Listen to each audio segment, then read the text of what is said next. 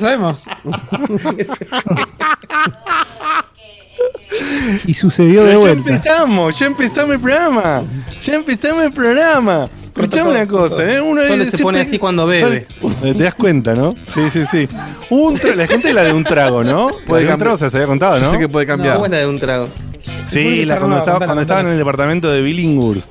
Antes incluso de que esté Juana, todo que tenía esos vecinos que cada tanto se agarraban. Ah, no hay mal vida, entre no hay vida antes de Juana, Diego, no hay Sí. vida antes de Juana. No hay, claro, no. Muy bien, ahí está. Muy bien. Eh, un trago, le decía el chon. Un trago. Y se escuchaba. No, no, horrible, boludo, horrible. En un momento le iba a preguntar al encargado, che, ¿qué onda? Porque me parece que hay que llamar a la policía en cualquier momento, ¿no? O al amor. Y bueno, ya, claro. Y no, no se escuchó más y se, se mudaron, no se separaron, no sé qué anda, boludo. Acaba de entrar Bueno, un cafecito, pongo- un cafecito hermoso, que no llegué al aire entero, pero leí los primeros tres renglones y es hermoso, ¿eh? Así que ¿Y ya- quieres leerlo ahora? Lee, ese es un lee. No, tengo, Eso tengo, a igual tengo un par acumulados, así que después leemos todos juntos. Ah, bueno, Bien. bueno, Bueno, cuando ya. este programa empieza se suponía que yo saludaba y todo eso, pero arrancamos riéndonos porque estábamos en el interno hablando pelotudeces, que a mí se me hizo tarde, no venís nunca pelotudo, encima se te hace tarde, entras tarde. Mandaste fue mal el tan WhatsApp, mandaste tarde Tan tú así así. no. Un poco así, pero todo Siempre en factura, tono viejo. jocoso, tono jocoso Siempre entre con dulce de amigos. leche. ¿no? Claro. Todo- todo- claro, ¿me entendés? O- Es, o es sea, así. Es que Es como mientras, que- más, es como- mientras más amigos y más cariño, más cariño hay, más nos bardeamos. Es así, siempre. Claro, Sí, sí, sí. entonces es como A si Facu vos- lo amamos. Sí, es, es el amor de nuestra vida, Facu. Maya. Y, y por eso, viste, es como si la vez pasada, poner, no sé, hace dos programas atrás, cuando yo sí estaba, hubiésemos comprado facturas para, para todos. No vine la semana pasada y ahora vine y eran todas dulce de leche. todas de dulce de leche. Así me reciben. Bueno, así está. Bueno, este programa es Checkpoint, el programa que hacemos con la marca, en filosofía, y todo, y todo eso. Uy, Sí, pero además de todo, de todo eso, se convirtió en pachinko. gamer. Ting, ting, ting, ting, ting, ting. Lex Luthor. Además de todo eso y, y demás, y que nos mandan audio y, y qué sé yo. Bueno, hoy somos de vuelta, como la otra vez, somos seis porque vino el Betute, que es como la, la, la- segunda constante, ¿no? El, el super primo y todo eso, el porque es el primo de la gente. Y después estamos lo mismo de siempre, ¿no? Dieguito, Diegote, el Facu, eh, Sebastián Cutuli y Guillermo Baldovino, somos lo que lo hacemos, ya nos conoces más o menos. Y si de pedo, de pedo entraste hoy a escuchar y no sabes quién carajo somos, que ahí tenés Spotify, lamentamos. que algo, lo siento mucho, como decimos una vez Te cada equivocaste diez, de canal. te equivocaste de canal o pasó algo, no entendés qué carajo está pasando. Quizás entendés, quizás no. Si no anda al principio, si no escuchás. Y fíjate, se supone que hablamos de videojuegos. Hasta- hasta ahora no se había nombrado, Que, que hoy está, hoy está picante. el asunto. Hoy, hoy, hoy está bien. Hoy está Y picantón, eh, hoy Igualmente, está picantón, o sea, podemos picantón. darnos el lujo de decirle a los nuevos escuchas que si hay algo que no casan o una cosa por el estilo, apóyense 100% en nuestra comunidad, que es la mejor comunidad del mundo. Yes. Eh, los van a poder guiar, les van a- los van a trolear un poco, pero bien, gente muy hermosa. Y así, Y mira, si este no boludo habla de esto. y Claro. Y si no sabes, una de las formas también de sumarte a la comunidad, además del grupo de Facebook, que está ahí porque, bueno, lo, lo dejamos ahí, eh, digamos que lo que está realmente ahí como para que te sumes y te prendas y te expliquen cosas como dice Baldovinos, es el Discord. Eh, que si pones en, en el chat ahora de Twitch, ¿qué cosa que, que hay que poner? Exclamación Discord. Ahí está, exclamación Discord. Exclamación Discord, te sale ahí el link. Si querés te sumas, te copás, preguntás. No entiendo un carajo. Decís, che, me cuenta alguien que onda estos pelotudos. Y bueno, eh, más Son o menos unos te van a viejos contar. cuentachistes. Claro, que básicamente somos unos viejos cuentechistes, en resumen, como acá dice Cutuli, y que tratamos de hablar de videojuegos desde la perspectiva básicamente que se nos canta. Eh, tratamos de ser objetivos, no siempre sale, y el menos objetivo de todos es Facu, por supuesto. Em, bien. por si no lo sabes, te lo, te lo adelanto. Pero que es, una- pero que es como es, como es la, la frase de cabecera de él, que es una, una buena persona, pero ¿cómo lo dice él? Eh, ay, pará. eh, de, de- el nivel de persona. El nivel, Nivel de que persona. una Nivel de persona con persona. un, cabecera un gran una nivel de persona. Sí, con sí, un gran nivel de persona. Es una persona con un gran nivel de persona. ¿Sabes que yo siempre Eh, dije, no, no usamos lo suficiente, no, ni lo usamos el, el chiste del nivel de persona. Era para usarlo montones, eh. Sí. Eh, sí, la verdad que era para sí, usarlo sí. más, ¿eh? Bueno, pero acá instalamos todos cuando se nos canta el orto, así que si queremos lo empezamos a usar sí, ahora. sí, sí, puede, puede arrancar. Vamos viendo si fluye. Lo que sí es verdad que a veces nosotros tratamos de imponer cosas, a veces no sale, a veces no nos sale. Entonces la realidad lo que sí pasa es que queda lo que fluye. Lo que no fluye, se va. Eh, Mira ese cafecito, ¿eh? Con la, con la, cucharita. No, no, no te cito, te cito. Es un mensaje subliminal. No, sí, sí, sí, Faltó azúcar, amor, ¿eh? Pelotudo, se agarra de cada tengo borde. tengo mojada acá abajo, ¿eh? Sí, sí, sí, sí, sí, sí, sí, sí.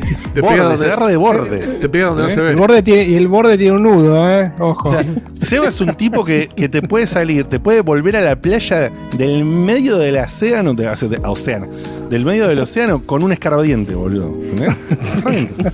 Te agarra un escarbadiente y no sé, un escarbadiente pega a otro y el otro se da, hay una madera, de repente una balsa, el chabón lleva a la playa. Eh, así es. Te hago un se agarra- Gundam con dos escarbadientes. Claro, claro, se agarra de lo más mínimo. Por eso es un tipo que le fascinan los rumores. Es decir, justamente las cosas ínfimas que no deberían llevarte a ningún lado, a él lo catapultan. Me encanta, universos. Lo- lo Sí, sí. potencia. El gossip Lo y, sobre todo de esta industria, ¿eh? Me encanta el gossip. Y sí, sí, sí, sí, sí, obvio, obvio. El gozo, Sí, ahí, sí. Bien, bien para Facu el término. Ha sido Bueno. más que evidente, sí, sí. Eh, para vos ahí que estás del otro lado, que no sabes qué carajo está pasando, que sos nuevo y no entendés, te voy a decir que tenemos una planilla eh, entre nosotros que nos dice. te presento planilla, oyente chico nuevo, oyente nuevo, planilla. Alguien puede de estar haciendo, alguien puede estar haciendo el meme, el meme Claro. de la planilla. Sin esto no vivimos. Claro, tal cual. Y ahí tengo anotado que hace poco se me pasó, y hoy incluso hablé con él, y no lo sabía, así que le pido disculpas porque él no creo que esté hoy en vivo, me lo comentó hoy. Seguramente va a estar mañana eh, escuchándolo grabado, lo que sea. Le mandamos un beso enorme a Daniel Lanark, un amigazo de la casa que está súper en contacto con otro amigazo de la casa, que es Dan, que justamente les comento que Dan y, otras gentes eh, ha, organizado hace un tiempo ya el Big Bang Fest. eh, que si quieren ingresar a curiosarlo, la web es bitbangfest.com.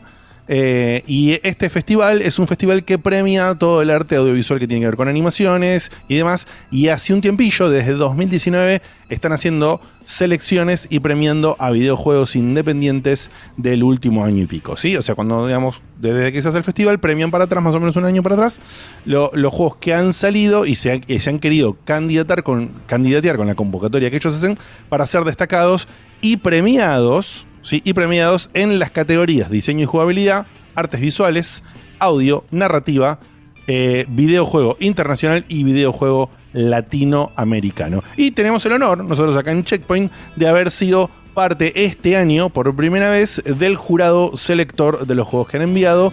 Yo he sido el representante y he participado y justamente hace un ratito tuve una reunión donde terminamos de definir ahí los ganadores y demás de los juegos, así que lindas sorpresitas, por supuesto no puedo decir nada. El festival este año se hace del 25 de octubre al 5 de noviembre. Esto era por supuesto un festival que antes de la pandemia y todo este requilombazo era físico, con expositores y demás. Bueno, ahora toda la información que está acá va a estar a través de web y demás. Podés ingresar a la web eh, y enterarte de todo esto. Es un hermoso festival en el sentido de que, como dice acá mismo, se los voy a leer directamente de la página. Dice, animación, videojuegos y arte digital. BitBang es el evento más importante de animación, videojuegos y arte digital realizado en la ciudad de Buenos Aires. Difundimos, promovemos y premiamos propuestas artísticas innovadoras, independientes, experimentales y de carácter autoral. Sí, o sea que es parte, como otros eventos y cosas, de lo más importante, lo que tiene en el corazón Dan, que siempre es algo de él, es difundir. Así que más allá de lo que pienses del festival, si te gusta, te gusta más, te gusta menos, Lo lindo y lo importante es que es de difusión, así que si querés pegarte una vuelta a ver qué hay, en la página se pueden ver los trailers de todos los juegos que están candidateados y te puedes enterar de algunos proyectos que quizás no conoces. Hay, proyectos muy lindos en el medio, algunos ya están eh, a la venta directamente en Steam, otros están por salir, así que hay un combo, un combo interesante. Te lo repito por última vez, bitbangfest.com es la web. Así que, y bueno, y hoy tenemos, eh, digamos, como decía, este año tenemos el honor de, de participar eh, como uno de los jurados selectores. La pasé muy bien con gente muy capa, eh, de- así como nosotros, digamos, en el sentido de todos los medios independientes que le ponen, hacen muchas cosas a corazón y a pulmón. Y además, por supuesto, hacemos las cosas con la plata que vos nos das si nos querés dar plata. ¿no? Entonces, si nos querés dar plata, acuérdate que tenés varias formas de hacerlo. ¿Te gustó el enganche? ¿Viste? Eh, bueno, y la forma de darnos plata, la del momento, ya sabes que es Cafecito, que lo estás viendo, si estás viendo la versión de video, estás viendo abajo a la izquierda la, la web de Cafecito, donde puedes tener. ¿Cuánto sale un café, Diego, ahora? en 50. capítulo? Pero nosotros lo, lo podemos balancear, porque viste que hay mucha gente que ya lo puso en 100. Uy, quiere cafecito. subir el cafecito. Nosotros- nosotros se puso en modo PlayStation. Lo, lo Eso sacamos jugalo. listo para pagar 100 pesos un cafecito, ¿eh? Y nosotros podemos poner, claro, el valor del café a lo que queramos. Y la gente pone la Ah. cantidad de café que quiera. Domingo Komodowski. Se cortó el ok. subsidio de cafecito. ¿Puedo decir que lo dejamos en 50 todavía? Es lo mismo, medio porque- cuando todos me dicen 100. Oh. Sí, a ver, Terrible, boludo. es una, ¿Qué? cha- No seré es una charla medio peronista la que estamos teniendo, pero Aparte, delan- delante del, es del- medio lo mismo. de los aportantes, ¿viste? ya no sé, si querés poner 100 nada. pesos, po- si quiere querés poner 100 pesos, mil poner dos pone cafés. mil, el que quiere poner 500 pone 500. Como Nosotros poner la tenemos que ser el de- Nicolo de los cafés. No hay que subir el precio. O sea, la diferencia es que le estamos dando la posibilidad a poner un mínimo de 50, nada más. Claro, Diego te quiere subir el mínimo. O a poner múltiplo de Yo 50, 80. por ejemplo, dar Y yo, pues, más que 150. nada, para los ladri, viste que mandan uno y te putean. Por lo menos tenés que poner más plata. Si te- si- Eh, No, Sí, podés- No, pero nos putearon estás- dos cafés nos daba el, puteador, ¿eh? Bueno, ahora No, los no, serían 200 mangos en vez de El, 100. el, el- el- el quiso dijo, no, no, mi puteada no vale 50 pesos, mi puteada vale 100. Y después puso 100 más para poder putearme de vuelta porque... Y Bueno, generalmente la, la por la gente duda. que chivea, la gente que chivea también manda más de dos. Dos, Claro. tres, cuatro. Bien, nuestro cafecito entonces está barato, ¿viste? No El café como la está barato. Está, Igual, está ya- a 50 ya p lo- nuestro café. Las ganas con las que leo el chivo depende de cuánto café pusiste. Un café te Por leo el chivo sin compromiso. Cinco cafés te, te, te, te lo arengo. Por supuesto. Y bien Pero acordate que además podés colaborar con nosotros de manera donde vos no pones un solo peso y es derivándonos guita de tu suscripción de Amazon Prime a través de Twitch y toda esa pelota. Si vos tenés tu suscripción a Amazon Video y la pagás para ver Amazon Video y listo, podés elegir un canal de Twitch para darle soporte en todos los meses y todo eso y nos tiras un mango a nosotros. Así que esa es una forma de colaborar con nosotros sin poner un peso. Otra forma de colaborar con nosotros sin poner un peso es si te compras un juego en Epic y pones en el Creator Tag Checkpoint VG. Así que acordate que tenés esas formas también de colaborar con nosotros sin poner un peso. Y si compras en Amazon, que es raro, entra a la web www.checkpointvg.com y hay un instructivo, por ejemplo, si te compras una tarjeta de PSN Card para tu cuenta Yankee, eh, podés colaborar de esa tarjeta con un- un- unos centavillos ahí, van volando Se una filtró, se cuenta. que solo filtró la Facu sabe dónde lista. Se filtró la lista de, de- de lo, lo que ganan todos los, eh, los streamers de Twitch. Por favor, ¿Ah, sí? no divulguen eh, la cantidad de dinero que ganan. Claro, no, igual son, son los que más ganan. No, Tenemos no. miedo después que En nos esa lista no, no entramos nosotros. Ah, no entramos No, nosotros, no, ¿no? no, telefónicos, No, amenazas. son los que ganan, es, lo- es lo que gana tipo eh, Ibai, no nosotros. Claro. Nosotros estamos muy abajo de esa lista. Estamos un poquito lejos. Pero estamos ¿no? más Sí, arriba sí, que sí. otros. No, no, eso hay, Sí, que, hay que decirlo. o sea, lo- eso es lo que gana Ibai y nosotros somos de remate. claro. No, ¿cómo se llamaba el otro? El que, el que se fundió hace poco. Va, hace poco. Eh... No sé. Ah, no me sale el nombre, boludo. El que, que el que no te cobraba por vender. Que ese era el, el enganche. ¿No era de remate? No, de remate lo compró No, Mercado Libre desapareció. Pero Claro. había otro. No, no sé. Puta madre, va- ya me va a salir. En el chat alguien Uy, lo va a decir en aquel bueno. momento. El otro, el otro que también duró poco. Uno que se llamaba con nombre cortito tipo Olex, Olix. Ah, ese sí, no, así. ¿cómo se llamaba? Eh, OLX. OLX. Ahí está. OLX. Ahí está, ahí está. ¿Sigue vivo Ahí lo OLX? Bien, bien de Ah, y a la maula, a eh, la maula de del otro, ahí está. Ah, a la A la maula. mira. Ahí lo tiraron Lord, Lord Dark Cat. Qué buen nombre, Lord Dark Cat. Me gusta. Lord Dark Cat. Lord Dark Cat. cat, cat. Bueno, eh. Pulponga, o sea, la amiga de la casa, Laurita, dice: Qué bueno el team de esta semana. Bien, Laurita, sí, el Beto siempre suma y bueno, yo a veces también. Eh,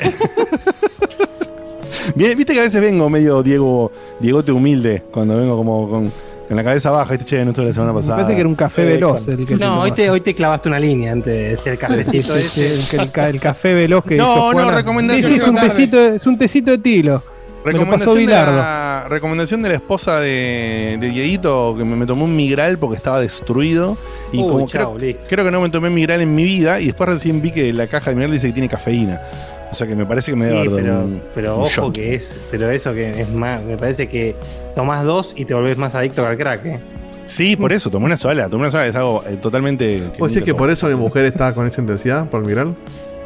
No sé. Y yo te diría, Le, le- se lo voy a esconder, duda. Menos mal que ella no lo escucha. ¿sabes, sabes lo que puede llegar a ser el delirium tremens de tu mujer sin el mirar, no? Sí. Te, No, te- te no supe. destruye el, el colchón hasta que lo encuentra. Vincent, Vincent Sol dice: decir que sos humilde es típico de streamer. Claro. Bien. Eh, bueno, dicho todo esto. Sí, sí, en nuestro caso es bastante verdad. Pero dicho todo esto, y incluso mensajes de WhatsApp mandamos, ¿qué les parece? Y Me mandémosle. parece muy bien. Mandémosle. Manda, manda, manda. Vamos así en orden este cronológico. Brilliant. Dale, así con eso ya abrimos contenido un poquito, ¿no? Así dejamos la boludez un toque. Sí, Contenido. Bien. Hay bocha de contenido hoy, chino rompa los huevos. Acá Emma se pasó por dos segundos, así que entras en 1.5, hermano. Uh, la Oh, Hola, gente de Checkpoint, ¿cómo están? ¿Todo bien? Acá Emma de Mar del Plata.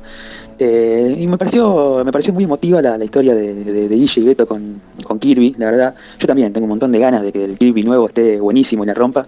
Y así se demuestra de una vez por todas que, que una pelotita rosa que, que chupa cosas es mejor que un bigotudo forro que va por las cañerías y se salta y dice, uh, boludo, me tiene los huevos llenos ya, boludo, déjenlo, déjenlo, ya está, que se vaya, que lo jubilen y que dejen a Luigi o a Peach, ya está, a Goku ya, Sí, ya mano, para ponerlo en uno, ¿eh? Listo, se acabó, punto, ya está. Al- Algo nuevo, maestro, porque estoy, estoy hinchado las pelotas ya. Gordo malísimo, todo, ¿no? Pero bueno, son relaciones tóxicas, ¿qué se le va a hacer? Así que nada, eso, un, eh, que tengan un buen programa y un saludito. Bueno, un saludo para le vos. también. agarraron con el fontanero. Sí, sí, Tremendo. ligó gratuitamente. Gratuito. sí, sí, sí, hasta, sí, sí. hasta, hasta Chris Pratt se ofendió. Bien. Ahora vamos con Fede Gartenbank. Ya sí, velocidad normal porque respeto las reglas. Qué linda alineación que estoy viendo en la previa, eh. Espero que el programa esté buenísimo, chicos. Les mando un abrazo enorme. Gracias, genio. Gracias, Papucho. Santi Rodríguez, amigazo. Hoy más amigo que nunca, me parece, para unos.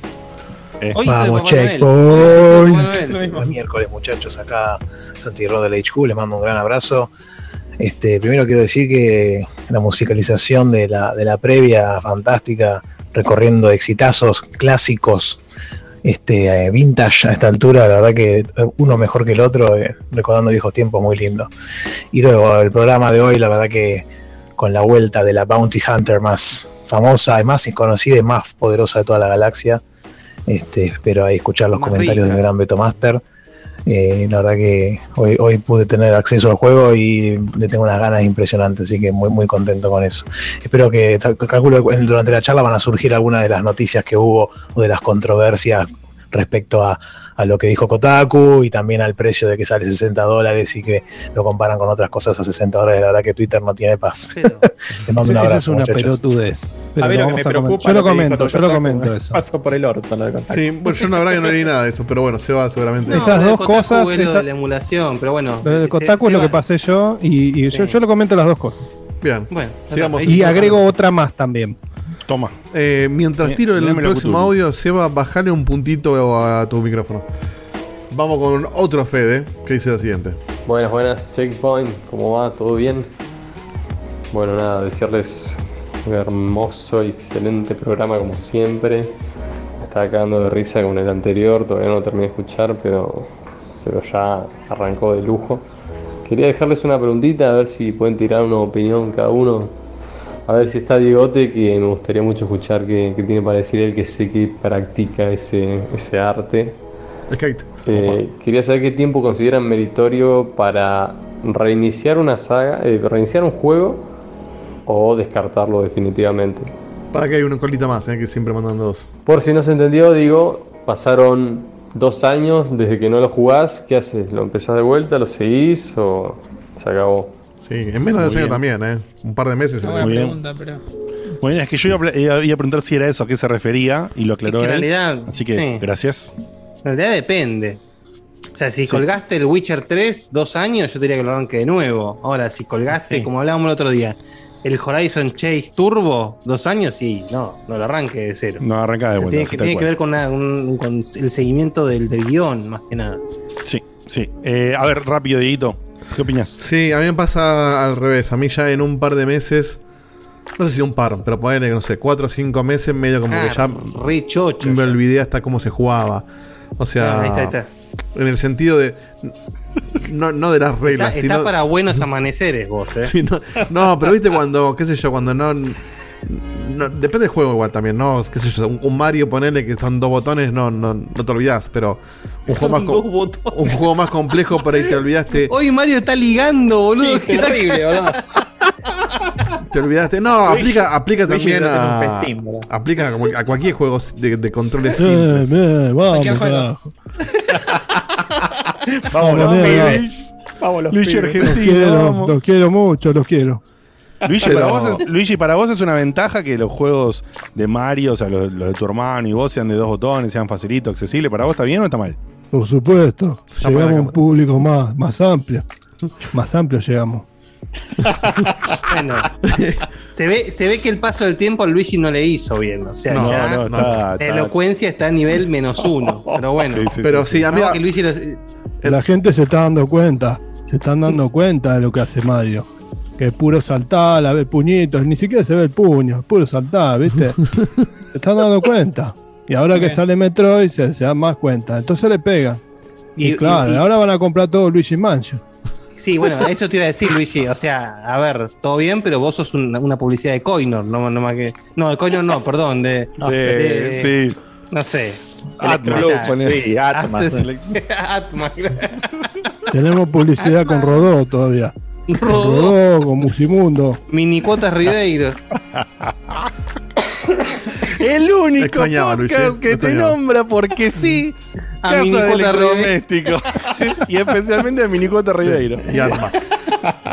No, para mí Ni siquiera, siempre. tenían, ni siquiera tenían pensado este tipo de publicidad en un podcast de videojuegos. No, ni jodas. en Hay que la hora. De ninguna manera. Mándale un mail, Facu. Eh, no, para mí es simple. Si el juego te gusta y le tenés ganas, ya sea, por ejemplo, Witcher 3, como el caso que estaba hablando, empezarlo de vuelta. Porque es- nunca vas a tener ni, ni, ni la frescura del argumento, ni el. eh, no sé cómo no me sé la palabra, como el- el- el- la, la habilidad ya Es, más es el, es el incorporada. feeling que vos, es el feeling que vos tenés incorporado en el camino desde que empezaste te tenés que acostumbrar de es. vuelta a los controles, no te van a salir las cosas igual que antes. Por más que te acuerdes la historia o la leas o Bueno, ahí está, sea. Alejandro, de verdad, Alejandro Pro lo dice más fácil en el chat, el ritmo. El ritmo, tal El ritmo. El ritmo. Ahora, si colgás un GTA, agarrala donde lo dejaste. Sí, yo, yo el GTA V lo colgué y lo voy a agarrar donde sea porque es fácil de agarrar. Sí, sí, te tenés que Justo- agarrar, te- tenés que acordar dos o tres boludeces de la Sí, historia. y pero te falta ¿no? lo mismo de la, de la historia. Que encima la, las historias de los GTA son como medio que agarras pedacitos por el aire. Eh, pero tampoco. ah, es- tampoco me, me desespera. Es, es, es recapitulable, es recapitulable para Y mí. te diría una arista más. Hoy por hoy esperás cinco meses a terminar un juego y ya directamente apuntás al remake. Eh, Bueno, Sí, sí. ahí respondiste por mí. Yo soy uno, el ejemplo perfecto para la pregunta que hizo acá el amigo, que se me fue el nombre, perdón. Eh, por ejemplo, hablando de esto de la complejidad, tiene que ver muchísimo con eso. Yo colgué el Bloodborne en PlayStation 4 y en PW y- remake. y, lo colgué avanzadísimo. O sea, Ah. Por Sí, lo menos había matado. avanzado. Te fajaron. Decir la No, verdad. Cuando, no, cuando no, mirá, colgás mirá. avanzadísimo algo, lo- te fajaron. Mirá que había pasado, no sé, fácil, entre 8 y 10 voces. O sea, había hecho mucho el juego. No sé si eso será la mitad más o menos.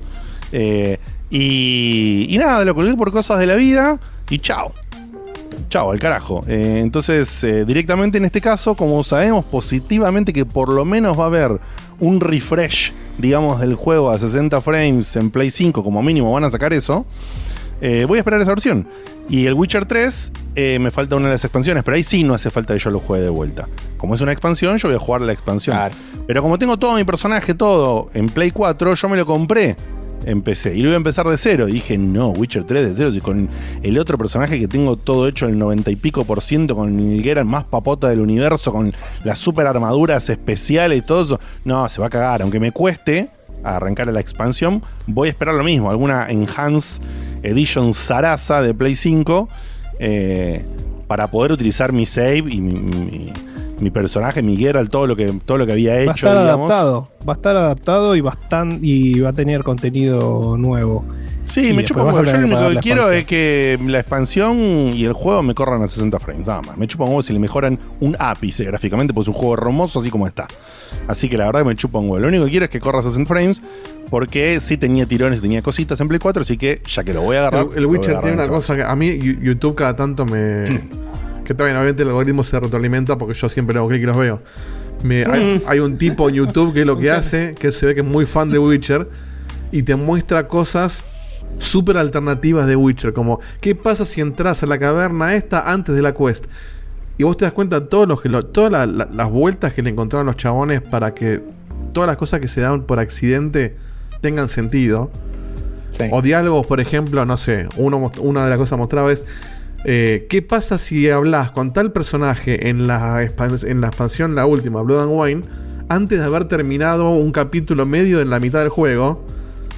Wow, cómo lo han hecho. ¿Cómo te cambia el diálogo de algo que... te pido por favor que pares porque vas a, vas a activar a Facu y yo Sí. voy a. No, no, no, no, lo- lo- lo- lo muteo, tengo un Voy botón. a- Te va a tomar un taxi. Ah, no, Oh, porque no, está no, cerca no, camino seis cuadras. cuadras y lo cago trompada, lo van a ver en cámara. ¿eh? Con, con un botón lo muteo. Pero Va con el celular, ¿viste? sería un gran momento. En ¿eh? vivo. El momento, viste, el Tinelli yendo al control. Sí. ¿Te imaginás entrando Guille del costado en la cámara de Facu? Usted tiene que arrepentirse de lo que dijo. Listo, viral. El podcast viral de los viejos cuentachistes. Pero bueno, ignorando, a Facu, este, ejemplo, el ejemplo este que digo, que no voy a contar el detalle por las Voy dudas, pero- anotando como nombre de capítulo ignorando a Facu, que es un nombre. El nombrazo. Eh, que, se que le hayan buscado la vuelta a grabar diálogos de voces en una situación que probablemente a nadie se le haya ocurrido Ah, sí, sí. hacer el Blood and Wine antes de pasar la mitad de la campaña original. Sin embargo, los chavales le encontraron la vuelta para que se le con un personaje antes que muera tal otro. y que- No, bueno, sí, hablé con tal y dije tal cosa. Y eso es fantástico. Mm, ese juego es una obra maestra. Pasa que bueno, Ah, y ahí te das no cuenta sé. que si, che, si lo rejuego, siempre me voy a encontrar con algo distinto. Salvo Sí, que sí, lo juegue sí, siempre sí, igual, sí. ¿no? Pero tampoco tiene sentido. En fin. Bueno, así que más o menos te respondimos, amigo, de, de los audios. Tiene que ver mucho con la complejidad del juego, básicamente. Es así de simple. No, no tiene que ver con cualquier Sí. juego. Tiene que ver con la complejidad y cómo, cómo te sentís Y vos. la gana que tenga en de el- hacerlo bien. En el, en el feeling, en el feeling, en el ritmo del juego, como dijo Ale Proto en el chat. Eh, eso me parece que también es es súper válido. Y como acá, acá pasó en el chat alguien que dijo, es súper retomable el Bloodborne. Qué sé yo, puede ser, no lo sé. Pero lo que sí me parece que es válido es que pruebes un toque. Yo, a mí me ha pasado con diferentes juegos que he- eh, lo he agarrado así y los he continuado. Y otros que los agarré, jugué un ratito y dije, che, ¿sabes qué? No puedo jugar esto así. Tengo que empezarlo. Claro. Y lo Sí, empezás sí, de sí. vuelta. Hay otro que colgué, que es el último Tomb Raider, en el último Tomb Raider, y lo recolgué, y ese lo voy a empezar de vuelta. Por ejemplo. Eh, porque lo agarré la otra vez y no me acordaba un carajo, no me acordaba qué mierda, por qué estaba Lara ahí parada, por qué estaba dentro de esa cueva. Hacé como yo, que A mí me lo pasa- solo ese y lo- lo- A mí me pasa peor. No, no, el que vos jugaste, Seba, ese que yo dejé por la mitad. Por eso, pero yo empecé, yo hice nada más que ese de la trilogía. Sí, sí, la y lo concha disfruté. Claro, yo no, no, lo- no lo jugué todavía ese. Pero me pasa que lo, lo arranqué como dos o tres veces y nunca. ¿Cuál? El Tomb Raider. Nunca. El Es último, el Shadow- bastante- el Shadow tiene, Tomb un, tiene, un, tiene un principio bastante lerdo. No, pero me encanta. Pero me pasa que no me acuerdo todo lo que pasó en los anteriores. O sea, no sé por qué está ahí, por qué está con este otro, por qué lo persigue. Ah, Y como que digo, no me estoy enganchando con algo que debería haberme enganchado porque los otros los terminé pero hace un montón. Y digo, debería hacerlo de vuelta los y otros mirate un, primeros. mirate un resumín, idiote. Sí, algo voy a hacer. O por ahí lo juego de vuelta en algún momento, pero a veces es una locura. No, mirate vale un la resumín. pena, no. Tiene todo, para mí tiene todo el sentido como juego propio, ¿eh? o sea, por más que, por más que continúe desde una parte, eh, hace un corte bien la Sí, historia puede ser. Pero todo, habiendo jugado a los otros, es como que siento que me está faltando esa parte que ya la hice, como que me robaron esa parte. Sí, la realidad es que, o sea, si bien creo que cada juego se puede jugar como un juego solo, Totalmente. la, la realidad es que los tres arman un- todo un, Un arco argumental. un, sí. un arco argumental muy fuerte, mu- muy interesante y que más interesante ver qué hacen ahora. Vieron que Sí. supuestamente, ya que estamos hablando de cosas random, supuestamente va a salir un- una serie animada en Netflix Mm. que va a unir estos tres juegos con el próximo juego de Tomb Raider. Que la el Oh, próximo juego mira. de Tomb Raider, de Tomb Raider sería una Lara más cerca a la Lara ya experimentada de los originales, digamos. Guau. No la rapen a Lara como hicieron con Tila de He-Man, por favor. Dejen O sea, qué poco inclusivo que está haciendo, Seba. Sigamos, por favor. Pero, pero lo puedes hacer con Tila, Pero- porque hace pero escucha, 40 pero- años que no la ves. Pero por a eso te iba Tila. a decir Tila de, de, de, de He-Man, ¿entendés? Tila de Sí. He-Man. Sí, no me acuerdo sea, ni la cara de ¿Quién Tila. registra a Tila de He-Man, ¿entendés? Y acá van a Más ser aún- todos, no, sí, que Tila de He-Man. Pero la verdad es que Tila de He-Man le chupa un huevo al creador de Se He-Man. chupaban huevo Ahora- a todo el mundo. ahora, es, ahora es el personaje principal. Así que, bueno, pero, la- o sea, por ejemplo, con Lara hicieron un buen cambio. Estuvo muy bueno el cambio que plantearon para estos tres juegos. Sí, estuvo excelente. Que entiendo que eh, a mí me faltó la, la- me faltó la escena usando los dos chumbos. Pero bueno, supongo que me la van a dar ahora en el próximo. Ya está. Va, No. No. los pela, los pela, pero no los usa. Tal cual. Claro, volver a esa Lara. Sí, sí. No, pero aparte, eh, eh, sin derivarme más, un comentario nada más, me encantaría que después de estos tres juegos que la, la, la anchartizaron a Lara, ¿no? Para modernizarse y demás, que estuvo muy bien. eh, De buscar la vuelta para que sea algo más moderno, pero de los juegos anteriores, claro. Claro, sea- y fueron buscándole la vuelta en cada iteración a que tenga un poco más de elementos de los juegos anteriores. Cada iteración tenía más elementos de los clásicos. En esa evolución, me encantaría, ojalá, no lo sé, quizás es demasiado pedir, pero me encantaría que tenga un poco más de los clásicos. Esos, esos escenarios abiertos. Sí, sí, eh, a pura exploración. a sí, pura sí, exploración y con un par de puzzles copados y no con un pelotudo que te esté diciendo atrás, Ney, Ney, la luz amarilla, Ney, Ney, cosa que amarilla, Ney, Ney. Y que- que lo los amo los Uncharted, ¿eh? los amo profundamente. Pero, qué hijos de puta, boludo. o sea. Sí, los hacen a prueba de boludo. Bueno, con las tumbas del de último, rosca. medio como que, si bien no era lo mismo, como que estaban yendo ese camino. A poner ¿Cómo, cómo? ¿Qué, che? Con las, con las tumbas. No me acuerdo Claro, si era claro. el tercero por- o del por- segundo. Sí, sí, sí. No, no, en el segundo dieron un paso y en el tercero dieron un paso mucho más. Sí, Claro, el tercero casi, casi que es un Tomb Raider de los viejos, pero y, con y dándote la de posibilidad los nuevos, digo. de elegir la dificultad de los puzzles, de la- de lo- del combate y todo eso aparte. Sí. Claro. No, por eso, ojo, por eso. El, el último Tomb Raider puesto full, digamos, survival, es Sí, sí, sí, sí. dificilísimo. Eso, Es eso lo banqué mucho, porque le das, le das al hardcore, como lo que están contando ustedes, la posibilidad de jugar algo que no te trate de boludo como el Uncharted, y a la vez no le quitan lo accesible al tipo que no tiene ganas de, No, de quemarse la cabeza Y con eso, eso. por ejemplo, eso es lo que no lograron con Devil May Cry 5. En Devil May Cry 5 vos no podías poner la dificultad más alta, o sea, no la más alta, nunca podés poner en un Devil May Cry la más alta de todas. Pero no, no, deja- no te dejaban poner creo que ni la hard, eh, o, no me acuerdo, no sé, porque, porque está todo esto de jugarlo muchas veces para ir desbloqueándolas, y la, base es facilísima, boludo, para los que venimos de jugar mucho. Y yo no es que siempre los pasé en las dificultades super hard, ¿eh? en esas de- dificultades de enfermo jamás los jugué y no me interesa. Pero sí en verdaderos desafíos, donde cada boss los tenía que hacer 3, 4, 5, 8. Hay bosses que lo tenía que hacer 10 veces para pasarlo. Y en Devil May Cry 5, la primera pasada que hice, y que terminó siendo la única, porque después le hice un par más, a un montón de bosses los pasé al primer intento, boludo. ¿entendés? Y no es que yo estoy re canchero en el género, porque no, no jugaba el género hacía mucho ni nada. No, lo un- occidentalizaron. Al pedo, boludo, porque dejaste todo bien, la estética bien, la historia bien, todo bien. Bueno, entonces en eso súper aplaudible del último Tomb Raider, la verdad que sí. Así que bueno, contándote de aquí, de allá, un poco allá, respondimos, nos derivamos y nos fuimos a contar eh, otras cositas. Así que pasa gamer. siempre eso entre nosotros. Diego, no sé si quedaba algún WhatsApp o ya lo dejamos para la Quedan un tanda. montón, pero si querés los tiro en la tanda. Sí, tanto, tanto. Sí, pues si no ya nos vamos a ir al- al- a la pipa. y después Eh, yo acá tenía un Metamos un, F1. contenido y después le metemos café. Sí, sí, ¿Querés, yo que tenía arran- un- querés que arranque yo y después hacemos F1? Claro, es que yo quizás lo pateo por la semana que viene el F1, no hay. No. Ah, hace mucho no tenemos. Eh, tenemos un pero es un F1. F1, Y es un viene F1 de F1. contenido atemporal, ¿eh? Porque yo que saben que ustedes. Sí, pero ya, Sí, pero Leo, el que lo queremos escuchar. ya me hypeaste, ya me tenemos hypeaste. uno. Vos decime cuándo. lo que querés. F1. Listo, listo. Entonces vamos primero con Guille, por favor. Dale. Sí, con lo porque que les trae y después leemos el quiero, F1. les quiero contar una cosita. Estuve ahí, viste, como tengo esa costumbre de hurgar la- la- los- lo- el averno de Steam a ver qué encuentro. Yo cuando vi este video me dio mucha intriga. ¿eh?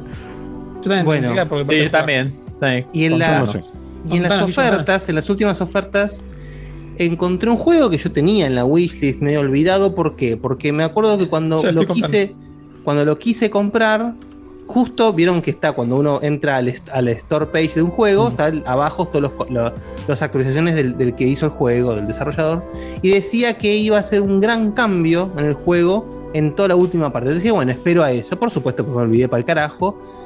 apareció en una sale el juego, lo, lo pagué literalmente, si no me equivoco, 13 pesos más impuestos. Ah, no es nada. No, no, ahora debe estar 50 pesos, no sé. Fíjense, pero es un juego muy barato. Eh, Ahora vamos a investigarlo. y dije, bueno, listo. Llegó Me el fijé momento que una empanada es más, más cara que un juego. El doble. Hace pero bueno. rato. Sí. Sí, sí, igual hace rato, sí, totalmente. Vi que ya estaba actualizado full, full, dije, bueno, adentro. Y aparte, era una experiencia corta, supuestamente. Eh, la idea también dije, bueno, lo, lo compro para jugarlo con, con mi novia. Es una, una- una nochecita de juego de terror, que está bueno eso. Bueno, lo compré.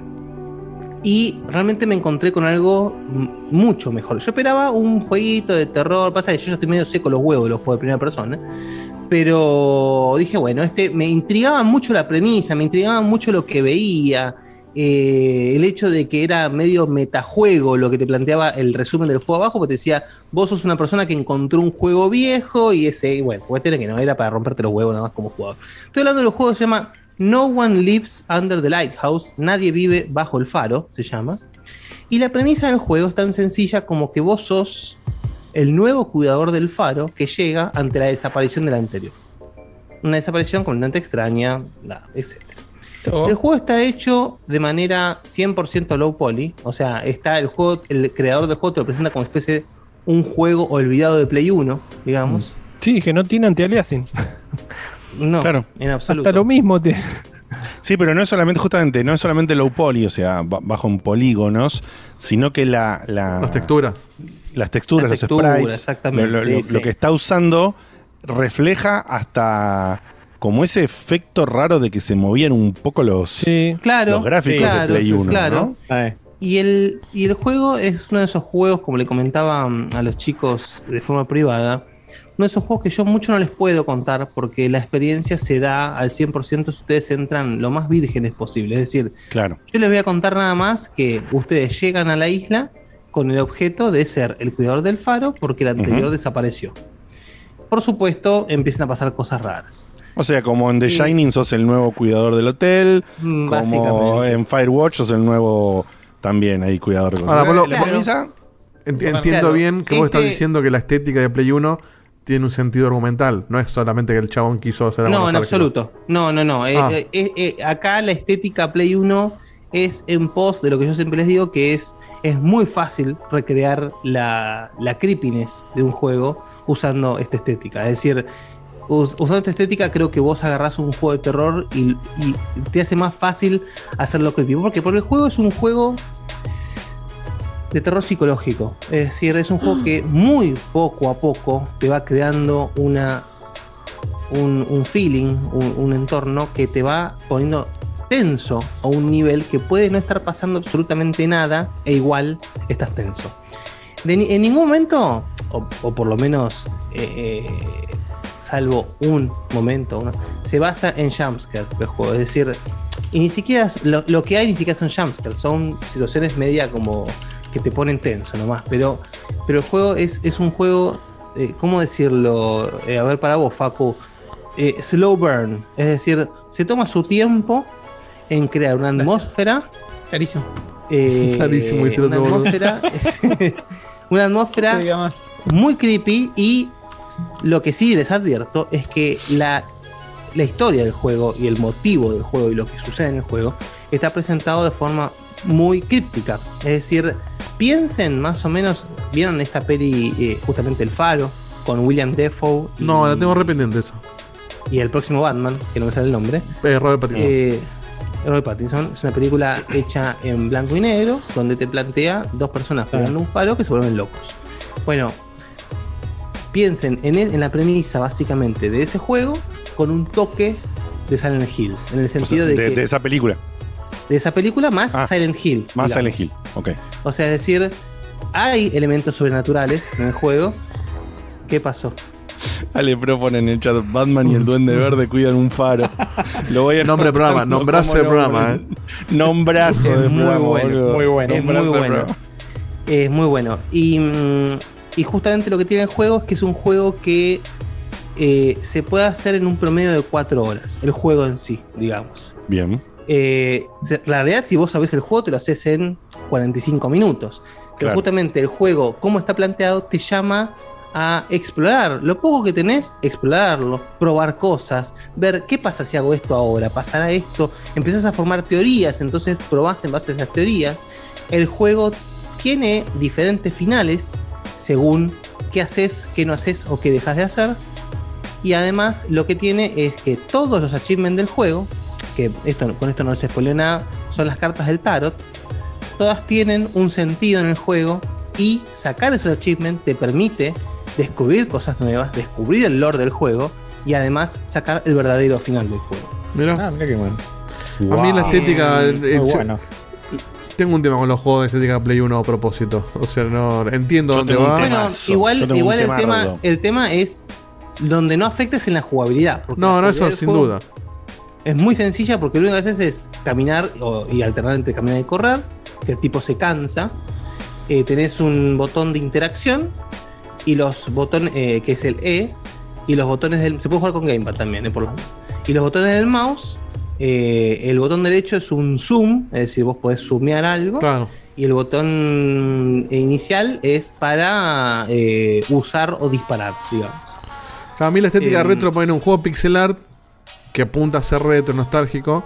Es como un estilo que es- me resulta lindo. Esta estética nostálgica me resulta un espanto. No, no. Sí, a mí me choca un montón.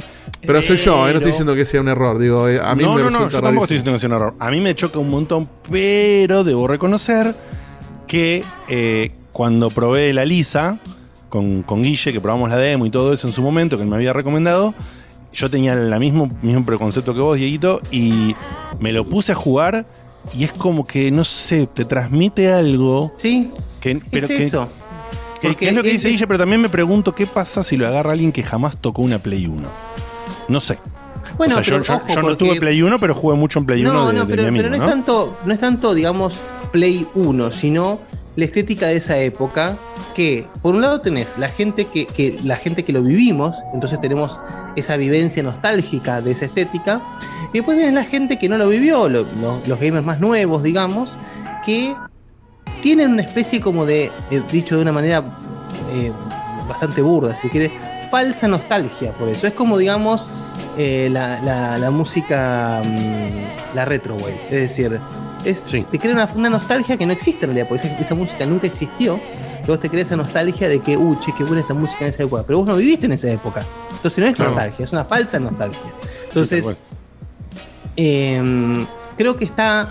A veces está usada como el culo, pero en el caso, por ejemplo, de este o de Alisa, o hay uno que se llama Back in 1995, que Sí, ahí, sí tiene un, ese sí tiene un sentido argumental. Eh, yo creo que están muy bien usados, muy, muy bien usados. Y en este, justamente, eh, lo único que te crea es una atmósfera mucho más creepy de la que. Si tuvieses una atmósfera tipo, no sé, Outlast, este juego, la verdad es que, nada, qué sé yo.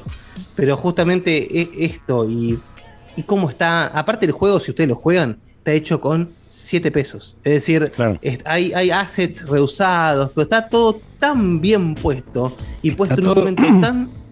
¿Cómo?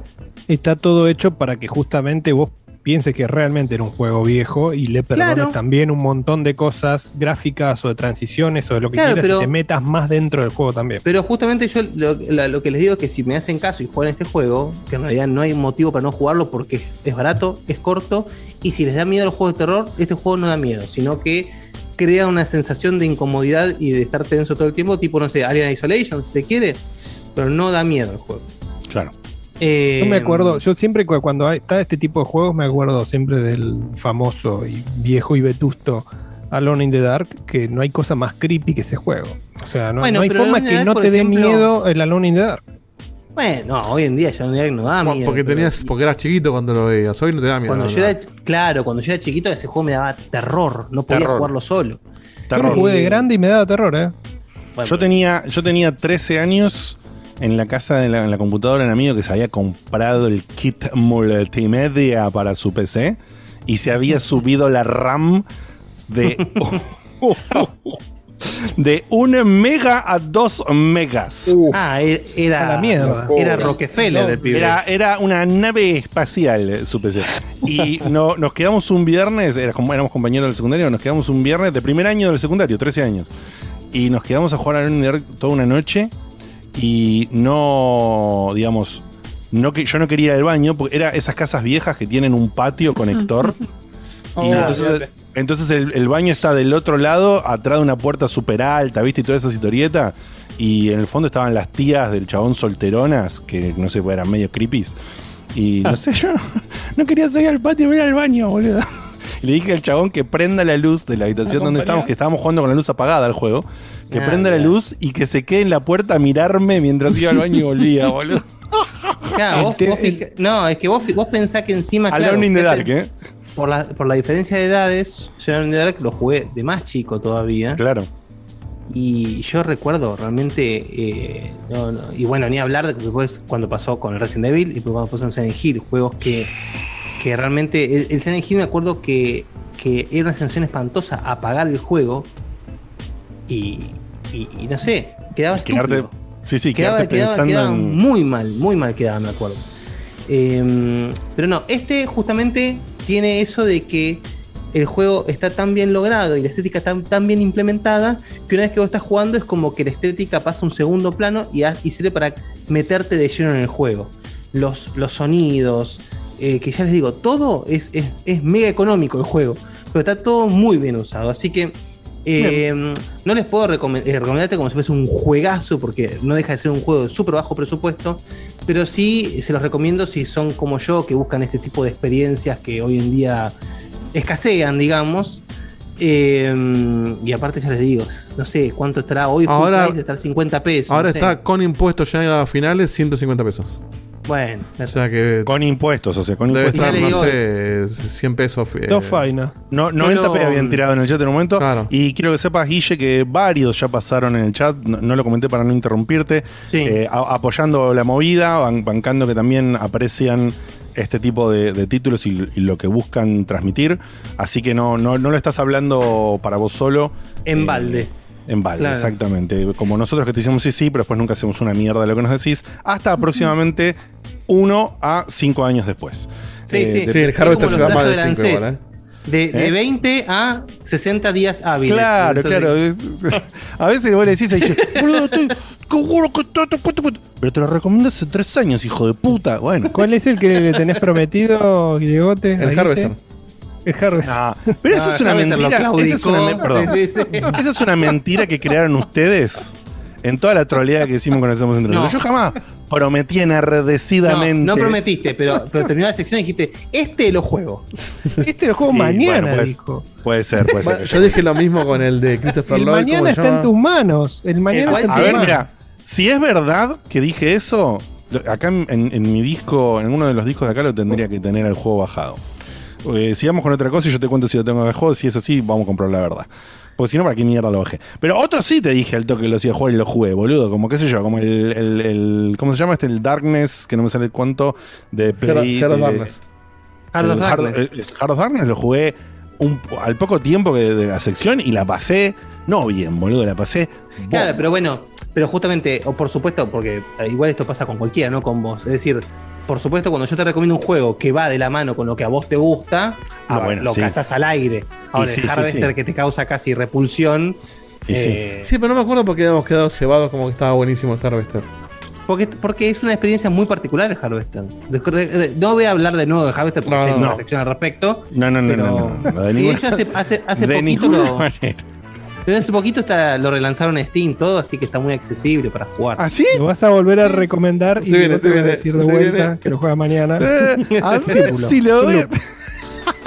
A ver, te digo, te digo bueno, para cerrar un poquito, para cerrar un poquito Dale, la idea, eh, justamente eh, eh, mencionando que dijo, dijo Diegote antes, eh, la Lisa también sale a fin de mes, supuestamente. Iba a salir Ah, el mes pasado, iba a salir el mes pasado, el, el creador tuvo un problema con Steam, que no sé qué mierdas le demoraron la salida, así que sale a fin de mes.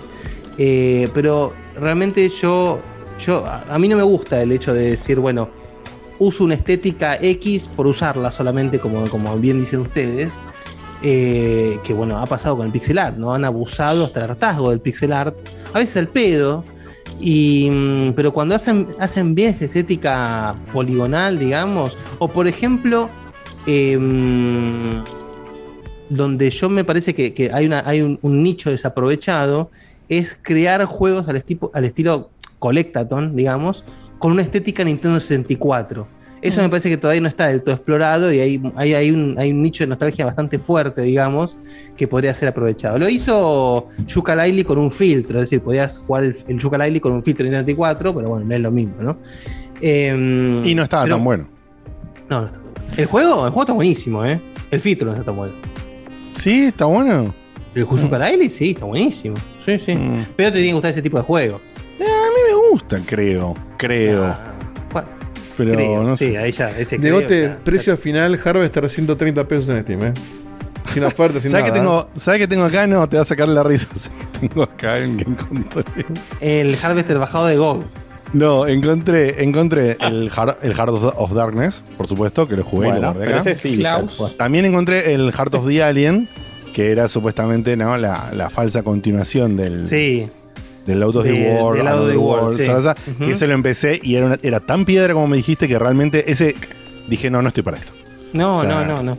No, estoy para aparte, esto. Lo de comprobé sí, que era una piedra y dije, esto no tiene nada que ver. Cuando ya arrancás de que es un juego de Sega CD, ya arrancás mal. O sea, la premisa sería que lo, lo destacable sería que fuese un juego realmente bueno, pero bueno. Pero lo que tengo acá gracioso, que no le dejaba estar- es tengo bajado un CD 1.iso y un CD 2.iso de Toonstruck. Ese, el Toonstruck. Oh, ese lo tengo sí, re pendiente, cómo no. boludo. Vos, que vos no has jugado Toonstruck, Diego- Dieguito, es Sí, sí. pecado capital, ¿eh? A mí Sí, me, tal cual, es, es para vos. ¿Sabes lo que, ¿sabes lo que me la tengo- bajó mucho el Toonstruck en, en tu la- informe? Que vos dijiste Sí. que, no termi- que estaba incompleto, como que le faltaba al final. o algo así. No, yo no, lo llegué que abierto para un 2. Claro. Pero bueno, el 2 fue Claro. cancelado. Claro. Pero sí, ese también creo que lo bajé en su momento, o lo tengo, no sé dónde. Bueno, Mira, por ese, por ese podemos eh, revivir el club, sí, ¿eh? sí, Sí. Sí. Alta sí, nostalgia. estaría. Bastion, Bastion dice acá que lo regalaron en GOG al Toonstruck. De ahí lo debo Ah, es verdad. entonces, Es sí. cierto, lo regalaron en GOG, sí. Es verdad. Lo tengo ahí. Y ahora, mira, Bueno. eh, y acá están nombrando el Hat in Time, que como. Sí, Happy de Time es un Collectathon, exactamente. Sí. Sí. ¿Y, y te, y te gustó, Guille? ¿Vos lo jugaste o no? No lo jugué. Todavía no jugué. No me, no me di la oportunidad. ¿Betute, vos te diste la oportunidad del Hat in Time? No, lo tengo ahí wishlisteado. No sé si lo compré. Está en Game Pass, me parece, ¿no? en- El, el in Time, ¿o No. estoy fallando? No, Estoy pensando que no, si- ¿eh? Yo recuerde, Sí. no está. El que está es el ukulele, Sí. pero el, y los, los, los dos creo que están. Pero no, el Hattie Time que yo recuerde, no. No, no vi. está. No. No sé, me Pero parece que no, tengo algo con el género ese, boludo, porque. No sé si, si es tan Collectathon el Hattie Time. Sí, sí, sí. Sí, es muy al estilo de eh, Mario 64, digamos. ¿Seguro? Sí. No sé. Pero bueno. Sí. no sé, que no sé, tengo, que ver qué me pasa con eso, porque me atraen, pero no, no, no sé. Eh, porque el Hat in Time me lo compré, lo arranqué, y me encantó la estética y me molé un toque. Y con el ukulele me pasó lo mismo. Y, bueno, no te gusta el género, hermano. Pero no sé si no me gusta el género. No, me gusta, claro, boludo, yo creo que vos sentís 3D de que te tiene que de correr y juntar las cositas. Yo lo que siento es que es que el juego no me da algo para como para avanzar. No es re difícil de explicarlo, digo, porque la premisa, eh, la estética, lo que te presenta al principio me atrae. es que pero no después- es el Astrobot. Bueno, está bien. Está bien. Eh, pues, si vamos a terminar la conversación así, la dejamos así.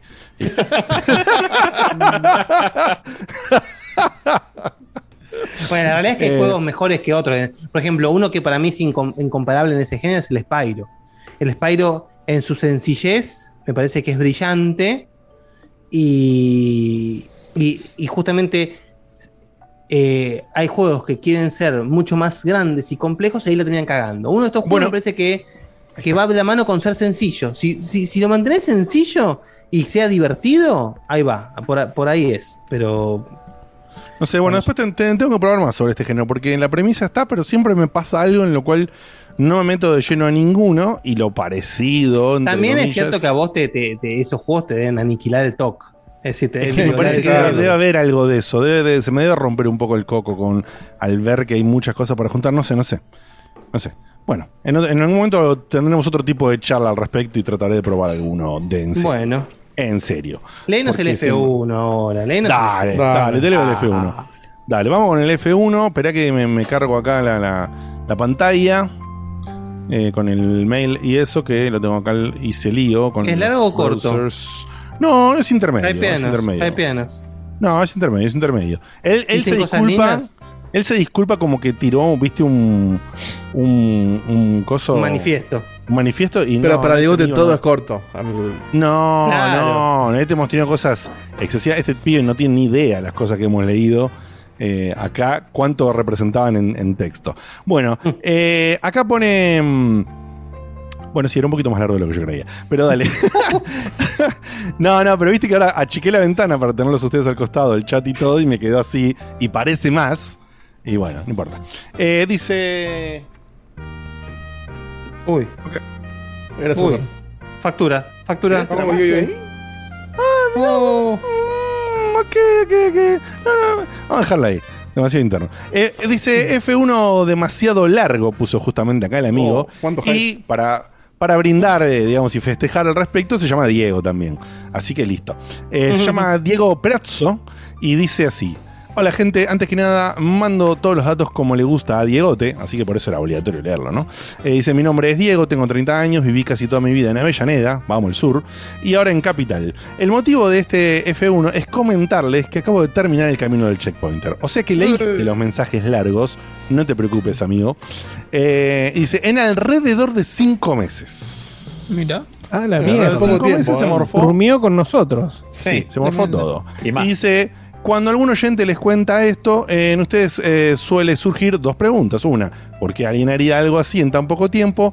Yo lo hice dejándolo de fondo mientras laburo. Piensen que hay gente que tiene todo el día la radio, pero esto es mejor porque no está el boludo de Kuznetsov. Eh,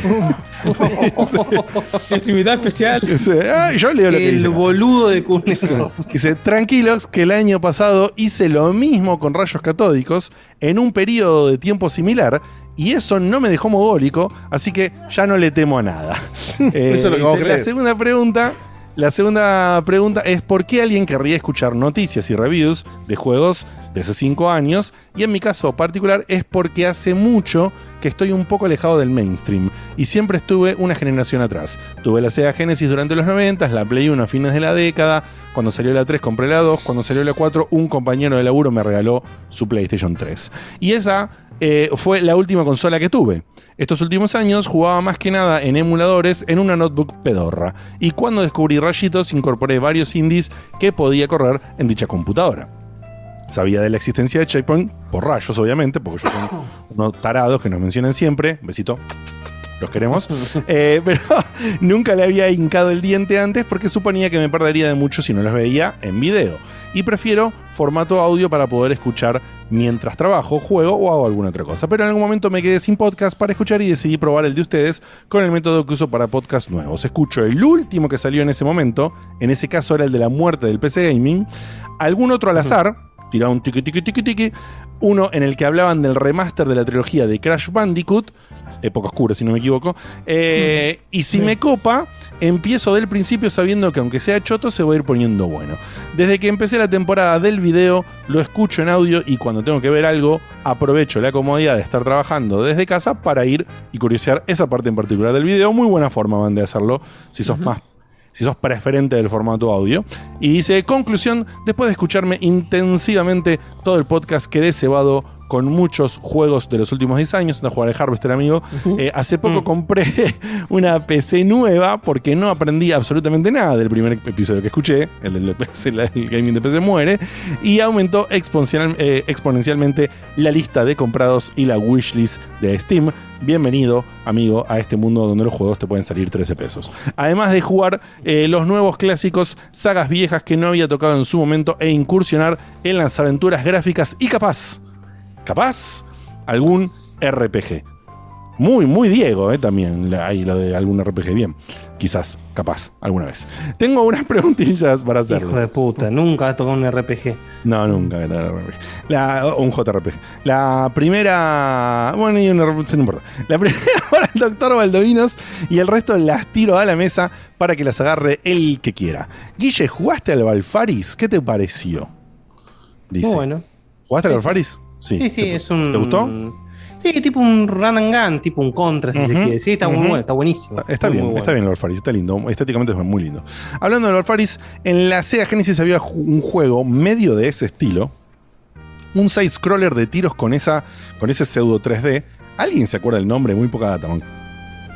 Muy poca Debe data. haber Run and, Run and Gun en Sega Genesis, se me ocurre, por supuesto. Dice el que con ese efecto de gráficos que parece como un toque ahí, no sé. Dice, él, él dice 3D, pero no creo que sea pseudo 3D, sino que se debe No. referir a un, un manejo muy, muy copado de las capas. Me no sé, a mí se me, lo único que se me ocurre con, ese, con esa estética, digamos, es el, Contra Hard Cops o el Gunstar Heroes o, o si querés hasta el Vectorman, pero bueno, no sé. Ahí está. Fíjate si de pedo Tocayo es alguno de esos. me tira algún dato más, capaz. Sí, dice, solo recuerdo que tenía colores medio apagados y en tono más bien ocre. Y agarrabas un power up, pero era negativo. Como un power down, dice. Que te invertía los direccionales. Es un recurso que varios juegos usaron igual, lamentablemente. para- Bueno, pero ahí tiró más data, algo, algo va a salir. Tiró un poquito más de data. El Quizás alguien Hero ya me parece que no entra por, eh, por los colores. No, ese no es. No, dice más bien ocre, tirando y ahora si colores apagados tenía uno de los power-ups que tenía Power Down, era esto de invertirte en los controles. Y hablando de juego de Sega, que olvidé el nombre, había uno que recuerdo que me había llamado la atención en su momento porque el primer nivel era side-scroller, un estilo contra Hard Corps, con el cielo de noche y plataformas, y el segundo nivel pasaba vista de arriba, tipo Rambo 3 o Crackdown. En mi recuerdo era un juego de alguna película de acción, pero puede ser que esté mezclando cosas. Recuerdos muy vagos, amigos. No, sí, Lo me parece que es el Last Action Hero. ¡Opa! Mirá. El de la película de Schwarzenegger. Sí, sí, sí. Ahí tenés más data. Yo creo que si a Y- Google le tirás juego que empezás en nivel. que- Y sale, es difícil, ¿eh? igual. Yo creo que A sale. veces sale. Empecé el Metroid Prime, dice, en su versión de GameCube. Viene ahí. Pero hace poco, poco para mí en realidad, fue hace como un año, Diego te jugó la trilogía en la versión de Wii y estuve viendo videos y la mira es mucho más dinámica en Wii. ¿Tienen idea si los controles del emulador se traducen bien a un joystick del estilo de PlayStation? ¿Qué usaste para jugar vos, Diego? Yo lo conté en su momento, yo emulé, eh, o sea, yo jugué con el, con el ¿cómo se llama? Wiimote. El- Wiimote. Eso. Bien que Wiimote viene esto para el- lo que viene después en el programa. Sí, con el Wiimote y el Nunchuk. Así que no, no te podría decir. Claro, que es pero lo si mismo que querés, tiene te hago con la el gamba. Si querés, te hago la gamba, lo levanto, lo pruebo un toque con el pad y te digo. Con el Wii, eh, con el Wiimote funciona una delicia. Sí, o por ahí con Eh, un se mouse. puede dar a- Lo, lo podés emular mejor, me imagino. Más que con Sí, un con mouse también. Con mouse también. De por sí, mucha gente en internet eh, usaba el mouse para emular más la sensación Claro, de apuntar. Pero como a mí me gusta jugar con pad, en este caso yo quería emular la experiencia también, eh, me mandé a esa locura. Eh, ¿Se puede dar a conocer el listado de la Chexolita curado por Guille y Beto? Te cuento, no hay curación real. Hubo Hay una como curación que se perdió en el 4.000 juegos. tiempo. Hay una Y- selección. Y después quedó una gran selección que, que armó Dieguito, pseudo aprobada, digamos, por Guille. Así que no es una, es una lista enorme, man. No, no, La no- lista no curada son los padres. No, a ver, hay que, hay que, hay que bla- blanquearlo porque va a volver la checklista. Tiene, un- está todo, todo lo que entra en esa memoria, pero había cosas que no estaban que me fueron pasando los chicos aparte. Claro. Algunos juegos de Play 1, Como la cosas Play como, 1, eso "Che, este no puede seleccionado". faltar. Pero hay juegos, están todos esos juegos falopa que no, no, no conoce nadie, están Sí, también. Hay tres versiones de un Mahjong, cosas por el estilo. Son 64 GB de juego. Lo, que- lo que sí está bueno es que entiendo que el 100% de los juegos están testeados y andando. Yo obviamente no corrí todos los juegos, pero hay gente que sí. Bien. Che, Y dice, bueno, ¿y ¿cuándo, bueno- cuándo empezamos a vender eso? Y ay, ay, tengo que buscar una, una impresora 3D ahora.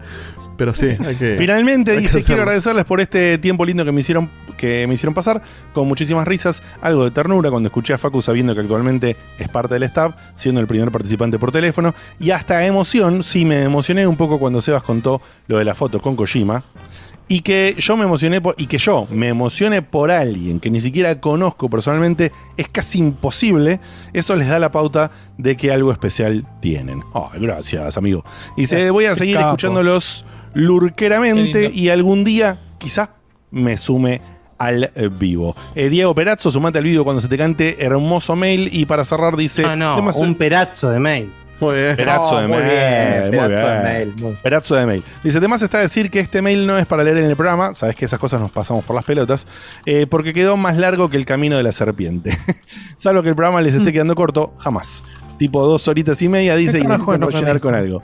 Pero, pero fuera de joda, me alcanza y me sobra con que lo lean ustedes. No, amigo, te lo leímos todito, completito y con mucho amor. Lamentamos no decirte exactamente tus dudas porque eran muy crípticas, pero por ahí algún oyente te tira una data. Guille tiró ahí unas datitas perdidas que por ahí te sirven, veremos. Dice, un abrazo enorme y sigan así.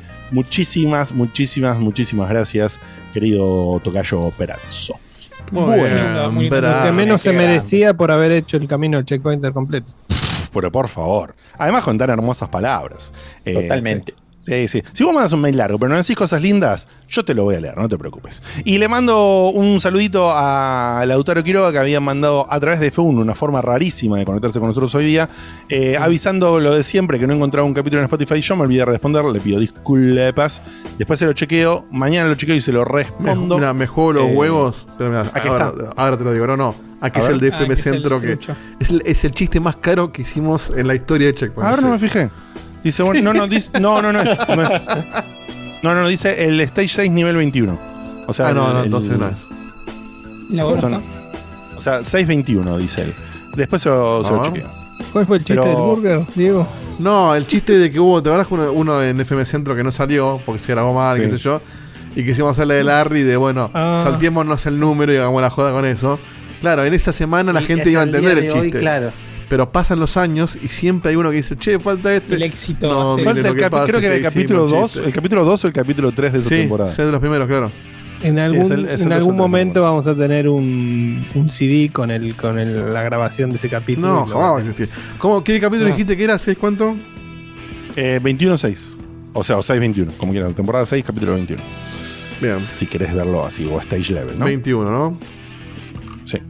No, está, ¿eh? ¿Está? Sí. No sé si en Perfecto. Spotify, ¿eh? Pero en Audioboom está. No, no, en Spotify, eh, dice él.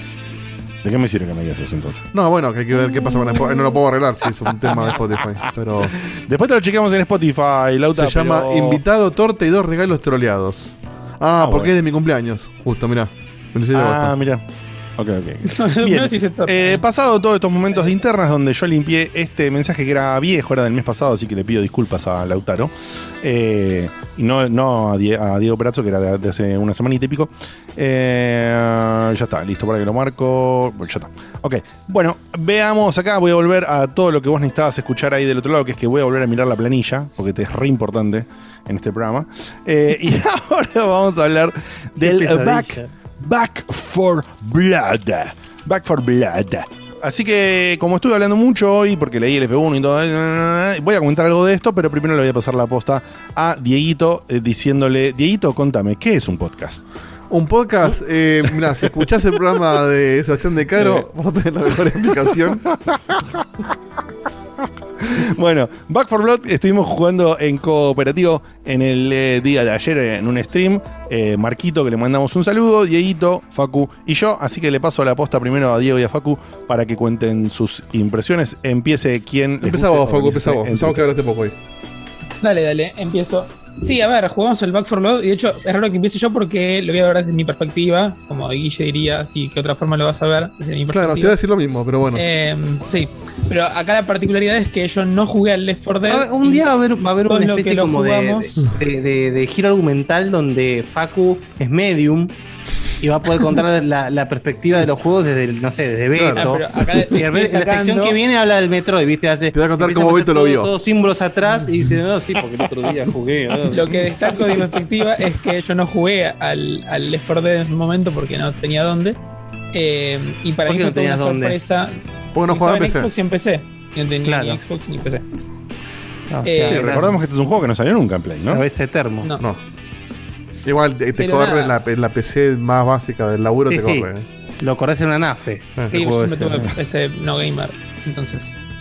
El punto el, es único, que. el único programa que te menciona eh, plataformas para correr videojuegos como heladera, microondas y anafes. o sea, vos podés correr juegos en la cocina, por si no te. Aparte, no, no creo que exista una NAFE ni con un, ni con un contador digital. No, nada. sí, ahora hay no. anafes digitales, ¿eh? Sí. No, Cutuli, dale. Dale, Hay- escuchame. siempre hay. Pero ¿para Siempre hay, qué? boludo. Y para ¿Para temperatura, Para un que- reloj. ¿Para qué hay, Hay- PlayStation de oro, boludo? PlayStation de oro. Hay que darle la razón a Seba que para qué carajo querés un contador digital en la nafe, ¿Para ¿no? qué? Pero bueno. Bueno, le ponen, le ponen pantallas a, la- a, a las heladeras. A poner una- si vos me decís para, eso para correr.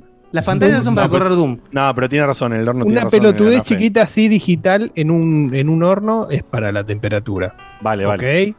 ¿Para Sí, qué? puedes usarlo un timer para que no se te pasen A las menos videos. que tengas uno por hornalla que te mida, no sé. Bueno, pasamos de. de fuego. Pará, pará, pará. Emma FH en chat dice: Yo tengo una nafe digital.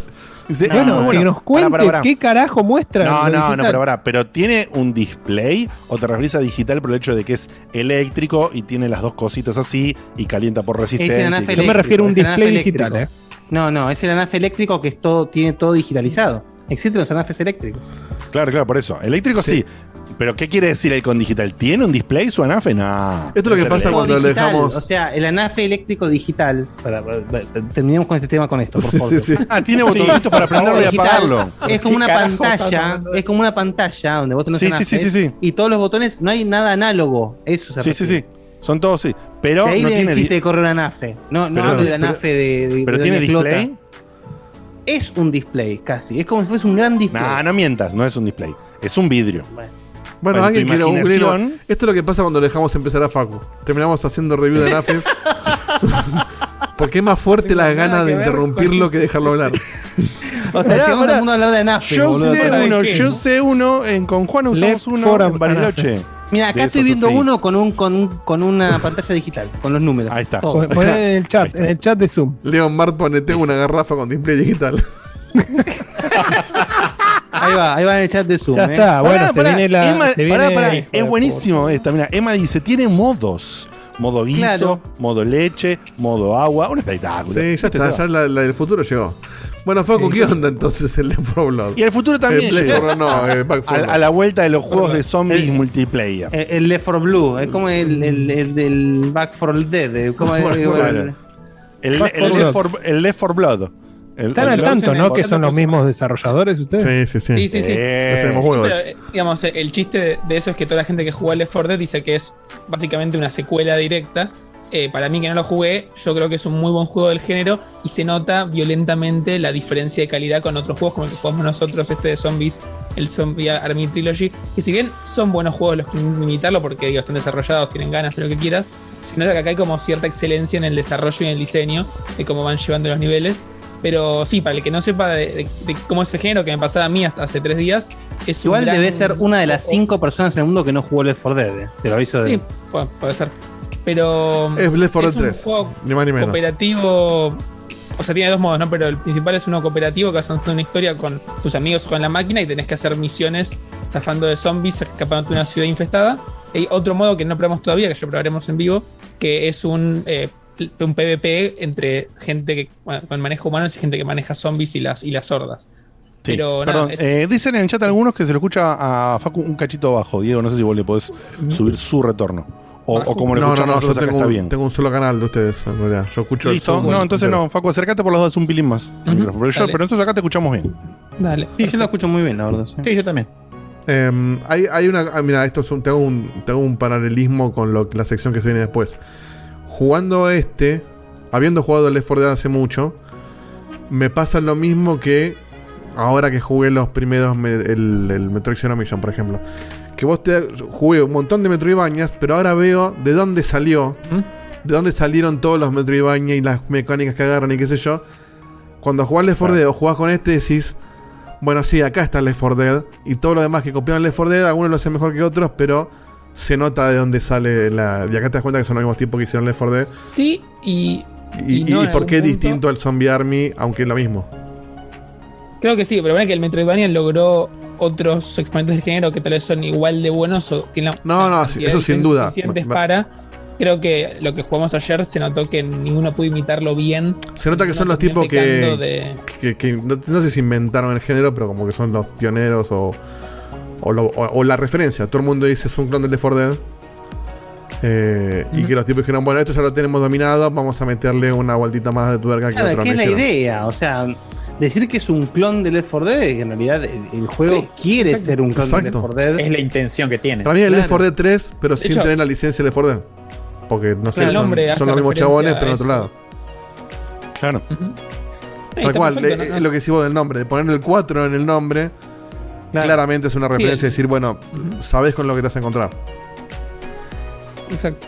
Totalmente. Si hubieran querido hacer algo más progresista, lo hubieran puesto en lugar de Left 4 Dead, Right to Live. No, aparte les cuento. Mu- Uh, para muy bien. Y aparte, Right, Right to Live eh, te- te tiene muy- bien el juego de palabras. todo. Oh, y la voy a anotar, ¿eh? porque Batman y el Duende Verde ganan, pero lo voy a anotar. Sí. El Chilibe es más trendy. me pone Right muy to mal Live cuando es- tenemos más de un nombre buenísimo. Sí, y hay, que, cuando y hay que dejar morir dos uno. nombres muy buenos y tal cual. Eh, Ok, no ahí solamente sí. quiero, quiero sumar acá para que vos continúes, Facu, que ingresás a la web backforblood.com y te tiran en la jeta. Únete a nuestra casa, los creadores de la aclamada saga Left 4 Dead. O sea, no hay nada que ocultar acá, ni que se quieran hacer los boludos, ni que quieren. O sea, te están diciendo, sí, somos nosotros que estamos haciendo la continuación espiritual con otro nombre. Punto. Listo. Es, es como que nos defendemos por las dudas, pero en ningún momento nadie dijo que no, ni, ni está No, no, mal. cual. Y de, y de hecho me parece que- formaron un nuevo estudio, ¿no? No es el mismo estudio. Eran los mismos tipos que formaron un nuevo estudio. Claro. Sí, yo no. eh, ahora te voy a buscar si el estudio tiene algo más. Eh, acá pu- eh, publishea, usando terminología de Uh. Facunlandia, eh, publica, publica Warner Bros. Rarísimo, pero debe haber algo ahí que no sé qué es. Pero Warner Bros. está media en cualquiera. Se decidió publicar esto. no Está sé media en cualquiera, ¿eh? Sí. Sí, y, y no se publicó esto. Pero el desarrollador se llama Turtle Rock Studios. Y si entras a la página de Turtle Rock Studios, hay una imagen gigante de Back 4 Blood. Así que me parece que no sé si hicieron otra cosa, ya te digo. No, hicieron otras cosas, ¿eh? Eh, hicieron otras cosas. Eh, dice Evolve, Evolve, hicieron el Evolve. Ese no es medio choto.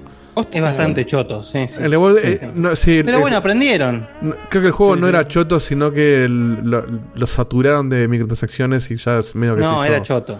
Yo lo jugué, era choto. O sea, tenía contenido, en un día te hacías todo el contenido del juego. Ah, y, y dice- figuran como figuran como los creadores de Left 4 Dead directamente, ¿eh? o sea, eh, ellos mismos. O sea, y bueno, puede ser que lo hayan desarrollado eso para, para, claro, para Valve. lo, lo lanzaron para Valve, lo distribuyó Valve, la licencia era de ellos y por eso no podían desarrollarlo sin Valve con ese nombre. Ahí está, sí, sí, sí. Así que directamente son los mismos. Yo pensé que eran, ah, viste como siempre, la de que algunos se van y forman el estudio, como dice Seba. No, son ellos mismos, directamente. Así que no hay, no hay dudas, amigos. Y Dale, pero pará, si son ellos mismos, ¿por qué no le pusieron Left 4 Dead? Porque no tienen. Por lo que te digo, porque la, li- porque la licencia es de Valve. Es de. Valve. Ah, claro. ¿Entendés? La licencia es de Valve. De por sí ellos en la página, que dicen que son los creadores de Left 4 Dead, cliqueás, dicen como para más información, che, a ver, quiero comprarme Left 4 Dead 1 o Left 4 Dead 2, y te lleva a otra página de Left 4 Dead y ahí está por todos lados el logo de Steam y el logo de Valve. Sí, la única, sí, la única diferencia es que estuvo publicado por Valve. Es exactamente, eso. exactamente. Porque es el, Pero- el nombre de ellos era el mismo también. Claro, ahí está. Porque el tema es ese entonces, es que el nombre, el dueño de la licencia era, es Valve. Igual aparece un, tar, un tal Certain Affinity, que puede haber sido un, un equipo de, de- de apoyo. Ah, sí, sí, un equipo de apoyo, par- tal cual. Sí, de, Sí, de- sí, de Valve o que está eh, asociado con ellos y por eso. Bueno. Pero Sí. la, Y la cabeza del desarrollo eran ellos. Sí, y fíjate la última para cerrar, es que en la página de Left 4 Dead no, no, no los mencionan a ellos. No está, está todo, por todos lados dice Valve, Valve Logo, Steam, qué sé yo. O sea, se hacen los boludos un poco como diciendo. Terminaron mal, va. Uh, bueno, bueno, puede ser, no sé, no sé, no sé, ¿por qué terminaron Valve? ¿Decís vos? Dale. Eh, Muy vamos. bien. No, es No, verdad no. que ahí sí destacar Forzado, la experiencia ¿eh? que. Sí, respecto al, al Left 4 Dead, bueno, de vuelta, no lo tengo tan fresco porque lo jugué hace un montón. Pero como que le La agregaron una negativa, vueltita. la negativa descalificadora de Beto, silenciosa, es mucho más agresiva que la negación de Guille, te cuento. Sí, Sí, Beto calladito en el rincón, tiro así, me tiro un. Es el padrino, ahí te mandó a matar. Ah, Sí, sí, ¿para qué me invitan El a este programa? ¿Para qué me invitan a este programa? Viste, es una cosa de loco. Bueno, Perdón, dale, Facu. le agrega, le agrega una, una giladita Dale, que Facu. es el tema de las cartas, que Left 4 Dead no lo tenía. Que básicamente te armás como un mazo de. Perdón, no pensé que estaba hablando yo. Bueno, si querés te dijo vos. Sí, Pero- estás dando vos, seguí, seguí. No, no, ahora, Ahora sí, no, ahora sí. Dale, habla. Eh, ¿Vas a hablar de eh, las cartas, Facu? Bueno, en No, las cartas. pe- en realidad- en- entendí que como dijiste yo no jugué al Left 4 Dead, no tengo más nada que decir. Pero bueno, le agrega lo de las cartitas eso, que, pero seguí. que está bueno. Sí, no sé. Que básicamente te armas un mazo de cartas que te va dando como ventajitas y. y- y- y- ¿Te acordás, boludo, cuando en este programa podíamos hacer una sección? ¿Te acordás? no. O sea, No, yo no, la verdad. No, pero no troleamos. Pero se podían hacer secciones antes, boludo. Yo creo que como los juegos de que nostalgia sí. que vos Yo te vas a acordar un distinto. momento, hubo un Claro. momento que sí. No, Sí, no. sí. Yo te digo que no. O sea, yo en un momento que yo creía que sí, ahora ya ni lo creo. Es decir, Yo creo que hubo, hubo momentos donde se pudo, pero fueron excepciones, no es que una época que se podía. Ah, hubo informes no que se una pudieron. época. Claro, hubo, hubo secciones que se pudieron, Claro. así tendría O que ser. algunos secciones que se pudieron. El, el de los primos de la semana pasada estuvo poco interrumpido dentro de todo. Bien, bien. Sí, pero porque es- yo creo que unieron fuerzas para eh, eliminar interruptores. Claro, eso es verdad. Eso, eso es verdad, ¿eh? Como hay pluralidad de voces, hay menos interrupción. Se interrumpen Ay, entre ellos, va. claro. Eh, entonces, acaparan. Bueno, Facu, interrupciones. contanos, contanos entonces cómo. ¿Qué, qué opinas de esto? ¿Te puede terminar? No, las cartitas Va- están muy, muy ¿va bien. o no va esto? Che, que- Lo dijiste. No, sí, es que justamente, a ver, más que nada vamos a, a- a volver a hacer referencia a nuestra planilla. En la planilla dice Facu y Dieguito, entonces íbamos haciendo tag team fuera de la situación de recién aparte. No, aparte Diego No, también Lo. La planilla dice Facu y Diegos. Claro, Adiós, porque, porque, porque los tres los jugamos. Estaba leyendo con la mitad tapada. Claro. Eh, no, pero sí, justamente quería, quería darle pie a, a nuestra experiencia de ayer de cómo lo jugamos. A mí personalmente, al ser el primer juego que jugué del estilo, me gustó mucho, como decía, me parece que tuvo un muy lindo diseño. Eh, hay un tema con la dificultad que justo empezamos jugando en difícil y se nos hizo, no, en normal, digamos, se nos hizo muy difícil. Tuvimos que jugar en fácil, y el fácil sería el normal clásico. De ¿Streamearon en fácil? No, bueno, para, para, para, para no volver al chiste de la, de la dificultad del medio, que ayer lo- lo- lo- se, se volvió un poco intenso. No sabés lo que fue, Guille. Yo creo que vos cortabas y te ibas. Hay tres dificultades. Que, entonces, Si uno, lo dice así, seguramente. sí. uno asume que si hay tres dificultades, la del medio es la normal. Por eso Facu dice empezamos en normal. No, primero habría que leer qué dice cada cosa. No, es que el- que por eso, pero es que el nombre es como que te diga recruit, veteran y no sé qué otra más. Entonces, Pete, es interpretable. pete y recontra pete. no o sea, son dificultades y, y cuando vos la- le pasás el mouse, te dice que incluye. Te dice, bueno, en esta tenés Friendly Fire, en esta tenés tal cosa. Y cuando vos ves la primera, te da a entender que es la más fácil, porque no tenés Friendly Fire, te da menos experiencia, lo que sea. Pero en la práctica, me parece que es, que normal, difícil, muy difícil. No existe el. Y te digo que, el- y hasta ahí nomás, el normal es normal. Normal para alguien que viene jugando no, shooters. pero- no, el normal bien. El, el- el- era normal bien, Diego. Ujú. Sí, Es no, pero pensado- es normal para nosotros, digo, pero no es el normal de un. No sé, el normal Ah, de del, un Call of del Duty. Nate, Nate, la lamparita, mira allá, eso. Claro, es un normal de alguien que ya jugó Sí, un sí, shooter. O sea, nosotros en la dificultad que jugamos al final De de, hecho, la campaña, perdimos, creo que nos perdimos en, el, en bien. el- alguna que otra vez en el, Sí, claro que en sí. el primer nivel. Pero la otra se nos, se nos hizo imposible, eso que éramos los cuatro experimentados, entre comillas, con, con jugar y nos costó horrores. Que está un poco jugar. pensado así para que No vos pudimos pasar el primer nivel. En el- el- No, no. Eh, eh, exacto. Está No, pensado el para primer, que el, primer, el primer nivel lo terminamos pasando, pero nos pudrimos. El, sí, bueno, el, el 1-1. Eh, digo, está pensado para que vos uses el tema de las cartas y cada vez tengas mejores cartas y vuelvas a ese nivel con mejores armas, mejores upgrades. El tema es que, al menos para mí, la parte que sí le considero flojo a todo el asunto, igual es un tema de, bueno, cada, cómo lo quieren encarar cada uno, es que yo no tengo ganas de jugar el juego muchas veces. Puedo jugar con alguien en algún nivel y repetirlo, pero como tiene una campaña bastante marcada, que tiene básicamente 4 o 5 actos, esos actos los dividen en capítulos, está bueno hacerla así, a 4 todos los capítulos juntos, ir hasta el final y listo. El que le quiere sacar todo el juego posible puede rejugar la Bueno, campaña, pero es que ahí está, porque mejores el- cartas y meterse en ese loop que a mucha gente le gusta. El no. jugador de Left 4 Dead suele. O sea, el Left 4 Dead, de la- del, no sé, el anterior, el 2, está hecho. No sé si es que está hecho, la gente lo juega así, pero está hecho para jugar una y otra vez al mismo mapa. veces. Y lo Claro. juegas más difícil y vas por otro camino o lo que sea. Entonces acá como que le- me parece que le buscaron la vuelta para decir, bueno, ya que lo vas a jugar mil veces, vamos a darle una vueltita para que tengas una dificultad más a la que apuntar. El tema de las cartas hace que no sea solamente disparar mejor, sino como que te armás tu, tu mazo de habilidades. eh, y mismo también están las cartas que te tiran el nivel, que son como condiciones que te... que te- entonces, el- el- el- lo que dice el juego es, ninguna run va a ser igual a la anterior. Por más que sí. Tampoco son tan distintos. Por eso, el mapa es el mismo, el objetivo es el mismo, lo que te va a cambiar es que, bueno, en este objetivo ahora te puse un enemigo que, no sé, pega más fuerte. O esta vez te puse la niebla que ves menos. Este, entonces como que, y eso es aleatorio. Eh, Y además, bueno, tu mazo, eh, los, par- los cuatro personajes tienen como una, un- particularidad distinta en una habilidad. Es como que ¿No estamos viendo ningún video del Left 4 Dead? lo vimos un ¿Del ratito, Left 4 Dead? pero lo, lo pongo de ¿Del Left vuelta. 4 Dead? No, no, no, no, no. Yo preguntaba nada más. No, tengo el término nomás. Pero a mí me gustó, me, gustó más de lo que pensé que me iba a gustar, de hecho. Sí, estuvo, estuvo muy lindo. No, y de hecho, para los que. A ver, primero nada está, está en Game Pass día 1, que no es menor, porque si querés jugar con amigos, tenés la posibilidad de jugarlo en PC o en, o en Xbox. ya no solo que no es menor, es una comprarlo. movida enorme. Bueno, me es parece que- que es una. Sí, me parece que es el primer título que Microsoft saca en Game Pass. Multiplayer que tiene el peso para que se haga uso y abuso, digamos, del sistema.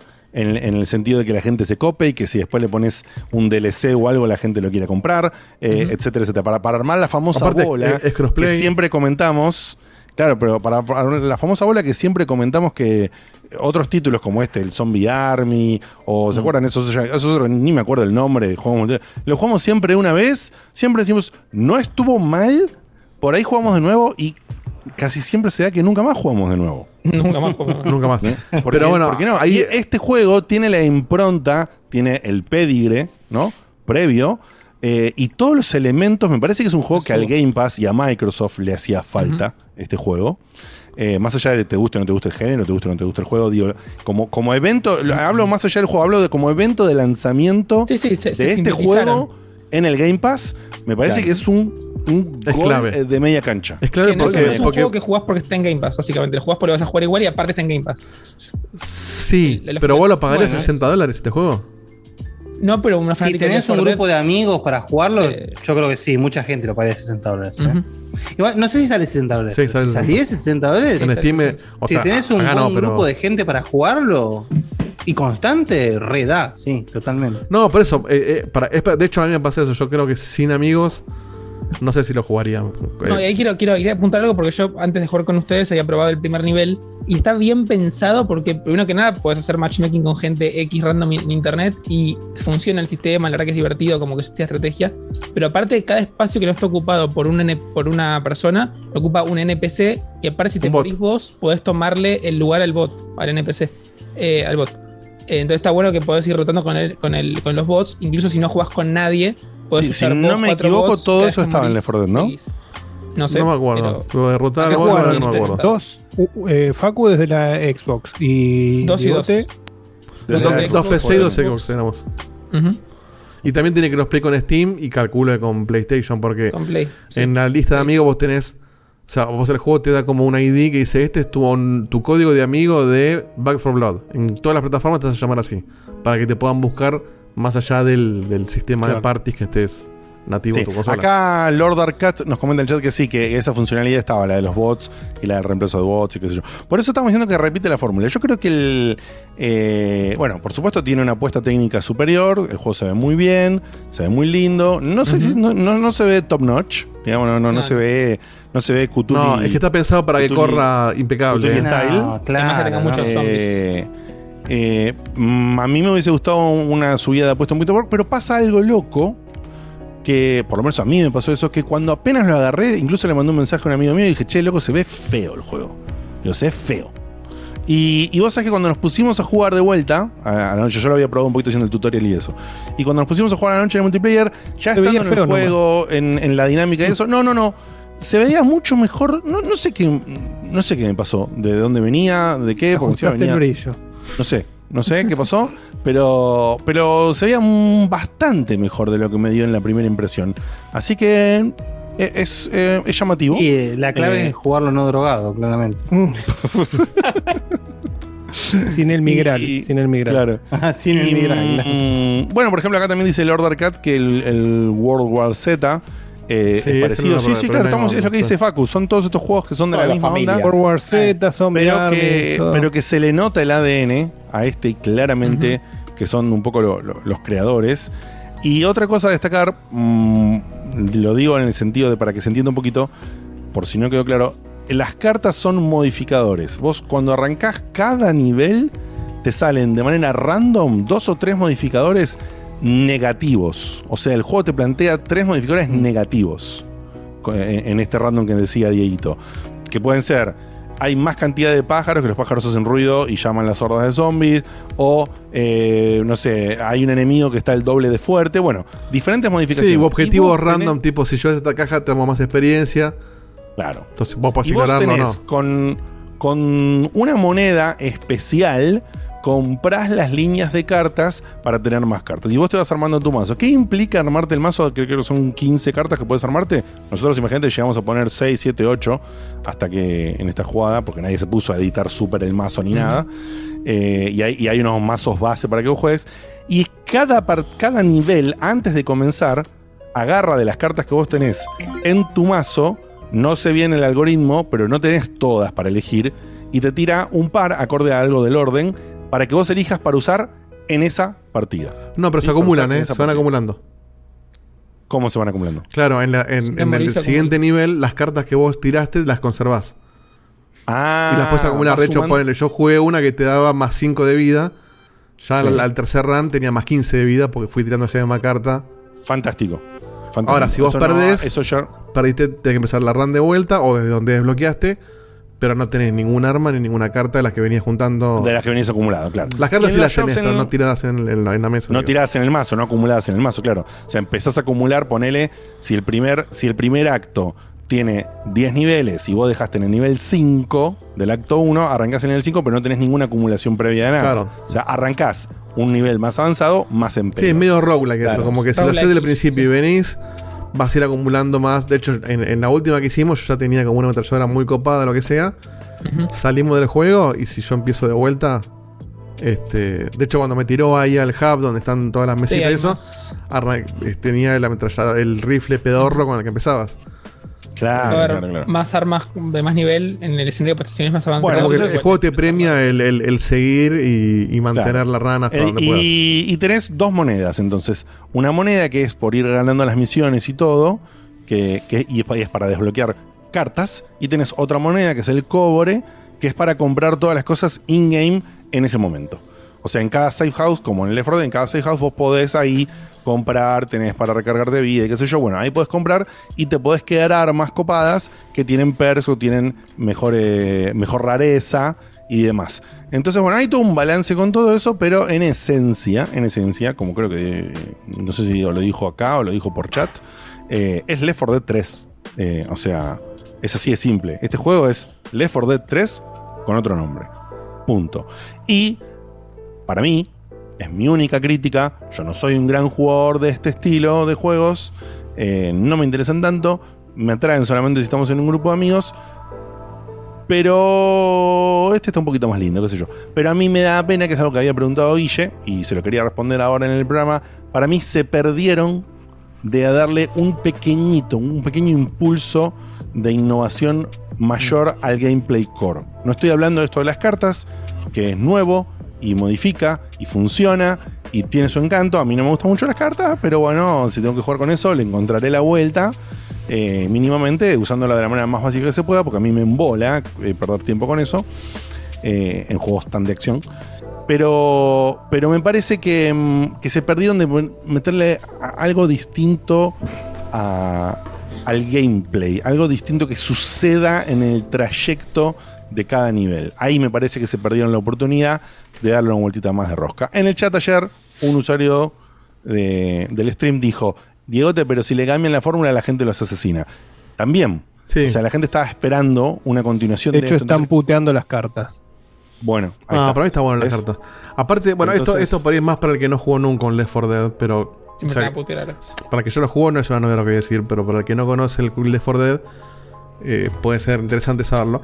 Que es que vos ves el juego, tanto el Left 4 Dead o este o cualquier clon de este tipo de juego, y es un juego medio cabezón, es matar zombies que vienen, pero jugándolo con amigos, eh, hablando, coordinando y todo, se dan situaciones muy interesantes, tipo, che, Faco, curate que estás medio jodido, pasame balas, vos cubrí acá, y, y- y se dan situaciones muy copadas que hacen Bueno, que el juego sea divertido. Lo divertido del Left 4 La Dead. el sí. Left 4 Dead ese era muy divertido. De hecho, justamente a lo que quería acotar, yo mucho no puedo acotar acá porque lamentablemente no lo jugué. Pero bueno, pasa que yo lo- tenía pensado jugarlo eh, con cop Está en local, Xbox me One, ¿eh? Sí, ya sé. Eh, eh, estoy diciendo porque. No terminar. Estoy jugando porque, porque, no, porque no tiene cop local. Y. mm, entonces, bueno, lamentablemente voy a esperar. Ya dijeron que lo van a parchear, lo van a poner, así que capaz. Si no, veré de cómo hacerlo online y qué sé yo. Pero el Left 4 Dead eh, 2, el 1 principalmente, el 2 también. Pero lo jugué hasta el hartazgo. porque esta sensación de no, sí, cubrir no sé qué cosa, no, bueno, cuidado con la Witch, no sé qué cosa yo, era como que debería ser más repetitivo de lo que realmente es. Era como que, por más que el nivel siempre era igual, pasaba siempre lo mismo, entre comillas, algunas variaciones. Nunca te aburrías, porque Sí, capaz de repente jugabas con otros amigos, eh, o, eh, amigos que tienen otra, otra táctica, entonces la experiencia com- com- eh, cambiaba completamente. Entonces realmente es un, un juego que está muy bien armado. Y si el Back for Blood respeta esta, esta premisa, La respeta. sí, yo apenas pueda me lo voy a poner a jugar. La respeta completamente. Si tenés, porque si si tenés no- Game Pass, si tenés tres amigos más que tengan Game Pass o que tengan ganas de pagar el juego, eh, para mí es un, es un planazo. Eh, De hecho, en, en Nahuel me dijo, che, si le falta uno, yo me prendo en el Back 4 Blood porque también lo quiero jugar. Bueno, es que a mí me pasó algo loco, que es el primer juego de este estilo que a su debido tiempo, tranquilo y sin apuro, depende de con quién juegas, no me molestaría, ahí, ahí es la parte repetitiva que no me molestaría, yo de mi parte con esto cierro, no me molestaría estar sosteniendo, por ejemplo, una campaña con ustedes, cuando sea que podamos jugar, una vez por semana, dos veces por semana, no importa, y en paralelo sostener una campaña con, otra, con otras personas Claro, que están proponiendo jugar.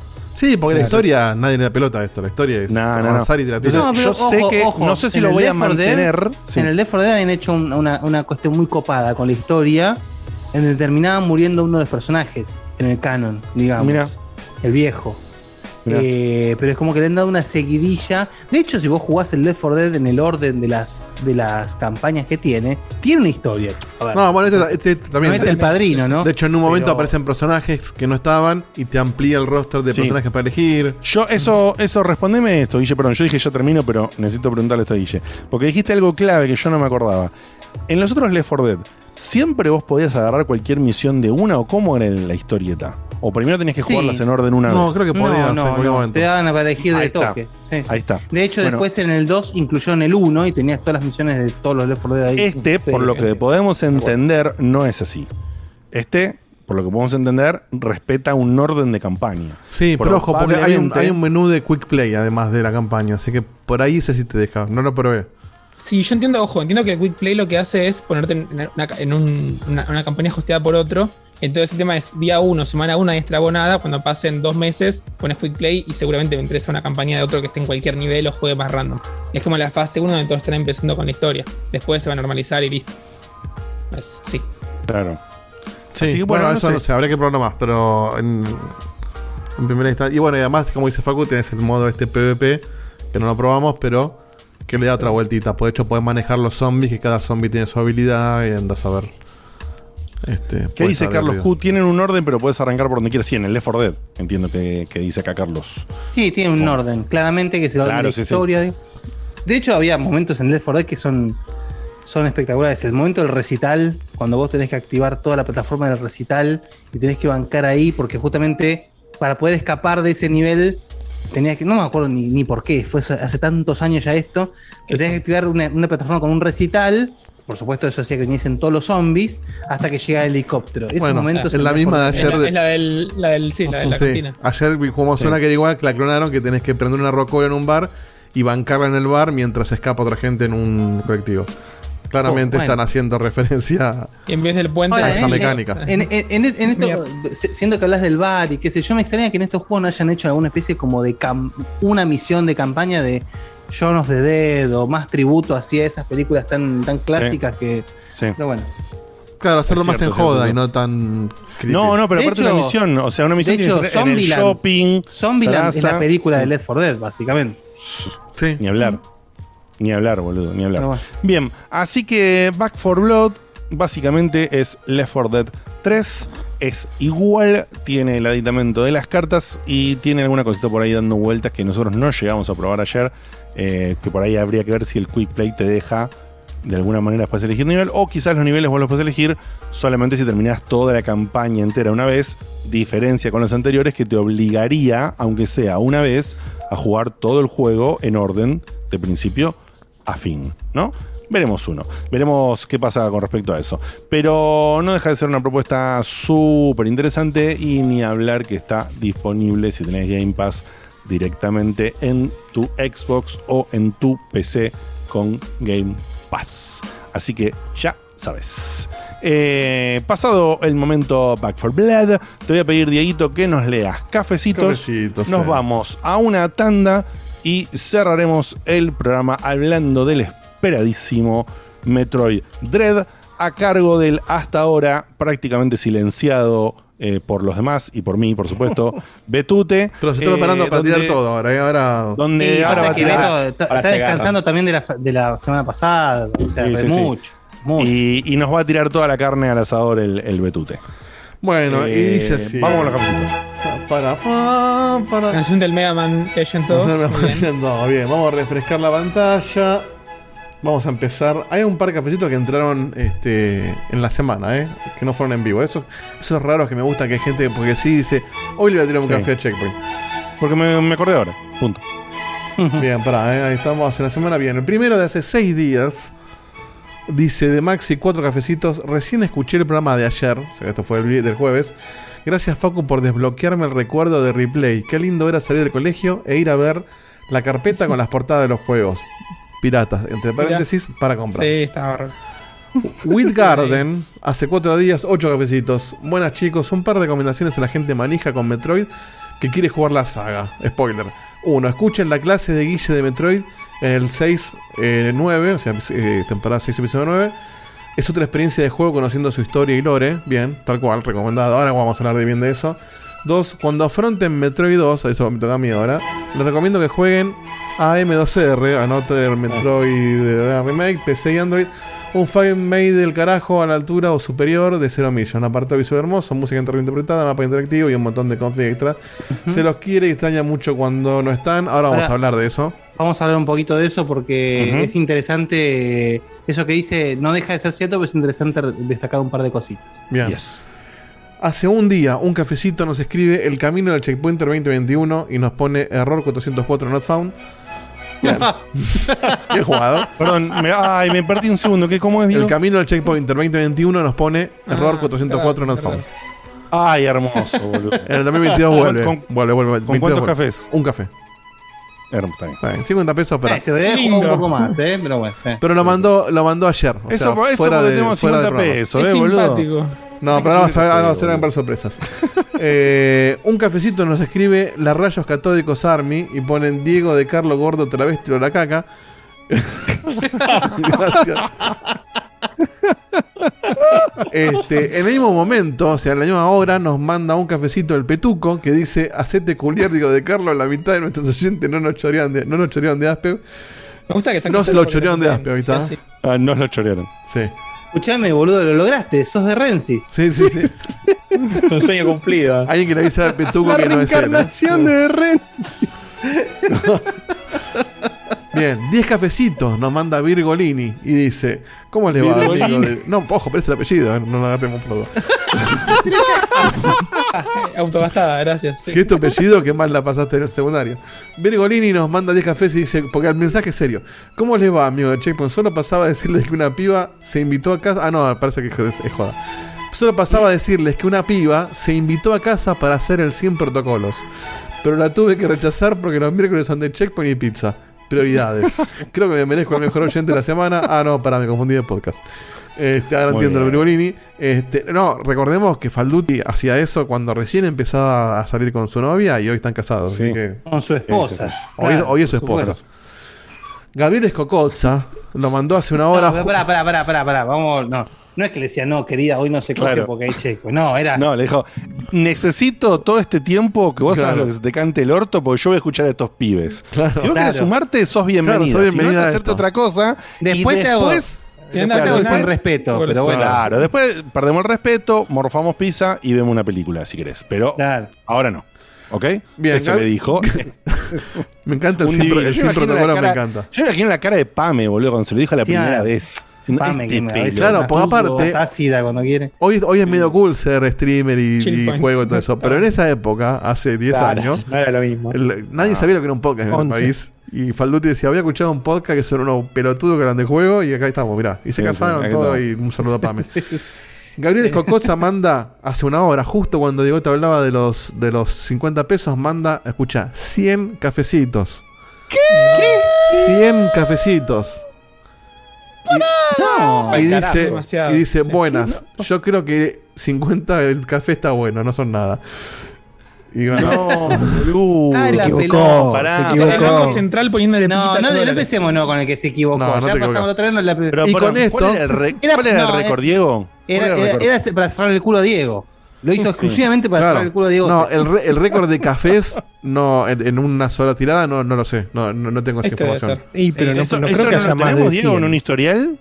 Era 50 el más. Habría- alto, si mal Porque, era- porque habían tirado como 50, sí, una vez. Sí, o sea, manualmente lo podemos buscar en algún momento. No, no hay un reporte, me parece, o no lo encontré. Pero sí tengo el Bueno. podio, y con esto entra en el podio. Está en el tercer puesto. Que Upa. tenemos? Primer puesto, Vicio Cordobés. Segundo, Santi de Mm. Rosario. Tercero, Gaby Jocosa. Ah, bueno, sí. Cuarto, Santi de Córdoba. Cinco, Santi de Rosario. Santi de Rosario está Los dos veces. Y Santi. Son Sí, todos sí, los sí. Santis, el grupo de los Santis. Son todos Santis y, son Ese dos Santis que se duplican. full, ¿eh? El, el- el podio ese se llama Un Sol para Checkpoint. Y se cayó nosotros Se cayó Code del podio, de ¿eh? Del- de los cinco lugares. No. No, pero bueno, este, pero este fue Wayne- Gabriel Escocotza, ¿fue? Sí. Gabri, Gabri XP o Gabri Jocosa. Gabri, Gabri. Qué zarpado, boludo. Tú fuiste a carajo, man. Te Gracias, carajo. gracias, Un gracias. animal, un animal. Buen animal. Este, vamos a darle después a un cariño cuando lo veamos. Winemaker, cinco Sí, cafecitos. sí, Vi- Vicio Cordobés dice acá en chat, yo soy Santi de Córdoba y Vicio Cordobés, lo sabemos, pelotudo, y no entendemos por qué mierda nos das plata con dos nombres para rompernos las pelotas y encima tan boludo que, no- que si fueses un solo nombre serías el uno indiscutido. Y no, es el uno, Pero- es, es el uno indiscutido igual, ¿eh? Está en el Sí, primero y en el cuarto puesto. Y quiere tener Pero como nosotros somos tus, como nosotros Y somos tus amigos, te queremos. Ese tipo, es, Sí. ese tipo, no sé, es una especie de Jesús personal. Sí. Como nosotros, tal como nosotros te queremos y te conocemos, siempre te vamos, Jesus. te vamos a sumar los dos puntajes, ¿ok? Porque Por para, que supuesto. veas, para que veas que primero te bardeo, pero después te. Sí. Pero igual, igual aclaremos que sin sumarlo está en el primer puesto igual, ¿eh? Tiene el 1 y el Igual. 4.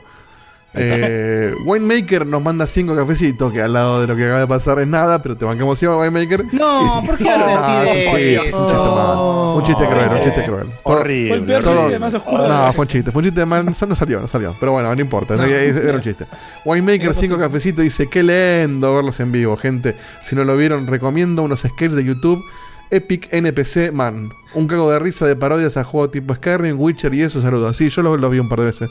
Sí. Son unos australianos muy divertidos. Los quiero, perdón que yo ponga cinco cafecitos, pero no me alcanza para ¿Quién, perdón? dale. ¿Quién? Eh. ¿Diego? ¿Cómo?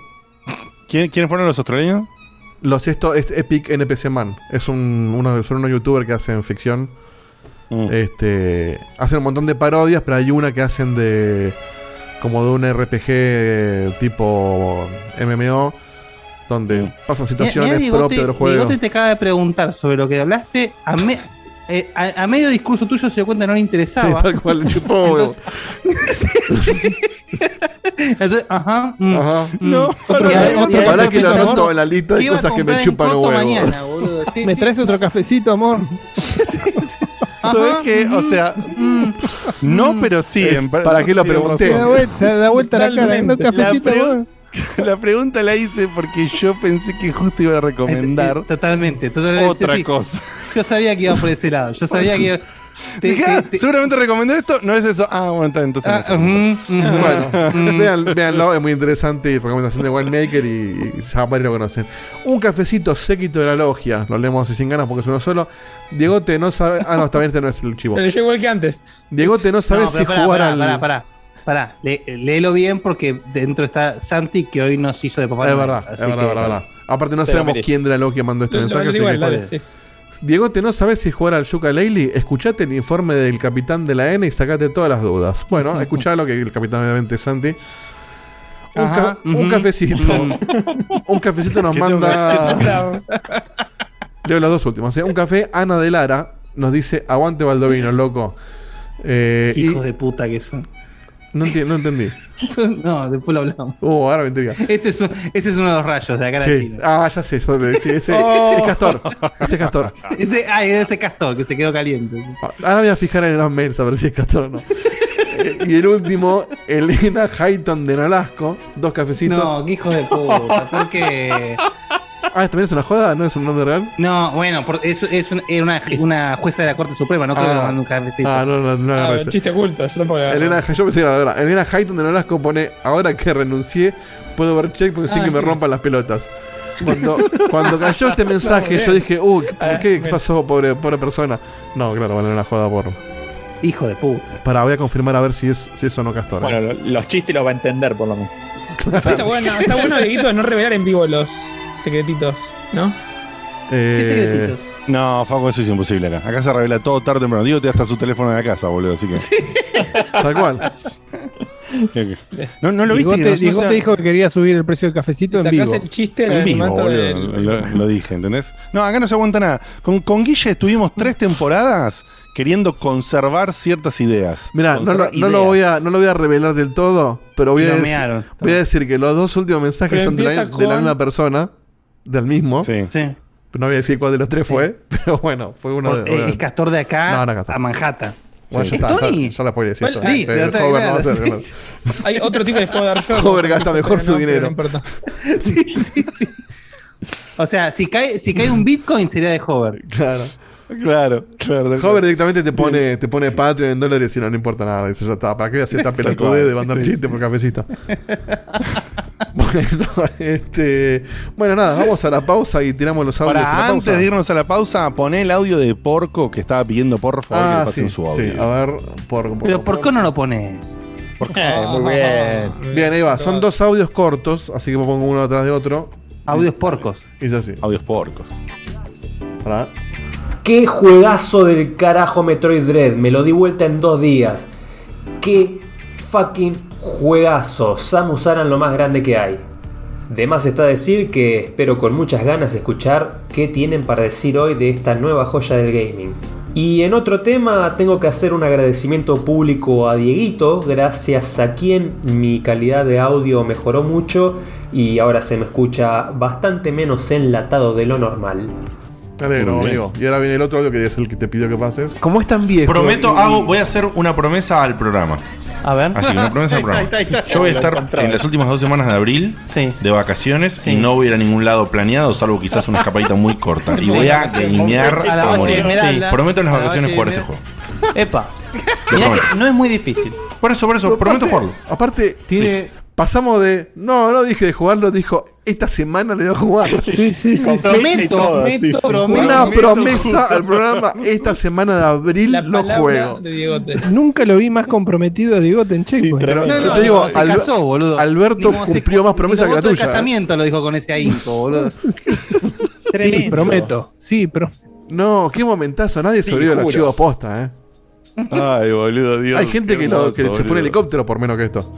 Sí, sí, sí. sea- es como que yo agarre y te diga, yo, yo nunca dije que Resident Evil 6 iba a estar bueno. Claro, tal cual. O, o- o nunca vomité cuando escuché las, to- eh, ¿cómo es? Las tofas. Sí, sí, sí. Las tofas.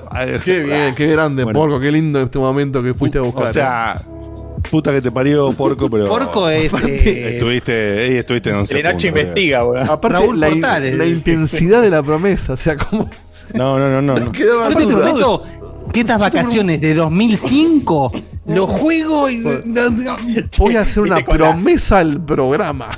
Con la, y al con la país. cámara- con la cámara oculta, viste, en ese ángulo medio en diagonal. El tipo. El subtítulo amarillo abajo. Y abajo, Sí, sí, y abajo, amarillo. y abajo, María Laura Santillán. Ajá, mm.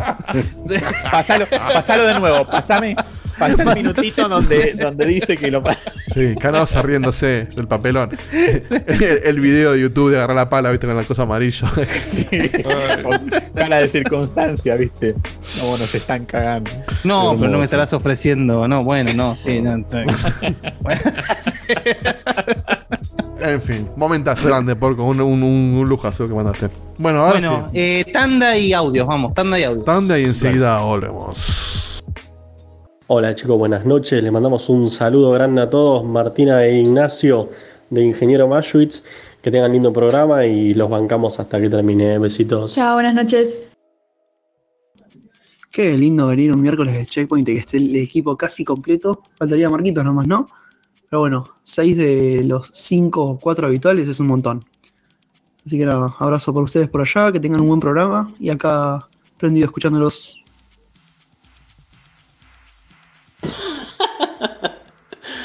Me mató amigo de los audios. Y yo te amo a ti, ciudadano promedio. Bueno, Diegote. Para los oyentes nuevos habría que poner un pequeño disclaimer. Porque el, este juego no da miedo del gurú. es controversial por lo menos. Yo no me gustan los juegos de terror, pero me vi unos gameplays del Layers of Fear que me hubiese meado encima y es de los juegos que más hatea Guille, diciendo que no da nada de miedo, pero nada de eso. Para alguien nuevo por ahí hace falta. Hola chicos, ¿cómo están? Acá Sebastián desde el otro lado de la cordillera. Eh, los saludo a todos. Y hinchándolos de vuelta con el tema de la carrera, como consultaba Guille el otro día. A ver, Guille, te lo voy a explicar súper rápido porque sé que el tiempo es tirano con Dieguito, así que, a ver, eh, un ingeniero comercial es lo que viene finalizando lo que sería un técnico en administración de empresas. O sea, yo veo varias ramas de una empresa, tanto la legal como la de recursos humanos, como la de procesos administrativos, etcétera, y puedo, eh, digamos, ver cualquiera, cualquiera de esas áreas con algún tipo de especialidad. Pueden ser finanzas o lo que sea. Este, eso. Y Dieguito, te mando un abrazo con mucho, mucho cariño porque lo que a vos te pasa de manera nasal, a mí me pasa y me ha pasado toda, toda la vida. Así que te recontra entiendo. La ventaja es que yo al vivir acá en Chile, el clima es seco, entonces no lo sufro tanto. Sufro cuando hay primavera y vuelan los pétalos y la nariz me queda hecha percha. Pero nada, eso. Y hoy terminé los finales, así que a esperar las notas. Un abrazo chicos, los quiero mucho. Ah, y otra cosa. El otro también que me incitó a estudiar, pero no teatro porque soy de madera terciada, es Diegote que le mando un saludo y me encanta verlo ahí, que lo extrañaba. Ese bozarrón, yo mataría, daría un huevo de los que tengo para tener el bozarrón que tiene él, o la mitad de la inteligencia que tiene Guille. Con eso estoy bien. La altura de Facu también me vendría bien, pero bueno, no se puede todo. Un abrazo. Yo quería contar este, una experiencia media nostálgica con el primer Silent Hill de Play 1, haciendo alusión a lo que contó el gurú, así que por las dudas pongan el audio en 2X o 1.5 porque va a ser largo. Cuando yo jugué por primera vez al Silent Hill con mi hermano más chico, éramos muy chiquitos, pero muy chiquitos. Yo creo que tenía 11 y mi hermano tendría 6. A mí me costaba mucho manejar el control tanque del primer Silent Hill, me costaba mucho y mi hermano más o menos lo manejaba mucho mejor que yo, pero él no entendía muy bien cómo se hacían los, los puzzles. Entonces yo más o menos intentaba ayudarlo a avanzar el juego resolviendo los puzzles, las historias, los diálogos, todo eso, y él se encargaba de jugar el juego. Entonces, este, nosotros, nosotros dos estábamos recagados con ese juego, pero estábamos juntos, éramos muy chicos, y llegaba un momento en el juego, no voy a contar nada de la trama, pero sí voy a contar cómo era un puzzle que estaba en particular, en el que estabas en una especie como de morgue, imagínense una morgue low poly, pero nosotros estábamos que nos hacíamos pis encima, en el que teníamos que mm, escribir la primera letra del nombre de los fallecidos en un orden determinado para poder desbloquear una puerta. Entonces ahí estábamos viendo la primera letra de fulano, de mengano y así, y cuando resolvimos el, el puzzle, mi hermano más chiquito me dice, el, la contraseña es danger.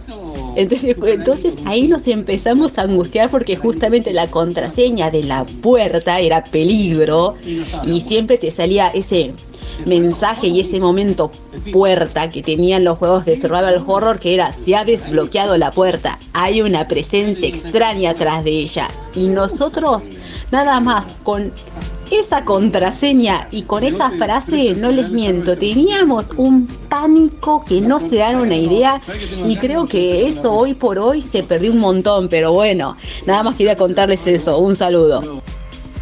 Ahora sí, salió en silencio.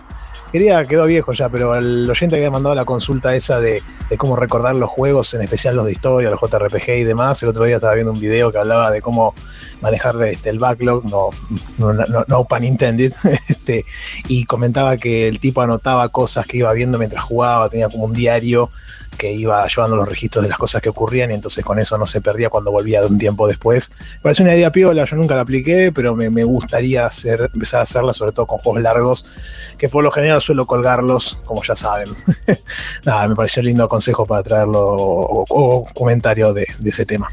¿Sabes que volviendo, eh, hay algo que me llama mucho la atención, pero depende su- recontra de la personalidad. Es muy loco cómo, cómo funciona el cerebro de cada uno. Recién en el audio Santi Rod nos decía sobre este consejo, ¿no? De tomar notas en, en los juegos como para que cuando vos lo retomes más adelante recurrís a tus notas y dices, ah, pasaba esto, pasaba esto, pasaba esto y sigo para adelante. Quille decía, ni un pedo. O sea, ni de casualidad, yo opino lo mismo. Y Por es suerte muchos loco- juegos lo hacen automáticamente eso. Claro, pero es muy loco cómo, cómo ha- hay gente que ciertas tareas, que por ejemplo para, es- para este caso, Guille, eh, para vos y para mí coincido plenamente, eh, son un tedio que van completamente en la oposición del placer de jugar. O sea, que justamente, digamos, Bueno, cuando claro, vos querés pero- jugar... claro, no, pero- no- no querés tomar notas por si dejas un juego. Tomás notas y te- te- para solo un puzzle. Pero no para... hacer un paréntesis, porque justamente lo que vos decís es muy cierto, pero creo yo que para muchas otras personas debe ser un gran tedio jugar un juego como lo jugamos nosotros. Es decir, yo, por ejemplo, si agarro un juego no lo suelto. Es decir, hasta que no lo termino, no lo suelto. Santi, por ejemplo, no tiene esa política. El, tipo colecciona empezar juegos. Hay gente que, le- o, o Dieguito es un término medio. Dieguito, por Yo ejemplo. soy término medio también. Yo quiero hacer como vos, pero no me sale. Bueno, Sí, la cuestión yo, es que- yo soy igual que Guille, yo quiero ser como vos, pero no me sale, tal cual. Yo, yo, o sea, yo generalmente no juego más de dos juegos al mismo tiempo y hasta que no termino no arranco uno nuevo. Por más ganas que tenga de, de testear uno, lo que sea, porque si no, perdés un poco. Aparte, mu- muchos juegos, no es por todos no ni pedo, ¿no? Pero muchos juegos se valen de esa experiencia continua para crear el, el- feeling cual. que quiere el juego, el de transmitirte eh, lo artístico del juego, ¿no? Y ahí empezamos con el debate, bla, bla, pero no importa. Em, así que nada, yo creo que también son diferentes modos de jugar y Sí. yo creo que muchas cosas que yo hago en los videojuegos a mucha gente decir vos sos un pelotudo. Bueno, sí, puede Claro. ser. Pero bueno, sí, tal cual. forma. Y es muy loco, la otra que iba a comentar, sumando al, al mismo tipo de, quizás de actitud, eh, cosas que hace, por ejemplo, no sé si lo sigue haciendo, pero mi sobrinote de Maxi, que le mando un saludo, o Falduti, son de esos que tienen esas apps como para seguir el backlog y tener como agendado qué jugaste y lo pasás a la otra listita de jugado y mirás lo pendiente para jugar. Eh, es re loco, pues yo soy un tipo ordenado para un montón de cosas, muy estructurado para un montón de cosas, pero yo el solo hecho de pensar, eh, de ver una lista en un lugar que me, que me generaría el concepto de demanda, el concepto de demanda, de jugar por obligación para llenar la lista de esa verga, a mí me... me, me- Sí, no sé si por obligación, pero sí como Igual, para eh, no- no trazarte un objetivo por ahí, como decir, bueno, Sí, pero, pero genera, un juego. pero genera un compromiso. Sí, yo entiendo lo El que compromiso decís, te lo generaste cuando lo compraste. Es como una agenda. eh, Sí, sí, pero es una agenda que te está, es una agenda que te está y- dando en la nuca. Sí, sí, sí, yo estoy de acuerdo vos. Yo si hiciera eso me pasaría igual que a vos, porque No, yo- ojo, yo- vas a hacer como una tarea que tenés que cumplir, Sí, una exacto, misión, exacto. Y, si, y si no la haces, ¿qué pasa? ¿no? Y Claro. Es, es un, es un tema. Sí, no pasa nada. No, no. Comprate un juego No, al pedo. Pero yo me- pero- entonces, ¿para me- qué está? Pero entonces, ¿para qué lo puse? Pues si yo Claro. puse algo es para completarlo. Y ahí Pero está lo bueno de la lista, lo bueno de la lista es que vos tengas en cuenta, porque muchas veces vos tenés un backlog grande y te olvidás de algunos juegos que vos querías jugar Claro. porque te salió otra cosa. Bueno, Eh, puede para ser, eso pero sí tiene sentido. Armate una carpetita en Steam, no jodas. Exacto, una, no una- claro. agenda. Tengo, tengo categorías en Steam, listo, man, ya está. Ah, terminó, ya está. terminó el asunto. Sí, tengo eh, eso te sirve por si jugás en varias plataformas, como que te. Es lo Igual, mismo. Sí, pero, pero hay algo como, viste, la bibliotequita esa de eh, que, y que te baja la- la- el, el almacenamiento de, de- de la, la tapita del juego y le puedes poner la cantidad de horas, ¿entendés? Que tardaste en pasarlo, o si completaste todos los platinos y Es cosas un así. poco. Es como- a- Eh, eh, yo creo que es más como para armar un coleccionismo en algo que ya Sí, no existe tanto puede físico. ser. Entonces, bueno, lo colecciono. Puede ser. Que yo tengo, tengo mi mucha pasé en el metadata. año y es para eso justamente. Como no tengo, antes no se descentralizaban los trofeos. Entonces en el trofeo tenía lista de juegos que jugaba y de repente digo, ¿qué jugué este año? Y me fijé en los trofeos que venían. Ahora como tengo todo en todos lados, digo, bueno, me- con mi Excel al menos sé que jugué cuándo, pero no tomo como una obligación en absoluto. De hecho, si empiezo un juego con ustedes y no lo termino porque los que empezamos juntos no terminamos, queda ahí y no, no lo noto nunca porque Sí, Facu, pero, pero vos tomás una lista porque tenés otro problema, que es simplemente que te gusta eh, llevar el tracking de lo que hiciste para, para comentarlo en algún lado, para sacar una cuenta, no, no por la lista para completar, es al revés, vos registrás lo que ya hiciste. No, No, sí, registrás lo que tenés por hacer. ¿Se entiende la gran diferencia? Que yo tampoco Sí, comparto lo de registrar lo que hiciste, pero registrar lo que hiciste me parece mucho más simple. eh, de- en el sentido de- del concepto e incluso de lo que significa. En cambio, vos tener registrado lo que te falta, lo que te falta es como que te, te impone un objetivo medio obligatorio, medio raro. Y yo me dejo llevar por el momento. Así también cuelgo y, y caigo en lo que dice Dieguito, ¿no? O sea, como me dejo llevar, no me aguanto a probar tal cosa, esa otra cosa me engancha mucho, me quedo jugando esa otra cosa y abandono, y abandono Sí. otra que me gustaba. Un poco somos presos de pero- que tenemos muchas cosas nuevas porque las mandan o porque lo que sea salen y las queremos comentar acá y sí, che, ¿por qué ayer nos pusimos a jugar a Full? Porque salió y hay que probarlo. Y sí, porque salió. Y, y ahora nos copamos Bueno. como si jugándolo. Es Y, muy por época culpa de eso colgué, eh, no sé, el Sí, Psychonauts. pero esto, esto le pasa a la gente más allá de tener un podcast. Es cierto que nosotros a veces hemos, yo lamentablemente un par de veces he perdido el track, eh, el, el flow, digamos, esa, esa- esa cosa súper continua que estaba hablando Guille, de focalización en un juego por tener que hacer un compromiso para Checkpoint. Es verdad, me ha pasado. No, pero sí, bueno, Guille pero más allá- pero tiene la actitud de hacerlo de Checkpoint y volver a ese juego. Y Diego y yo no tenemos esa actitud. Por ahí rompimos con la obligación para Checkpoint y después nos quedamos, arrancamos otro juego o nos colgamos otra cosa. No, bueno, pero, pero bueno, eh, también más allá de checkpoint o no checkpoint, también la, la oferta que hay hoy en día es. Claro, por eso es muy de esta época ese tema. Claro, Pasa que, bueno, yo digo sí, porque nos da el acceso a tener un montón de no, cosas no, no, que no, no se pagamos. entiende. Yo digo que una persona que, que no tiene ese acceso, digamos, esa facilidad, también es cierto que, que sale tanto todo el tiempo, constantemente, que, qué sé yo, o sea, no digo que sea algo eh, inherentemente malo. Lo que digo es que sí te quita un poco el disfrute que uno tenía antes de un juego, porque a veces te pasa que vos, estando, digamos, queriendo estar al día, te pasa que decís casi que te sentís culpable si no estás jugando el último juego que salió. Porque Mm. no lo puedes compartir con tus amigos, porque lo que sea. Y eh, no estaba bueno. Y pasa medio No, con todo hoy. Todo el mundo hoy tenés que verle los juegos de calamar porque no tenés los memes. Y terminás viendo una. Que después está bueno, pero así también viene por acá Fíjate su si hay papel. igual. Sí, es terrible. Sí, sí, es Pero fíjate que Sí. ahora, por ejemplo, Game Pass agregó la opción de Save to Play Later, una cosa así, que es literalmente eso ya totalmente embebido en. Eh, sí, es la lista de Spotify, de Spotify, de Netflix. De, De en mi Netflix, sí, de lo que sea, sí, o de YouTube, guardado para después. Sí, que Sí, nunca. es. Tengo un millón de videos que guardé para después, nunca los vi. Hace años Sí, que tengo sí, videos, sí. ¿eh? Por supuesto. Es el papel que encontrás cuando estás ordenando y decís, esto me va a servir. Verga. Bueno, Beto, contanos qué onda Metroid. Bien. Bueno, eh, les cuento. Eh, tuve el No, placer. no, pará, pará, de- no, no. Lo presentamos muy mal, boludo. Hicimos Sí. todo el espamento, Sí, bombo y sí, platillo. sí, Fue un desastre lo hicimos. Después Perdón, de Beto, 30 perdón, años perdón. y 4 juegos. Perdón. Después de muchísimo tiempo, me corregirán acá los Nintenderos si fueron 19 o 20 años. 19, 19. Volvi- 19 años, volvió a salir un juego de Samus. No sé si es Samus Aran o Samus Aran. ¿Se lo sabemos, Guille, eso? Aran. Samus, Samus Aran. De Samus Aran, Metroid en 2D. Metroid en las versiones de 2000 sabemos que hay Metroid en 2D y sabemos que hay Metroid en 3D, los Metroid Prime, la trilogía que justamente acá, eh, por, eh, por los mensajes y demás, comentaron que yo jugué no hace tanto en emulación. Y bueno, para los seguidores de esto, este era un juego esperadísimo porque justamente 19 años sin que salga una nueva iteración de un juego de Metroid en 2D, más allá de que te guste o no, y lo que nos va a contar Beto ahora, es un hito histórico, ¿sí? Dentro de las cosas. en, dentro, en- en muchos aspectos. en muchos aspectos, en muchos aspectos dentro de la historia de los videojuegos y por supuesto, entre tantos aspectos, dentro de la propia historia de Nintendo. Dicho así, ha salido y Beto, como alguno de los que comentó por ahí, creo que Porco fue y alguno más, medio que se lo fumó en pipa al jueguito. Así que no solamente lo jugó, sino que ya lo terminó y por eso nos va a hablar de pe a pa todo lo necesario que vos sepas, sin spoiler. No, de me a Troy. De Metroid, muy bien, Muy muy bien, bien, muy bien. Muy bien. Eh, todo lo que vos necesitas saber porque se lo completó, se lo fumó. Ya te adelanto una cosa, le gustó, ¿eh? Es obvio. pero, pero ahora que nos diga él, ahora sí, Betute, presentado como corresponde, por favor, contanos. Tranquilo que a toda la gente del chat. No va a haber spoiler. No Tranqui, solo por tranqui. ustedes, sino porque Guille no lo jugó, yo no lo jugué, yo lo tengo acá Ah, en mi ahí me hicieron spoilear algo. Y así como dije que me camino a la casa de Facu, me camino a la casa de Beto también, Sí, que es más sí. lejos. La misma sangre, ¿viste?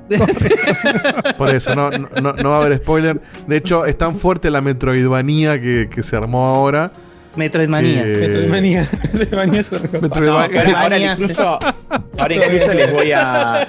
las Metroid. Muy bien. Me- La Metro- bueno, manía, que decir, pero bueno, me jugó mal. que ahora incluso le- le- le- les vamos a contar, o los chicos les van a contar el recorrido que están haciendo Claro. acá lo- los checkpointers para disfrutar más todavía lo que es el, el- el Metroid Dread, ¿no? Porque se armó Le dieron una- tanto de comer que yo dije, no puedo arrancar por el último. Claro. Cual. El camino que harán sería. Ta- Totalmente, Oh, camino que oh, harán. oh, oh, oh, muy bien, muy bien, muy bien. Así que, bueno, tuve el placer, como ya adelantó eh, Diegote, de, de pasar lo que podría ser el, fin, el mejor fin de semana del año. Eh, Luego de que el viernes fuera lanzado el esperadísimo Metroid Dread, que como bien. Me clavaste fin de largo ahí, ¿eh? Y eso lo tengo planeado desde que desde la fecha, desde que se anunció la fecha del 8 de octubre. este fin de semana es para el, para el Metroid Qué Dread. feriado gratis ese, Y ¿eh? encima, y Feriado encima electoral en, en el ¿eh? en el medio ahí clavamos sushi, masita, ¿eh? Qué fin de. ¿eh? Tal cual, tal cual, un fin de este, espectacular. Y es verdad, porque nos juntamos después el domingo con, acá con el, con el Guille. Y mm, este no, y, y- y para que se queden tranquilos, eh, el análisis no va a incurrir en ningún spoiler, ni mucho menos, simplemente eh, transmitir la, la tranquilidad de que el juego yo personalmente lo disfruté muchísimo, recibió muy buenas críticas, recibió algunas Muy eh, muy buenas críticas, sí, recibió algunas observaciones que voy a pasar a analizar que de nuevo no tienen que ver con, el contenido en sí, spoileable ni, ni nada, sino con algún acercamiento eh, sobre la jugabilidad. Observación y análisis con varios de los cuales no estoy de acuerdo, con otros quizás un poco sí, eh, pero en promedio, digamos, la, recepción fue muy, muy buena. Eh, vale aclarar que había mucha expectativa para este, para este juego. Y como dijo Guille también, el Metroid Dread es un hito en varios aspectos, no solo, no solo por los 19 años del último Metroid 2D, aunque bueno, ahí quedó un poco perdido, ¿no? El Other M, que es como un 2.5D, podría decirse, pero bueno, la, eh, este... eh, Pero no es parte de la saga principal. Totalmente, no es parte de la, de la saga principal, tiene un- algunas cuestiones de estilo en la, en la narrativa que son un poco ajenas al estilo más clásico de, de Metroid, pero este la Y verdad el es como gameplay, y el gameplay que El de, gameplay, Team, de total. Team Ninja, que se nota que es de Team Ninja, digamos. Totalmente, que se notan esas, esos cambios y que haciendo esa salvedad, este sería el Metroid, digamos, moderno, que respeta todas y cada una de las raíces y que da esa sensación que un poco habló Dieguito en otro, en otro contexto en este, en este programa, de, eh, de que ves acá dónde están las raíces de este, de este, de esta, de, de este género que, que forma parte del nombre, ¿no? El Metroidvania, ni más ni menos. Y otra de las razones por la cual es un hito es porque, esto es sabido, esta, esta iteración cierra la historia, digamos, la relación de Samus Aran con los Metroid. ¿sí? Esta Que casi, ca- que casi, casi que en Fusion estaba ahí como cerrando y te terminan de cerrar acá en, en el Dread, justamente. Total, totalmente, ¿sí? Y sin incurrir en ningún spoiler, cumple con esa, con esa promesa, digamos, de ser un cierre este, de la relación de esta Bounty Hunter, digamos, interespacial, con este, estas criaturas que, recordemos, para los que no saben, el Metroid es una, una, una, una criatura artificial que eh, se encarga de absorber, digamos, la energía de otros seres vivos. Básicamente este, funciona así, ¿sí? Es un hito también porque, y esto se vio ya en el primer tráiler de entrada, es la primera vez que la raza de los Chozo, esta raza interestelar, forma parte activa de la historia. Claro, ¿sí? claro. Esto es decir, aparecen en la, en la- en la historia, porque si bien siempre hay alusión a los Chozo en la gran mayoría de las iteraciones de los Metroid, siempre están referidos como una civilización interespacial que ha pasado por diversos planetas, pero digamos Que, Samus que- cuando que- va que casi que, que- que o está en decadencia o está desaparecida, básicamente. Sí, y que en algunos juegos no queda ni, ni claro, es decir, en algunos momentos de la saga no estaba claro si era una civilización antigua, si todavía estaban, si ya habían sido. Y eh, además- Perdón, hago una eh, pregunta, hago una pregunta ignorante que seguro si escucho el informe de Guille la respuesta está, pero bueno, vamos a hacerlo más cómodo para todo el mundo. Eh, y esto es porque no jugué todos los, los, los Metroid todavía, ¿no? Pero toda esta parte de la historia, de los chozos, la Metroid y todo eso, ¿en qué momento la, la cuentan en los juegos? Porque en el 1, la historia es felicitaciones, la galaxia estampada, ganaste. No No, sabemos. no es tan así. No es tan así porque, ah, mira, hay una. Está re- es cierto que está repartido. Yo hablo Es de cierto uno de, de, de- de NES, ¿eh? No, No, la Luna de NES es otra, es otra cosa, no, pero. no, no, hay no, una- el Zero Mission. En el Zero Mission Sí, el Zero un Mission poco me más. expande un poco más, pero hasta en ahí el Zero nomás. Mission sí. Te muestran los El Zero Mission, sí, un pajaritos. poco más. Está, está muy el- repartido entre Está muy repartido. ¿eh? Sí, Pasa que la, la en- realidad. Sí, perdón, Beto. Y en libro y en los y en los instruction booklets también de algunos. No, eso iba. Recuerden que los juegos de Nintendo tienen eso Sí. que dice Beto. Pero la realidad es que justamente mucho de- de- de- del, del lore de los chozos y todo eso está en Metroid Prime. Sí. Es decir, uno También. complementa mucho de todo ese lore con el Metroid Prime. A, a- a eso hecho, apuntaba. O sea, lo- si vos jugaste el juego nada más, no lees ningún librito ni ningún nada. Jugaste los Metroid 2D. Y va a tener lo básico, va a Lo- tener lo, lo básico, mínimo. básico, básico, Lo mínimo. básico, O sea, básico. sí o sí tenés que ir a otro lado a leer algo. Claro, pero acordate que además que los Metroid, la, la buena parte, por lo menos en la saga principal, al comienzo te presentan siempre un, un par de párrafos donde te sitúan en dónde está Samus Aran, de dónde viene y a veces hacen un pequeño raconto de algunas cuestiones. Ahora, el arco argumental más de fondo, como dice Guille, lo vas, digamos, reconstruyendo a partir de estas piezas que están repartidas, algunas ya te digo, en los libritos de instrucciones, en los juegos más viejos por lo menos, otras en algunas de las reversiones, como en el Zero Mission, que le agregan un, un plus o alguna presentación, y en las iteraciones un poquito más modernas, incluso hay como pequeñas escenas de historia, que nunca son... El Fusion más que el Fusion está lleno El de Fusion- digamos. To- Totalmente, la cinemática, este, bueno, el Fusion es un juego muy guiado también y la Sí. guía también se involucra un poco en, la, en los sucesos que van ocurriendo, pero sí es cierto que en las iteraciones más clásicas Samus está bastante sola en ese mundo y la mayoría del juego lo vas construyendo uno a medida que vas explorando, te vas encontrando con algunas zonas, algunas ruinas y si bien tenés, digamos, también alguna reconstrucción de algunos eh, personajes o criaturas que son recurrentes, ¿no? Se me ocurre, no sé, un Ridley, un Kraid. Eso también. o, de- los, o los piratas. eh, sí, los. Space Pirates, eh, Mother Brain misma y demás, eh, de alguna manera, por dónde aparecen y dónde te los encontrás, de alguna forma reconstruís un poquito cómo Sí. viene la movida, cuáles son las intenciones, por lo menos, de las facciones que entran en Claro. el juego. Lo que dice Beto, que, que es muy cierto, va de la mano con que si vos sacases de la ecuación, de, vos de la, de la- de la- de la saga Metroid sacás, por ejemplo, Fusion, ADRM en su eh, en sí mismo, porque ADRM es un what if, no deja de ser un what if. Pero ADRM está cargado de historia, es, eh, hay Sí. mucha historia en ADRM. Hay escena tras escena cada Claro. rato. Y en, y en y Metroid Prime, que no solamente Metroid Prime te, te presenta una buena historia, sino que además tenés la función del scan, que va sacando historia de cada cosa que hay en los escenarios, digamos. Y es una enciclopedia después. Es una enciclopedia, exactamente. En, en realidad, en, en la saga Metroid, en sus orígenes, apunta a que uno vaya, re- como, dijo, como dijo muy bien Beto, reconstruyendo la historia en base a locaciones, hechos, eh, cositas que vas descubriendo. De hecho, justamente, eh, yo recuerdo jugar eh, Super Metroid y no terminar de entender que, que Mother Brain era la, mm, la- eh, el jefe de los Space Pirates o que Ridley o, o todo. Esa relación creo que la terminé de entender bien con, el- con el Metroid Prime, justamente. Sí, totalmente. Así que no te sientas medio en pelota si es así, porque la realidad es esa. Uno eh, termina de entender, por eso a mí también me costó un poco armar el informe, porque para poder armar ese informe hay que sí o sí haber jugado cada juego de la saga Y reconstruir además. y reconstruir y armar cronológicamente todos los hechos.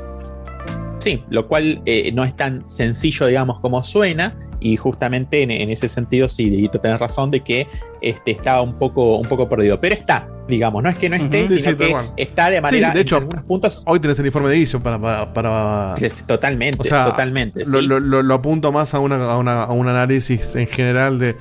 Che, bueno, la gente que no conoce a Guille, o sea, Sí, lo, estás no obligando conoce a a. Lo estás Porque obligando a ver un en el video La mejor forma de entender Metroid es jugar con Guille y Beto al lado mientras te explican. Sería fantástico, pero bueno. No, pero este. Pongamos, una, jo- pongamos un 0600, una forma re moderna de ganar Tenemos dinero. el teléfono de ellos directamente, que lo llamen cuando tengan dudas. Bueno, un, si lo hizo 0600 no, Nintendo, un Nintendo lo 0600 hizo. Guille y un 0600 Beto. Entonces vos lo llamas y, y entonces Beto te dice en Un cafecito al minuto. en Metroid 1 de Nintendo Entertainment System. Y con eso pagamos- Y así. Vamos al servidor todo el año, ¿eh? ¿Sabes el qué? asunto. Y después sí, claro, va cobrando por minuto, ¿viste? Si quieres saber sobre la próxima interacción, marqué dos. Por supuesto, Ahora, la- por claro. supuesto. Este, la, ahora bien, eh, este Metroid entonces es un hito por varios motivos, uno de los cuales tiene que ver justamente con el cierre de esta relación de Samus Aran con los Metroid, por esta este, participación más directa de lo que es la, civilización de los Chozo, eh, y bueno, por este, mm, esta nostalgia enorme que trae tener la jugabilidad pura de lo que es este, la saga eh, Metroid desde sus propias raíces, ¿no? Y la verdad que está muy bien logrado. El juego eh, entra muy rápidamente en la, en la acción, digamos, en lo que uno busca. Y este es un punto, in- punto importante. Todos los que hayan jugado algún Metroid de estos Metroid clásicos eh, 2D eh, saben con lo que se van a encontrar y eso que esperan que es lo que se van a encontrar, efectivamente es lo que se encuentran cuando juegan al juego, ¿sí?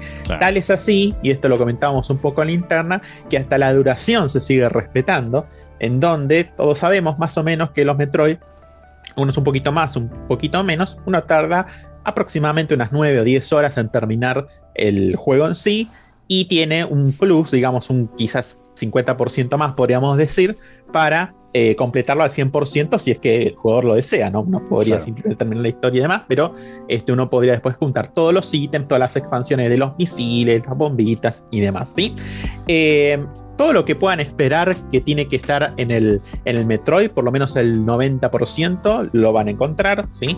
¿Va a haber innovaciones o cosas nuevas? Sí, las hay, ¿sí? Y le dan una vuelta de tuerca aparte de la jugabilidad y algo muy muy importante que es notorio además cuando uno contrasta con los juegos de antaño, ¿no? Desde el eh, Zero Mission o bueno, si quieren ir más atrás todavía el de NES puro y mismo con el Super Metroid, es que acá entra a relucirse todo el dinamismo que un poco ya se empezó a ver con, por ejemplo, el Samus Returns, ¿no? Que ustedes ven que la agilidad y la fluidez que tiene Samus para lidiar en combate es notoriamente superior a lo que uno puede ver en Super Metroid y demás.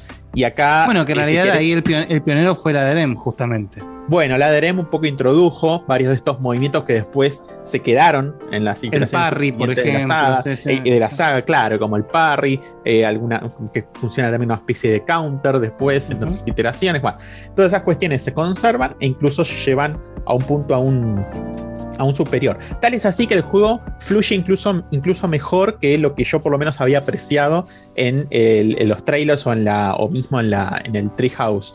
Creo que fue en el Treehouse, ¿no? De la, de la E3 en donde me había mostrado algo o en Sí. algún video, no me acuerdo, de gameplay. eh, en donde uno veía que el juego era eh, veloz, dinámico, pero no sé si notaban que en algunos puntos como parecía como que le faltaban unos cuadros o algo no, no terminaba de cuajar, en donde algunos incluso me acuerdo que comentaban de los checkpointers que no les terminaba de cerrar mucho el estilo que estaban viendo. Bueno, no sé si será porque el juego lo pulieron o porque cuando uno lo juega lo siente distinto, pero yo lo sentí de entrada muy, muy fluido, eh, muy dinámico. La verdad que le sienta perfecto el estilo que, que tiene el Metroid Dread. eh, y solamente me pasó en una batalla hacia el final del, del- del juego, un mini jefe, en donde se me cayeron lo- los frames durante esa batalla porque en pantalla estaban sucediendo bastantes cosas. Fuera de eso, que fueron solamente esos minutos, digamos, eh, el juego la verdad que corrió la, a la perfección y, y- y la verdad que explota muy bien todas estas innovaciones que fueron metiéndose de a poquito en las últimas iteraciones de la, de la saga y le dan justamente una versatilidad que hace que el juego, la verdad que eh, sobresale, ¿sí? En, por ejemplo, las batallas con los mini jefes o los jefes. La verdad que, además de la variedad que muestra, eh, con algunos, digamos, este, combates clásicos, si se quiere, pero con un desafío que permite poner a prueba toda esta, este- esta movilidad que tiene Samus. ¿sí?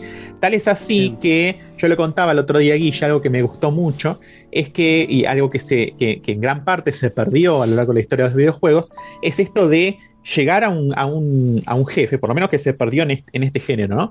De llegar a un jefe y que en dos golpes te mate la primera vez porque no entendés qué está pasando y que vas una segunda y esquivaste un par de golpes, pero bueno, te bajó todo la- todos los tanques de vida en otros tres golpes, pero que vas una tercera y ya algunos golpes detectas el patrón, ¿no? De cuándo los va a hacer el enemigo y entonces los esquivas.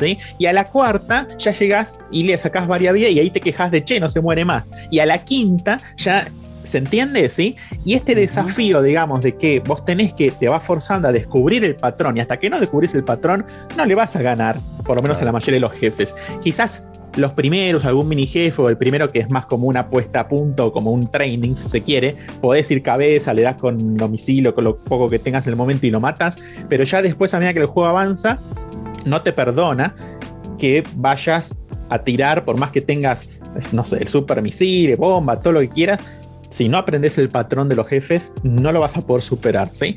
Y esa pequeña frustración, pero gustosa, porque después cuando lo superas, decís, che, qué bien, ¿no? Ahora mirá cómo me mataba de dos golpes al principio y ahora le esquivas prácticamente todo y hasta jugás a ver si le podés ganar sin perder ni un ápice de, de vida. Bueno, eso la verdad que lo hace muy bien, se disfruta muchísimo y he leído en algunas críticas que algunos jugadores quizás más modernos o más jóvenes o más de, de- de esta generación, digamos, se quejaban de que, eh, digamos, ¿cómo puede ser que eh, con esta frustración que uno tiene al llegar a un jefe y llegar a la tercera fase del jefe, te mate y tengas que hacer todo el jefe de nuevo? Y sí, flaco, ¿qué querés? Retroceder No- ser un jefe, sino- Esa gente que hay que para- matarla, olvidate. Claro, la puta que lo parió.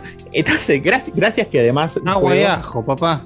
Tal cual, gracias que ahora los juegos tienen eh, incluido este, este Metroid algunos ajustes en calidad de vida, como el hecho de tener en algunos puntos este, checkpoints que antes no existía. Vos en el Super Metroid te habías recorrido medio mapa del último save hasta el jefe y si perdías tenías que recorrerte de nuevo todo ese medio mapa y si en el medio habías conseguido algún upgrade o algo, bueno, lo vas a tener que agarrar de nuevo. Bancatela. Gracias que acordate, ahora... que- acor- acordate dónde estaba, o sea. Y acordate, dónde, de pedo, y acordate ¿viste? dónde estaba. Así que agradezca Es que Metroid Dread eso lo ha, lo ha este, amortiguado eh, bastante. Sí, Facu. Te sumo una cosita que justo dijiste los voces que la quería comentar más adelante cuando contemos de los cambios que estamos haciendo. Pero siempre se escuchó esto de que los jefes del Metroid eran muy buenos y lo comprobé, es verdad. Pero después de no haber jugado nunca Metroid hasta jugarlos, creo que encontré dos, varian- vari- dos variables que explican bien el porqué, que al menos para mí no eran tan obvias hasta que los jugué. Y la primera es justamente que Metroid puede disparar en varios ángulos, que no es algo tan común en otros juegos como puede eh, Samus, eh, como sí, Link y Zelda.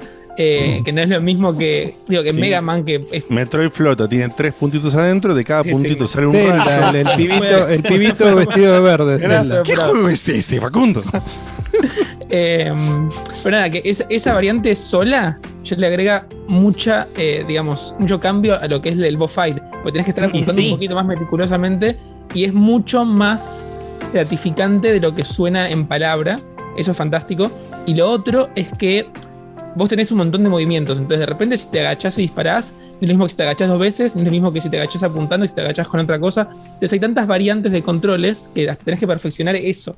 Para que de repente con el patrón 1 del jefe tenés que hacerte pelota y con el patrón 2 y de vuelta te equivocaste en medio botón y te bajaron media barra de vida. Bueno, Facu, te que cuento algo bien- que te va a gustar entonces. El Metroid Dread, que obviamente es el punto más avanzado en el que estamos con Samus Aran en cuanto a su arsenal de movimientos, pero no, no, no me estoy refiriendo tanto a los upgrades en sí, que también son muchos, ¿no? Pero Sino a la, a la versatilidad de ella. la misma, versatilidad, ¿no? de- a la- al- digamos, al nivel que uno puede ajustar la posición de Samus, el ángulo de disparo, los saltos, incluso cómo usar este, algunos saltos múltiples y demás, que está muy pulido. Y el juego eso lo aprovecha, porque hay Claro. jefes, yo recuerdo fácilmente viene a la mente dos o tres, en donde de verdad hay momentos en los que no te podés equivocar y en donde esa precisión la tenés que dominar al máximo. Eso me encantó, es decir, me encantó, porque de verdad te trabas como con gusto, ¿no? Como que decís, ah, qué hijo de puta. Si este jefe se mueve así de esa manera, y obviamente esto es pasable, porque los desarrolladores dudo que hayan puesto un jefe que es impasable, ¿no? Es decir, lo puedo llegar a pasar, significa Ujú. que lo puedo hacer. Y cuando lo vas aprendiendo, sucede lo que dice Facu, te da esa gratificación de decir, ah, la flauta, mira lo que es esto. Y en un momento estás jugando al Metroid y, y te estás moviendo por pantalla y, y estás haciendo una combinación de botones que ni uno mismo lo puede creer, ¿no? Pero porque el juego te lo está exigiendo, como que el Bueno. juego te está empujando lo suficiente como para Ahí- que vos veas tu propio límite y digas, ah, mira, este límite lo puedo extender un poquito más allá y el siguiente intento un poquito más allá y ya cuando lo, lo tenés calado, digamos, estás haciendo una, una serie de cosas que la verdad que se ve muy lindo en pantalla y se siente muy gratificante cuando uno lo está ejecutando. Ejecutando. Mm. Hay ¿Y dos momentos, que- Ah, perdón, hay dos momentos del, del Super Metroid que imagino que todos recordarán los que lo han jugado. Que uno es la batalla con Kraid, que vos mat- lo matás al, al Kraid ahí chiquito, todo, todo- uy, sí, bueno, Kraid. Que es el Kraid del, del- del primer Metroid, Y decís, bueno, se terminó una, eh, una batalla, qué sé yo, y de repente se hace gigante, te ocupa toda la pantalla Toda la pantalla. y, y tenés que estar esquivando las cosas que te da la panza, esquivando. Es, es, es- ese momento El- es que- increíble. como, como ese, como ese lagarto gigante. Eh, sí, sí, exactamente. Sí, ya sé. Sí, sí. Y- y Súper después- memorable. y Tan memorable que está en el video ese que me pasaste, Guille. Sí, por supuesto. Sí, es que, eh, y otra es la batalla contra el, el bicho ese en ese pasillo que te va tirando hacia la lava y vos tenés que ir empujándolo hacia la lava a vos. Sí. Y que después vuelve todo destruido y como que vos decís, no, pero. Y Vuelve como Undead, ahí. sí, algo así. Claro. Bue- eh, esos son, esos son eh, yo cuando lo jugué por tener otro background, eh, es un regreso muy a la Devil May Cry. Donde, donde los bosses regresan hechos pipa o, Sí. ¿viste? Eh, Sí, o- sí. eh, todo lleno de, todos rotos para vengarse. Sí, sí, sí, sí, sí, sí. sí. Eh, Pero bueno, eh, eh, eso a lo que iba con el comentario es que esa, esa cuestión que dice Beto, creo que se mantiene a lo largo de toda la saga. De hecho, el- sigo de nuevo, Metroid Prime, la, prim- la primera aparición de Ridley en Metroid Prime es una Sí. cosa.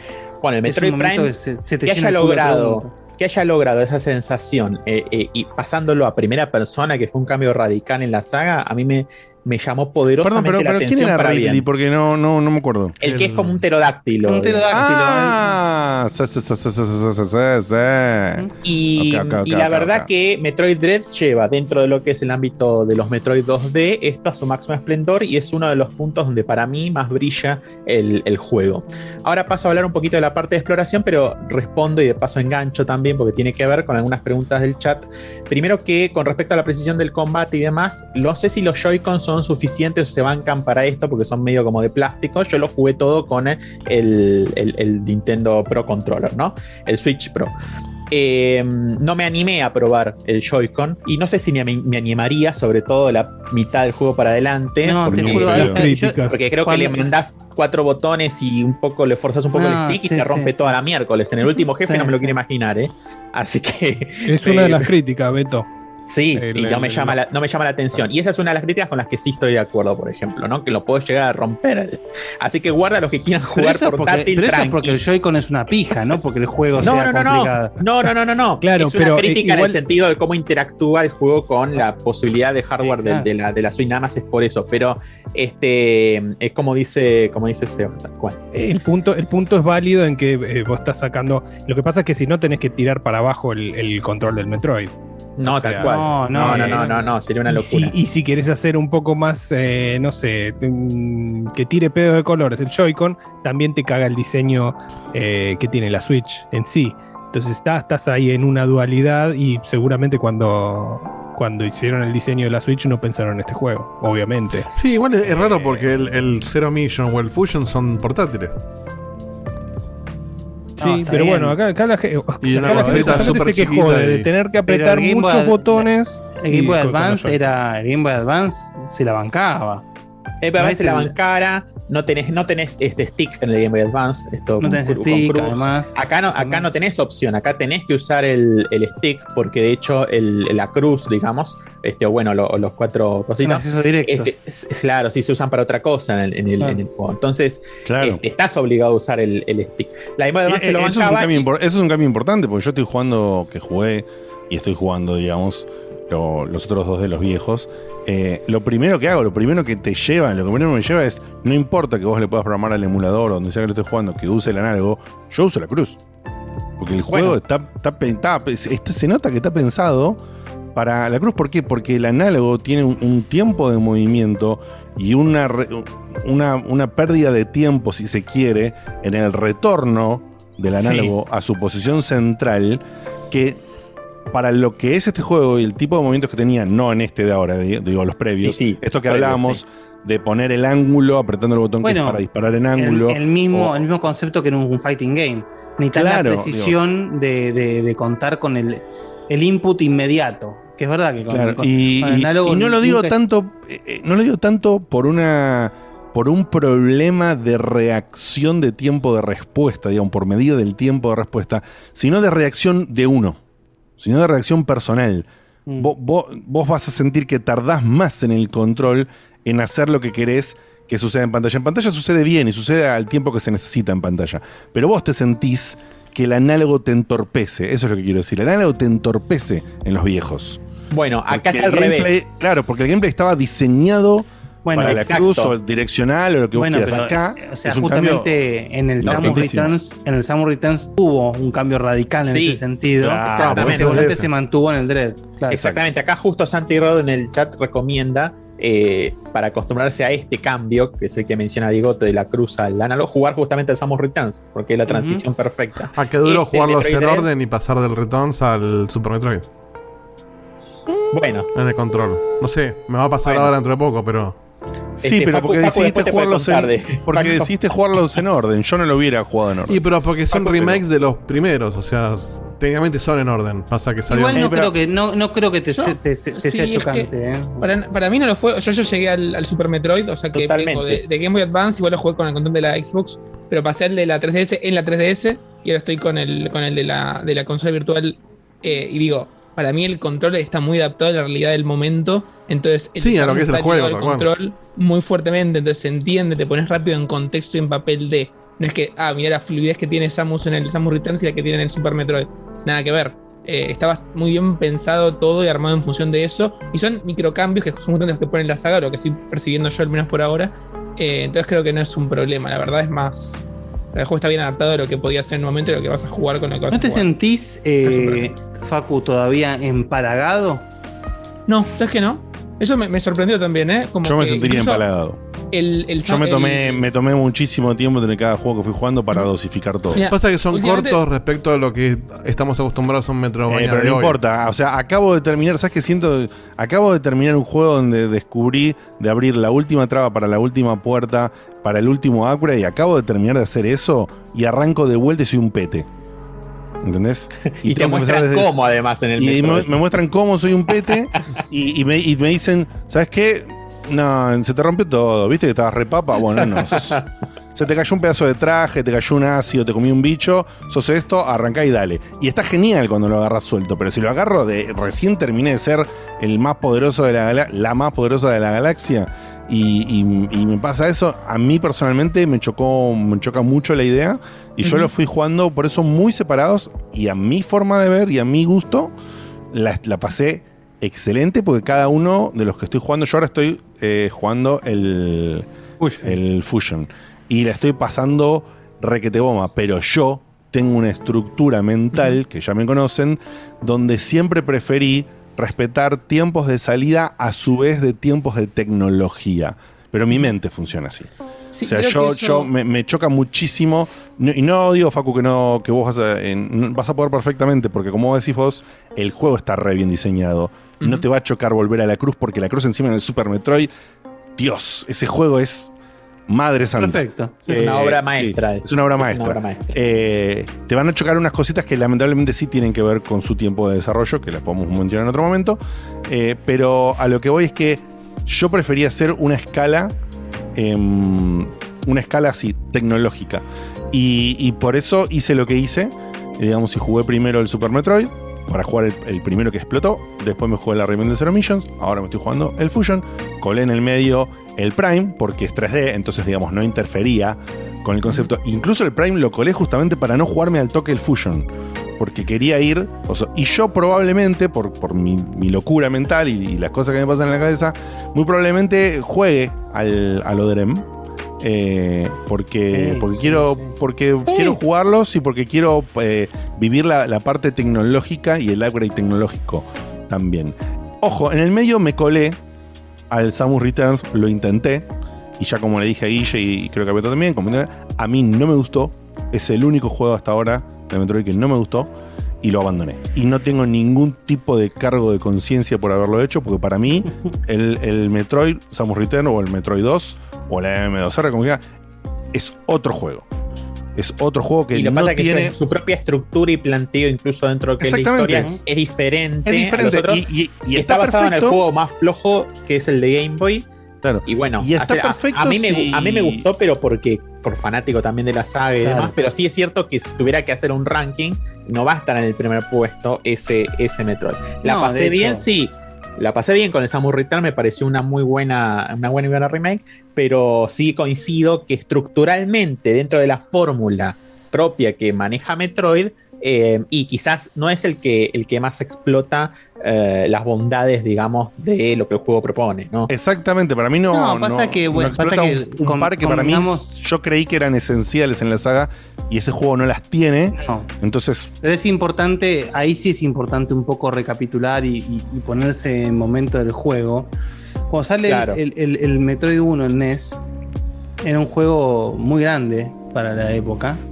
Pero sí es cierto que el juego era imposible hacerlo sin un mapa. No, no, era imposible ubicarse. No, no, eran todos lugares iguales, no, no había forma de ubicarse. Bueno, no importa. La cuestión ¿No es tenía mapa el juego? 2, ¿eh? ¿El juego no tenía mapa? No. Ah, Pero, no, original es no. imperdonable. Es imperdonable.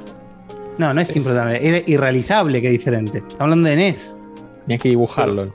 Claro, había que, ir, había que ir dibujándolo o esperar que la Club Nintendo sacara el mapa. Claro, pero digo, si, si pudiste desarrollar todos esos escenarios, poner un mapa que es una. No le daba la memoria, no, le daba la ¿eh? memoria, No, no, creo que hubiera sido posible, Edito. Vos No pensás que encima es, uno de los pocos juegos que tenía la batería interna que te grababa la partida. O sea, era un cual. milagro técnico ese No, no, no, no, por eso. De hecho, yo no puedo creer cómo ese juego es. Yo no jugué el de, el de DNE, no, yo jugué el, el remake, pero digo, los- el escenario es el mismo técnicamente. Algo similar, sí. Es in- es- no, no, se puede es bastante creer. diferente. O sea, es bastante diferente. De hecho, te- pueden verse un gameplay del 1 de NES. No, Sí, no sí. lo jueguen porque es. No, No, rosa lo injugable porque es un juego muy de su época. Pero cuando sale el 2 y pasó muy parecido con Zelda, quisieron darle un cambio a la saga. Y el 2 no es un Metroidvania per se. Si bien tenés el upgrade, que sé yo, que en realidad el upgrade va más por el lado de las armas que por los upgrades de, de, de- de Samus Del- per se. claro, ¿Por qué? Porque lo que sucede en el Metroid es que en el Metroid 2, y después en mi, en mi informe lo pueden escuchar con más, con más detalle, es que Metroid viaja a ese, ¿cómo era? SAR. SR. A, No, eh, a dos. Samus, Eh, eh, Samus- viaja a dos. A dos eh, al planeta este SAR. a dos MRR. Sí, no importa, sí, es a un planeta con una combinación de letras y números. Con un objetivo en concreto, en ahí. Claro, van ahí para eliminar todos y cada uno de los Metroid que hay en ese planeta. Es su objetivo y hay, no, eh, no sé, 88 Metroids.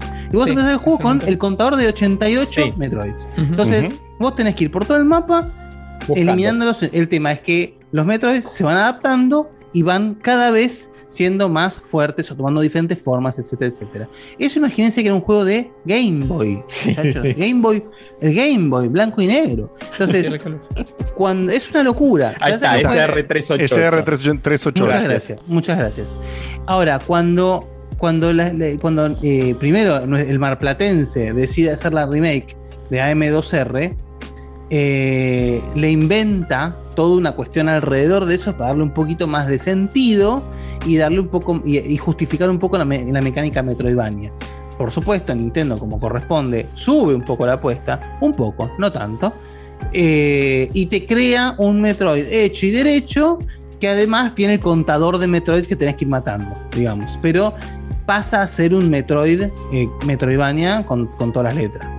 Pero sin ir más, como yo- como yo lo dije anteriormente en nuestro chat interno, por más bueno que sea el remake, el Metroid 2 es lejos el peor de la saga. Claro, Entonces, totalmente. si vos tenés un material base que no es excepcional, no es un juego malo ni, ni- ni de, ni de lejos, pero si no es excepcional como es el Super Metroid, que el Super Metroid es de principio a fin una obra maestra, el remake no va a poder hacer mucho más que lo que hizo. Samus Returns, Totalmente. para tener el, el material de base que tiene, es un juegazo realmente. Indiscutible. Pero, Yo me No. acostumbré a la fórmula, arranqué por el más grosso, no me molestó ir al pero, que, pero claro, no lo, que dice. Diegote es que, por ejemplo, el Samus Returns lo que le falta son sorpresas. Es decir, no tenés sorpresas heavy como tenés, por ejemplo, cuando vos veas el gran, la gran vuelta de tuercas Metroid Fusion, por ejemplo, te vas a volver loco. No, Eh, pero aparte, no, el tema de los bosses, boludo. Eso me. me Bueno, la los pero- Bueno, lógico, porque en el, en el 2 son me repetitivos arru- porque Es que me arruinó el gameplay directamente. O sea, me, me lo arruinó. Es decir, a la, a la quinta vez que estaba peleando contra el mismo boss, no lo soporté más, pero no pude, no lo soporté más. Fue, me molé. Chau. No, no, no, tal, tal cual, tal cual. Eh, igual Eh, es verdad que, es repetitivo, pues lo es, son 50 y de los 50 tenés tres modelos distintos o cuatro, pero también es verdad que, o sea, como te los van presentando, están buenos y cambian el patrón lo suficiente. Y está bueno lo que Mm. dijo Beto antes de cada vez le quiero ganar un poquito más rápido y cada vez me acostumbro más, entonces llego un poquito más muerto, pero al mismo tiempo lo supero. Y el, el- el jefe final y el anteúltimo jefe son brillantes. O sea, solamente por eso vale la pena llegar hasta el final. eh. Bueno, Claro, sí, eso bueno, es cierto por porque el- le da esa vuelta de tuerca. Pero bueno, tenés que llegar hasta ahí, ¿no? Sí, no Y si llegué. Tegote se cansó al quinto Metroid, ya lo tiró a la mierda. Es decir, No, no, no. es, no. un- es una, es, una forma compli- es una fórmula complicada, por más remake que tenga, como para este, estar a la altura de la fórmula más tradicional, digamos. Exactamente. O sea, remake solamente tuvieron supuesto, 1 y 2, ¿no? Porque Super Nintendo Sí. no tiene remake y Claro. el Fusion ya es directamente Fusion. Es ese. Sí. Claro, Claro, así es. exactamente. El Fusion de Fusion de Game Boy Advance. Eh, ahora bien, em, no es el caso, por supuesto, del Metroid Dread. El Metroid Dread está a la altura, digamos, de lo que es la fórmula tradicional, es decir, que los jefes son diferentes, eh, hay incluso mini jefes intercalados. eh, bueno, está, tiene fuerte sentido, digamos, con la historia que propone y demás, que no me voy a meter, obviamente, para no spoilear, pero este, re- reluce, como decía antes, en, esta, en este dinamismo en donde uno está constantemente desafiado para superar lo que el juego le va, le va arrojando. ¿Qué pasa con la exploración? Y aprovecho a responder algunas preguntas que quedaron ahí en el, en el chat. Me preguntaban por el tema de, lo- de los saves. Yo mencioné al pasar que hay algunos checkpoints. Sí, igual están, obviamente, las famosas salas de guardado típicas del, Metroid. ¿sí? Eh, incluso también se puede guardar en las salas de mapa o se puede guardar en las salas en donde uno encuentra eh, ciertas, este, ciertas cuestiones, digamos, que le va tirando el juego. Eh, están distribuidas normalmente, típico de cómo están distribuidas en el Metroid, pero lo que pasa es que acá los, los checkpoints tienen un doble, una doble intención. Una es tener un checkpoint antes de los jefes, digamos, los jefes principales, ¿no? Ahí es donde uno encuentra un checkpoint. Y lo otro es una de las innovaciones que tiene este juego que se vio en los trailers, que es que no estás tan tranquila con Samus en este, en este juego, porque una de las premisas es que hay una serie de eh, robots, digamos, que por algún motivo, digamos, se volvieron en contra de Samus, en realidad fueron enviados para explorar este, este planeta y ver lo que está pasando por una señal de alerta que, dispara, digamos, lo que es la, la historia o el arco argumental del juego, pero por algún motivo, cuando Samus llega al planeta, estos eh, robots, digamos, son eh, enemigos, ¿no? ¿Y qué pasa? Estos, como bien están poniendo en el chat, son los que son los EMI, ¿sí? Son in- in- indestructibles en principio, ¿no? Es decir, vos te cruzas con uno y pasa como cuando en el, en el Fusion vos te encontrabas con el, el alter ego, digamos, de Samus, ¿sí? Con esta, eh, con esta otra, otra versión, digamos, del traje que había tomado vida de alguna manera. Sax, Eh, creo. Sax. Claro, el SAC, el SAX. SAX. El SAX y eh, claro, este, cuando te cruzabas con eso, se acuerdan en esas escenas del Fusion, tenías que salir disparando, ¿no? De, Chao, me voy a la miércoles. Sí, bueno, sí, sí, sí. Pero esas Yo situaciones, estoy digamos, justo en eso, ya me lo crucé estás en eso. dos o tres veces y cuando aparece cambia la música, cambia todo, se Claro, pone ¿viste? re tétrico. pone está, hermoso, boludo. Hermoso. Bueno, eso que sucedía por momentos, digamos, breves en el, en el Fusion y esporádicos que estaban por ahí, eh, sucede, digamos, bastante a menudo en el Metroid Dread con estas, con esto, con estas, con estos robots, y, y es tal cual, es decir, tenés que buscarle la vuelta para seguir de alguna forma tu recorrido, porque no te queda otra que pasar por ahí, eh, pero zafar, digamos, ¿no? Porque la verdad que te hacen de goma. Y si te los cruzas, digamos, tenés una ventana que el mismo juego te dice muy, muy, muy corta para poder zafar. Es decir, si te agarran, sonaste, ¿sí? Y como eso te va a pasar, digamos, porque Sí, en, sí, sí. invocarle el counter me habrá salido, no sé, tres veces en todo el juego, eh, porque es un momento muy preciso para, para ubicar, este, para, para apretar el botón. Eh, lo más probable es que mueras y el juego, digamos, te perdona en ese sentido porque te ubica justo antes de la entrada de esas zonas. Estas zonas están restringidas en el mapa, vos incluso las, las, las podés identificar y cada vez que ves una puerta donde vas a entrar por ahí decís la puta madre, te tenés que preparar Oh. porque se viene un momento de tensión. Eh, y claro, la primera vez que, que, que entras no sabes para dónde tenés que ir. Entonces, bueno, son momentos que está lindo porque rompe un poco con la tranquilidad que suele tener en algún punto, ¿no? Este, el Metroid, donde uno va explorando, tranquilo, a ver por dónde voy, qué sé yo. Pero um, está muy bien implementado, me pareció muy bien, y no digo más porque obviamente no quiero spoilear nada, pero Sí, está muy, muy bueno. Lu- Lucas pregunta y yo pregunto algo muy parecido. Eh, a ver, bien dijiste con los bosses que el chiste es hacerlo varias veces y que de repente vas aprendiendo cada vez más como jugador a ver cómo le haces la vuelta. Estos momentos de los semis tienen esa cosa que para mí muchos juegos hacen mal, que es que es demasiado prueba y error. Entonces te corta totalmente el ritmo y la, y la caga, o está bien balanceado para que de alguna forma sientas que podés improvisar mientras que vas corriendo, ¿se entiende? A, a mí me pareció que está. eh, bien balanceado, ¿sí? Porque de alguna manera tenés indicios espaciales de hacia dónde tenés que ir. Si bien tenés muchas opciones, eh, el juego de alguna manera te acompaña en estas situaciones. eh, digamos, puedes tener la intuición de saber hacia dónde tenés que dirigirte, o por lo menos en qué dirección. Y además, justo estas zonas están suficientemente interconectadas como para que te invite el juego a poder esquivar, es decir, los, los robots son, son, son rápidos, son, eh, es, bastante eh, complicado, digamos, este, hacerle frente, tenés que mantener cierta distancia, tienen un sensor, digamos, que detectan el sonido, qué sé yo. Este, después se van agregando vueltas de tuerca, pero no me quiero meter porque es medio spoiler. No, no, eso está bien. Pero, este, mm, pero a lo- apuntando a, la- a lo que vos preguntás, Facu, me pareció suficientemente balanceado como para que no sea frustrante de que lo tenés que entrar 20 veces hasta darte cuenta de dónde, de a dónde, a dónde tenés que dirigirte. Pero curiosamente esto, esto es producto de algo que en realidad es un punto, no, no es flojo, pero digamos, pero es un, un punto de los menos fuertes, si se quiere, del juego, ¿no? Y que impacta en, esta, en esto mismo que te acabo de decir, que es más general y que tiene que ver con cómo se maneja la exploración. El mapa, digamos que, como siempre, viste, los Metroid tienen las diferentes zonas interconectadas y qué sé yo, y que va, venís, volvés, como la fórmula propia del Metroidvania, ¿no? Em, eh, son complejos los mapas, ¿sí? Pero de alguna manera siempre tenés alguna intuición de por dónde podés ir, porque muchas veces no tenés otra forma eh, en la que avanzar, digamos, ¿no? Es decir, vos No tenés. tenés esas tremendas bifurcaciones que tenías en Super Exact- Metroid, por ejemplo, que. Exactamente, que te podés Sí, mandar eh, 10 minutos por un camino y cuando llegás ahí decís, uy, no era este, era el de la Mm. izquierda, ¿dónde era? Y tenés que ir al mapa, ver los cuadraditos, dónde miércoles era, ah, tengo que retroceder hasta acá, y no era el camino a la izquierda, Sí. era el de la derecha, la puta Eso era justo que lo que parió. iba a decir, que lo único malo de agarrar al Super Metroid como lo va a agarrar Facu ahora o como lo va a agarrar Diego después, lo único malo, que por eso yo, a mí me gustó agarrarlo Lo primero malo y de agarrar el Super Metroid es después jugar cualquier otra cosa. No, no, pero hablando en serio, lo, lo malo que enveje- lo único que para mí envejeció como el orto del Super Metroid es que no tiene el mapa que se dieron cuenta después del Super Metroid que Sí. la saga necesitaba. Entonces, ¿cuál es la gran diferencia que te vas a comer, Dieguito? O, Tampoco o tiene mapa el Super yo? Metroid, sí. No, Sí, sí, pará, tiene. déjame terminar.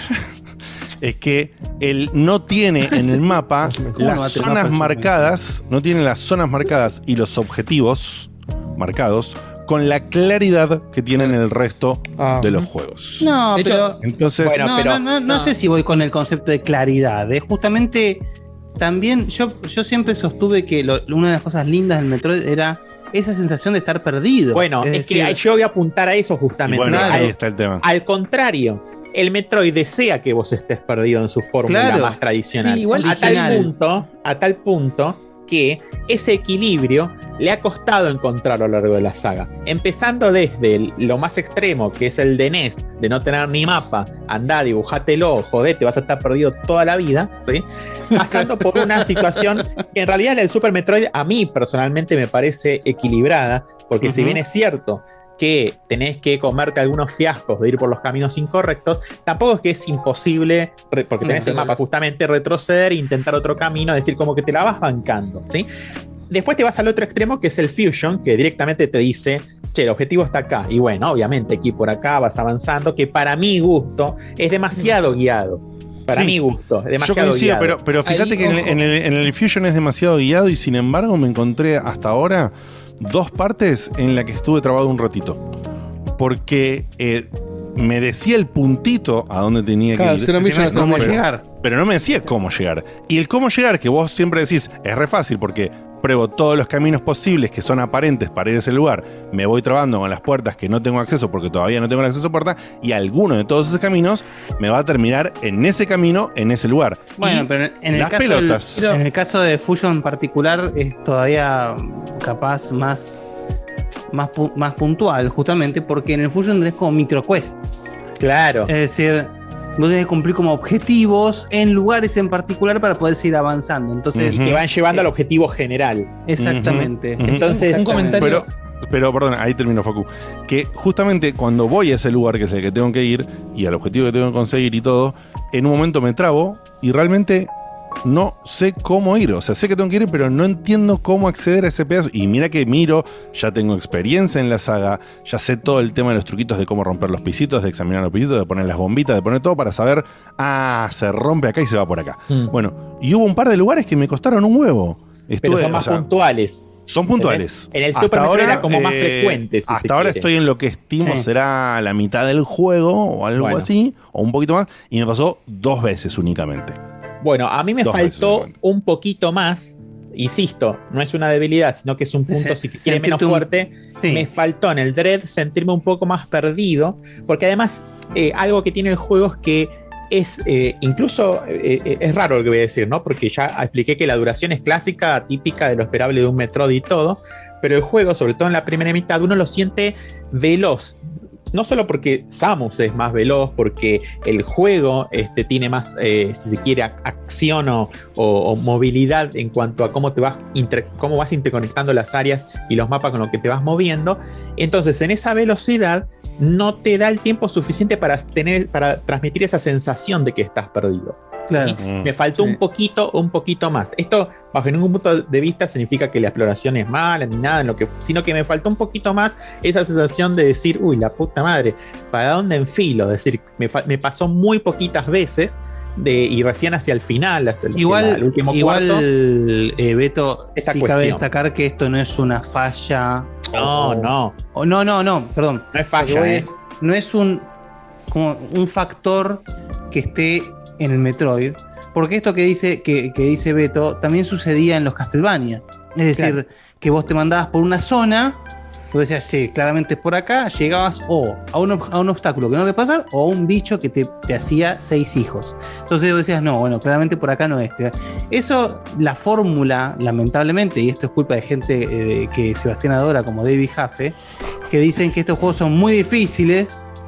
Y que, ¿Lo viste? ¿Viste todo lo que dijo? Ah, viste, pero es un pelotudo. Decime, porque además te criticó el Returnal también. Así que. Criticó a todos los juegos difíciles de este último tiempo. Es un que tiene pero cuál- pero ¿cuál es la crítica? Además, difícil Pero Souls, tam- ¿no? Jaffe también es el tipo, el tipo que hizo los challenges del primer God of War, que eran, estuve ocho horas de corrido para pasarlo, porque no tenía save en el medio.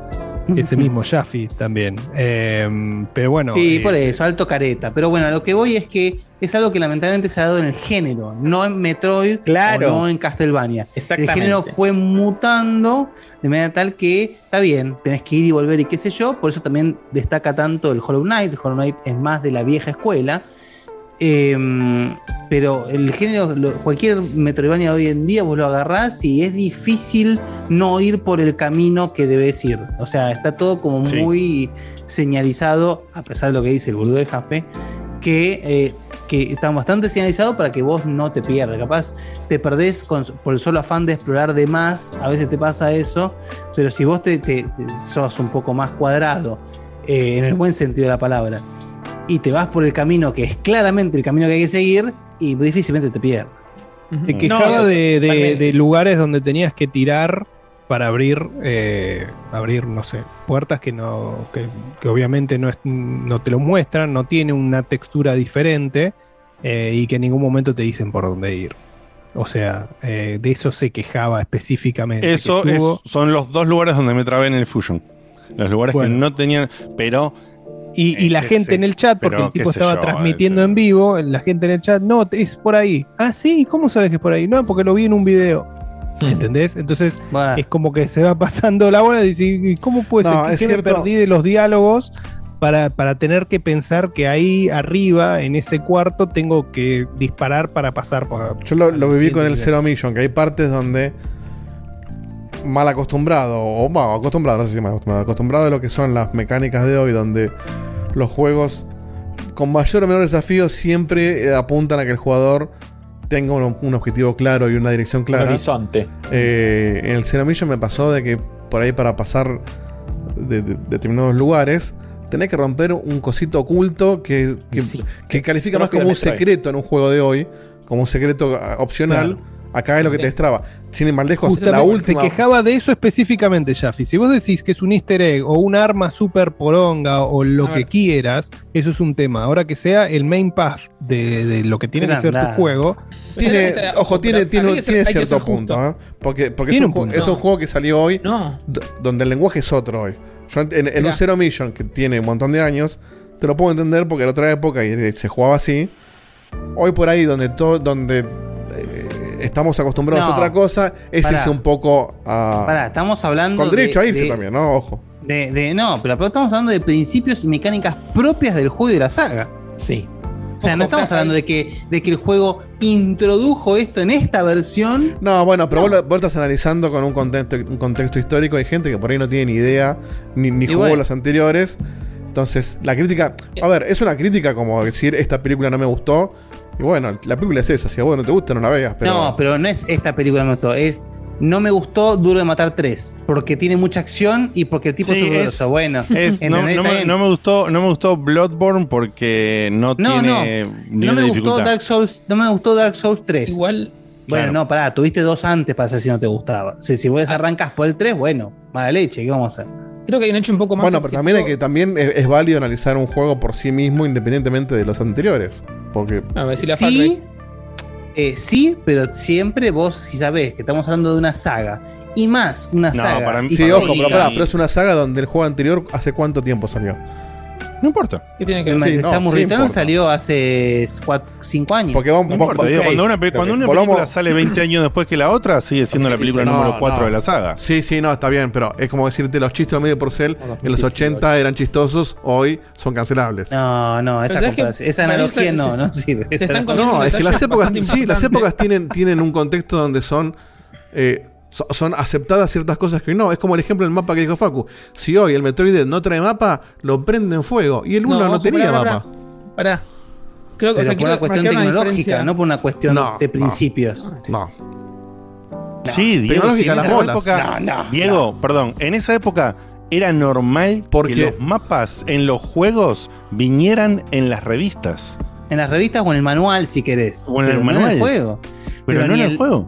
Pero Porque ni no, el- le- no- ni el- no les daba ni la el Metroid, tecnología. No, no, está Ni bien. el yo- Zelda. No, yo ni no el estoy diciendo el motivo. Ninguno de esos juegos tiene mapa. No estoy diciendo el motivo por el cual no tenía mapa el primero. Estoy diciendo, si el primero no tuvo mapa, podemos decir, y bueno, entonces no- si no pongo mapa, el primero tampoco tenía. No importa porque no, No, tenía. pero es que apenas, apenas pudo tener tecnología para ponerlo, puso mapa. Porque supo que era algo que era necesario. Pero fíjate pero una la- la mecánica sí está ayornada, que es la de perder con el, con los EMI y que te reinicie desde la parte esa. Eso sí está Claro. ayornado. A ver, yo- yo hablo sin- Jornado hablo- sin conocerlo, ¿no? Porque- criticaría. Imagínate, si la gente se queja de que tiene que hacer la primera fase de un jefe que tiene dos o tres fases de nuevo, imagínate si tuvieras que retroceder, no sé, eso, cinco minutos de. Entonces, recorrido. eligen en qué realidad parte ayornar nada. y qué no. Es Exacto. ayornado porque No, por es supuesto. Una, una presión propia del, del, del Pero público. pará, mismo. pará. Yo ni siquiera estoy diciendo No que estoy de acuerdo o en desacuerdo. Estoy diciendo porque una no, porque- importante porque no lo jugué el juego. Pero, Lo que pero digo no es podemos que. decir que, que una, que, que el juego te exija un poco de exploración sea un ayornamiento o no. No, yo Es entiendo una que la crítica. del juego. La crítica Tal que cual. menciona Seba, yo no la leí, hablo por lo que dice Seba. Entiendo que apunta en que la exploración eh, más. Es minuciosa. no, es minuciosa. Sí, no minuciosa, más como escondida, que normalmente en, los- en los juegos que estamos acostumbrados en los últimos años, es como dice, está, es más para un easter egg, para un secreto, para lo que sea, no como un camino principal. Después, si la crítica que la compartimos o no, bueno, cada uno tiene su visión, pero no me parece inválida la crítica de David Jaffe. Pero hay una variable que estamos comiéndonos. Quiero decirla porque creo que, que Sí, lo resuelve dila, dila, bien. dila, dila, dila. Que es que, y de hecho voy a criticar, la única cosa que le estoy encontrando criticarlo al Super Metroid, siendo que es un juego de hace 20 años. Pero a ver, los, los Metroids efectivamente tienen esa cosa de que de repente decís, ah, mira, acá seguramente encuentro los misilitos que son como el, el, el, el upgrade que está en todos lados. Y de repente es tremendo upgrade. Y decís, ah, mira, estaba acá, qué locura. Pero en los mapas está bien es diferenciado. Entonces vos tenés el mapita que te queda el cuadradito abierto y sabes que tenés que ir por ahí, o tenés otros indicios que están dentro del mismo juego. Si vos me decís que tenés esta cosa de que el easter egg en realidad es una previa importante y no tenés ninguna forma de darte cuenta, te acepto la crítica. Pero el mapa del Metroid justamente hace un buen Sí. trabajo dándote a entender dónde están. Si vos sos un pelotudo que no sabes tocar Start y fijarte el mapa e interpretar que un color significa una cosa, otro color significa No, otra, no, pero es un problema del jugador y no, de- no del juego. Te doy el ejemplo con el termino que me pasó a mí. déjame terminar con esto un segundo. Eh, el, super, el Super Metroid sí hace algo que para mí me parece mal, pero bueno, es un juego de hace 20 años, que por ejemplo vos estás explorando un área cualquiera y vos estás en un pasillo largo y no terminaste el pasillo y el mapa te lo marca como si fuera un cuadrado cerrado. Entonces decís, bueno, no puedes probar más por Claro, acá porque no está abierto. No eso está sí me parece mal, porque tenía que diferenciarte el cuadrado abierto del cuadrado cerrado, pero sacando eso un juego hace 20 años, que era el primero que hacía el mapa, el resto de los que jugamos hasta, hasta ahora yo al menos me parece que lo diferencian bien. De vuelta, contexto, que quiere que hagas el juego y qué herramientas te da para hacerlo. Si no tuvieras herramientas y otra cosa. No, por eso yo apunto, yo apunto otra cosa. No, no, no estoy criticando ni el juego porque de vuelta no lo jugué. Sí entiendo dónde viene la crítica. Te doy un ejemplo eh, este, con otro juego que nada que ver, pero que, que vos lo vas a entender, Facu, y algunos que lo juegan también. El 12 minutos. El último puzzle para terminar el juego es una mecánica que no tocaste nunca en todo el juego. El Y que, que nadie te la explica. Todo el No mundo lo criticó, es una verga. Ahí está bien. Me pasó con el Zero Mission. En el final, está explotando la bomba. Cuenta regresiva, tenés que poner una bomba que la acabas de descubrir, que nunca me avisaron que la bomba rompe cosas ocultas y rompe un ladrillo secreto para escaparme de la nave. Nunca me lo explicaron, lo saqué de Todo el juego te recontrapedo. invitó a usar ex- eh, eh, herramientas No. nuevas cuando te las daban. La mega bomba la, la- la conseguí cinco minutos antes del final. Bueno, pará, pará, pará. pará. Sí, yo ahí te voy a dar un poco la derecha porque estoy muy seguro. Yo, yo pasa que, bueno, tendría que refrescarlo. Tampoco me cuento. Pero estoy muy seguro que justamente eso es, a diferencia de lo que vos estás planteando, el Super Metroid, estamos hablando del Metroid Icono, el Metroid, eh, eh, el epítome de la saga, bla, bla, bla, bla, te, te, ha- te invita a explorar en sobremanera la superbomba. Entonces, yo creo que es para que la gente que ya venía jugando Metroid y juega Zero Mission, como, uh, la remake del 1, con todos estos condimentos. Claro, ahí sí, tal cual. Pero a mí Ah, me dejó che, afuera. una superbomba, boom, la tirás a la mierda, ¿entendés? O sea, puedo entender, esa crítica sí la puedo entender. Lo que vos estás diciendo sí lo puedo entender. Bueno, yo entiendo que lo ya va a eso. O sea, que, que- que si lo analizás como No, un aficionado de no Metroid, sabés que tenés que tirar la bombita en todos los rinconcitos. Pero si es tu primer Metroid, ponele que es válido que lo sea, porque el anterior tiene un montón de años. Por ahí. Pero es eh, una mecánica propia del juego. Ya Fi O sea, dijo, yo no es jugué como, ningún- Es como que vos no jugué critiques. ningún- es Dijo, como yo que no vos jugué critiques ningún un- el, el parry en el Dark Souls. No, che, es muy difícil de hacer. No, no, no, es no, no, porque del juego. no, pero es una Madurá. mecánica que es, es- es propia de un lenguaje de hoy en día, eso es lo que voy. Me parece que la, la mecánica de que, la, de que el easter egg sea un camino principal es muy de esa época, es válido, es vari- eh, no digo que no sea que, que esté mal, digo, es válido para lo que quieren hacer, por ahí está apuntando a, bueno, quiero ser muy fiel a lo que son los Metroids anteriores, pero es, es entendible, no me parece un boludo la crítica de, che, mi primer Metroid, esto me dejó medio, me pareció medio cualquiera porque rompe un Es un poco el lenguaje del Jaffe, 99% que- de los juegos que hay hoy en día. Si bien entiendo hasta un punto, si bien entiendo hasta un punto, acá. Hoy los eh, juegos te marcan la caquita de la, de la plataforma Eh, donde hay que saltar. Eh, acá Santi y Roquiño están diciendo algo muy importante dentro de la saga Metroid. Es que los ítems que vos conseguís, ponele en este caso la Superbomba, como decías, es un caso muy particular, pero los ítems que vos conseguís, generalmente estás obligado a usarlos Sí, claro. para salir del lugar donde vos los conseguiste. O sea que ahí el juego te, tu- te tutorializa. Te obliga. Sí, eso sí. Te obliga a Con obligación a cada ítem entender que funciona de una manera. Entonces, En el Zero Mission, el único ítem que no me explicaron fue la mega bomba.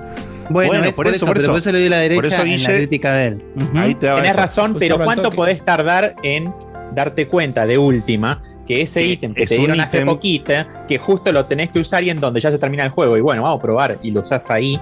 Tampoco es tan grave, digo, no, no vas a estar No. 12 meses. No, y de hecho, Y aparte, hoy ¿sabes por qué en día, grave? si te trabas, ¿Sabes lo googleás no? y te dicen, tira la bomba. Ya Pero aparte, ¿sabes por qué no es tan grave en, en- en el lenguaje del juego?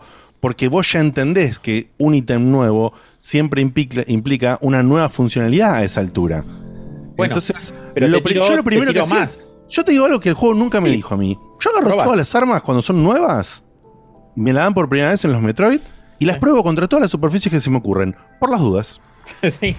Y ese Te vas por las dudas. acostumbrando a eso, totalmente. Y ese, y ese por las dudas me llevó a que, por ejemplo, descubra, sin que el juego jamás me diga absolutamente nada, que el disparo cargado, por más que sea obvio, a mí no me lo dijeron, el disparo cargado mata a ciertos enemigos de manera más fácil.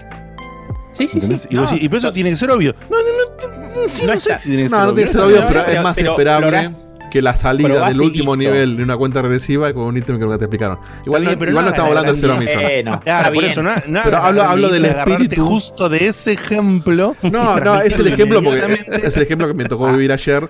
Entonces, claro, pero no, pero para Bueno, mí pero lo tenés muy traduce, presente, me parece que lo pero tenés muy para mí no, es que para mí no se traduce en la crítica que hizo este tipo, porque lo que te- hay que decirle al tipo este que cuando le dieron todos los ítems les enseñaron a usarlo, que es lo que está diciendo El Facu. tipo dijo, yo llevo dos horas y media del juego. Estoy, Y sos un estoy pelotudo, jugando le digo yo. al Metroid Dread por, por primera vez. Y Bueno, No, anda tengo que disparar al de- techo boludo. sin ningún No, tipo no, de no, no. referencia Es un para hijo de seguir puta, el porque- main path. Es un No, te explico, te explico por qué es un hijo de puta. Porque justo esa crítica del Metroid Dread no le va. Porque el Metroid Dread justamente introduce un montón de cuestiones que, como a mí mismo ustedes fueron diciendo, son propias de la época en la que estamos viviendo. Llama- llámese algún tema de los checkpoints para, no sé, disminuir la, la frustración de tener que recorrer, uy, tres minutos más el mapa, no era tan terrible. Y la otra es que ahora, además de esto de salir, de, de que para salir de la habitación donde tuviste el upgrade tenés que usarlo y es un tutorial implícito, hay tutoriales explícitos que además ya estuvieron en otras situaciones últimas de Metroid, en el que te dice qué es el upgrade, para qué sirve, en qué circunstancias lo puedes utilizar y listo. Las cosas que quedan crípticas hoy en día, incluido en el Metroid eh, Dread, eh, son relativamente pocas y son para las cosas extras. Es decir, no te vas a trabar en el avance porque no descubriste del todo bien cómo funciona una mecánica de los upgrades más, digamos, complejos. Sí las vas a tener que utilizar y eso está bueno para el 100%. Ahí sí vas a tener Sí, que ahí tiene sentido, de hecho, porque con mucha minucia cuáles son las, eh, los momentos o la- las claves para alcanzar a tal o cual lugar con las, con las herramientas que tenés, digamos, ¿no? De hecho, Eh, ese es el punto, sí, Facu. dos destacados ahí. Yo, cuando, cuando- o sea, la verdad que no puedo creer que el jueves pasado hice todo el Metroid Zero Mission de corrido. Y en el fin de semana me pasé el, el, el Samus Returns, parece que fue hace dos meses. Pero bueno, eh, hice casi todo con Ale Pro, el- a todo en realidad lo que streamé en vivo. Así que gracias Ale por acompañarme. Y él, por ejemplo, me contó que hay un upgrade cuando estábamos jugando de, eh, del Samus del Zero Mission, perdón, que es cuando vos corres rápido, que cuando corres rápido puedes como guardar la energía cinética y de repente lo usas de otra forma. Y eso no te lo enseñan en el juego para nada, sino que lo aprendes Claro. en otro juego y tenés que aplicarlo acá. Es para una upgrade de tres misiles, o sea que está bien para qué se usa, y ahí sí que podría ser válida la crítica, pero es un caso que es más un easter que otra cosa. Y a mí me pasó pero lo mismo. ojo en porque, porque en el Super Metroid tampoco te explican eso. Es Lo verdad, sacás por exploración. Mirá, es decir, lo sacás por, por probar cosas. Es A vos seguro de pronto te explicó la bomba, ¿no? Eh, no me acuerdo si me lo llegó a decir o si justo lo había hecho. Estoy pero yo- caliente yo no con la saqué- no la saqué Porque una. con Porque la si no la saqué No, esa fue la única parte yo- que me- que enojé. Pero el juego me pareció un 10, ¿eh? cuando, Menos esa cuando yo me, me pierdo, me caliento y digo, uy, la puta madre, me perdí, no quiero hacer backtrack, pero eso es porque yo soy así. Entonces lo de la No sé bomba si para fastidia, No, la vos jugás con encontré. 15 tipos atrás que te están diciendo cómo pasar las cosas. Pero a mí, la que sí me pasó en el que jugué en 3DS, que lo jugué solito, es que hay un enemigo en el Metroid Zero Mission que lo matás de una forma muy específica que aparece al final, el Samus Returns, y, y no te dicen cómo matarlo, porque es distinto a lo que venías haciendo hasta ahora. Y de repente dije, ah, es como el del Zero Mission. Y lo maté de esa forma de una y no tuve que ni que morir y me sentí. ¿Qué enemigo? Con el Zero Mission no tenés tanto, jefe. Eh, el Zero Mission, bueno, no te voy a decir porque te, te- te vas a jugar pronto. Sí, igual, mientras nada más se pelear un juego de hace 20 años me chupa un huevo, no me spoilees el Dread nomás. Bueno, no importa, no, viene el caso. No. Sí, y la otra crítica es que el super salto, acá Roqueño dice el super salto en el Super Metroid es rancio, es super rancio.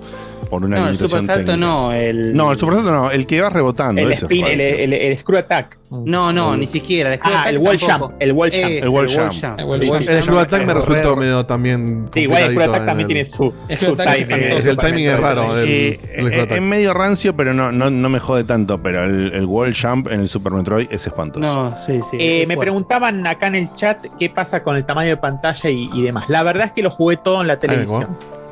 No lo, no lo, no lo, ni, ni lo probé portátil, hasta me olvidé de probarlo portátil.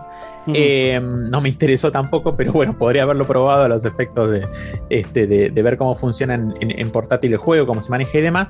Pero tanto por el tema del control, con esto que hablábamos de los Joy-Cons, que, que pueden ser muy endebles para lo que exige por momentos el Metroid Dread, y por el hecho de que la verdad tenía más ganas de disfrutarlo sentado, tranquilo, jugándolo, no sabría contestar esta pregunta que me hacen sobre el tamaño de pantalla y demás. Dudo que afecte demasiado. No, no tuve problemas, digamos, con los límites de pantalla para eh, apuntar o este, precisar en dónde disparar un misil o encontrar un secreto y demás. Dudo que en la portátil esto se, se traduzca en un problema. Debería Sí, no entiendo- probarlo no para. entiendo muy bien la pregunta, No, no. la verdad.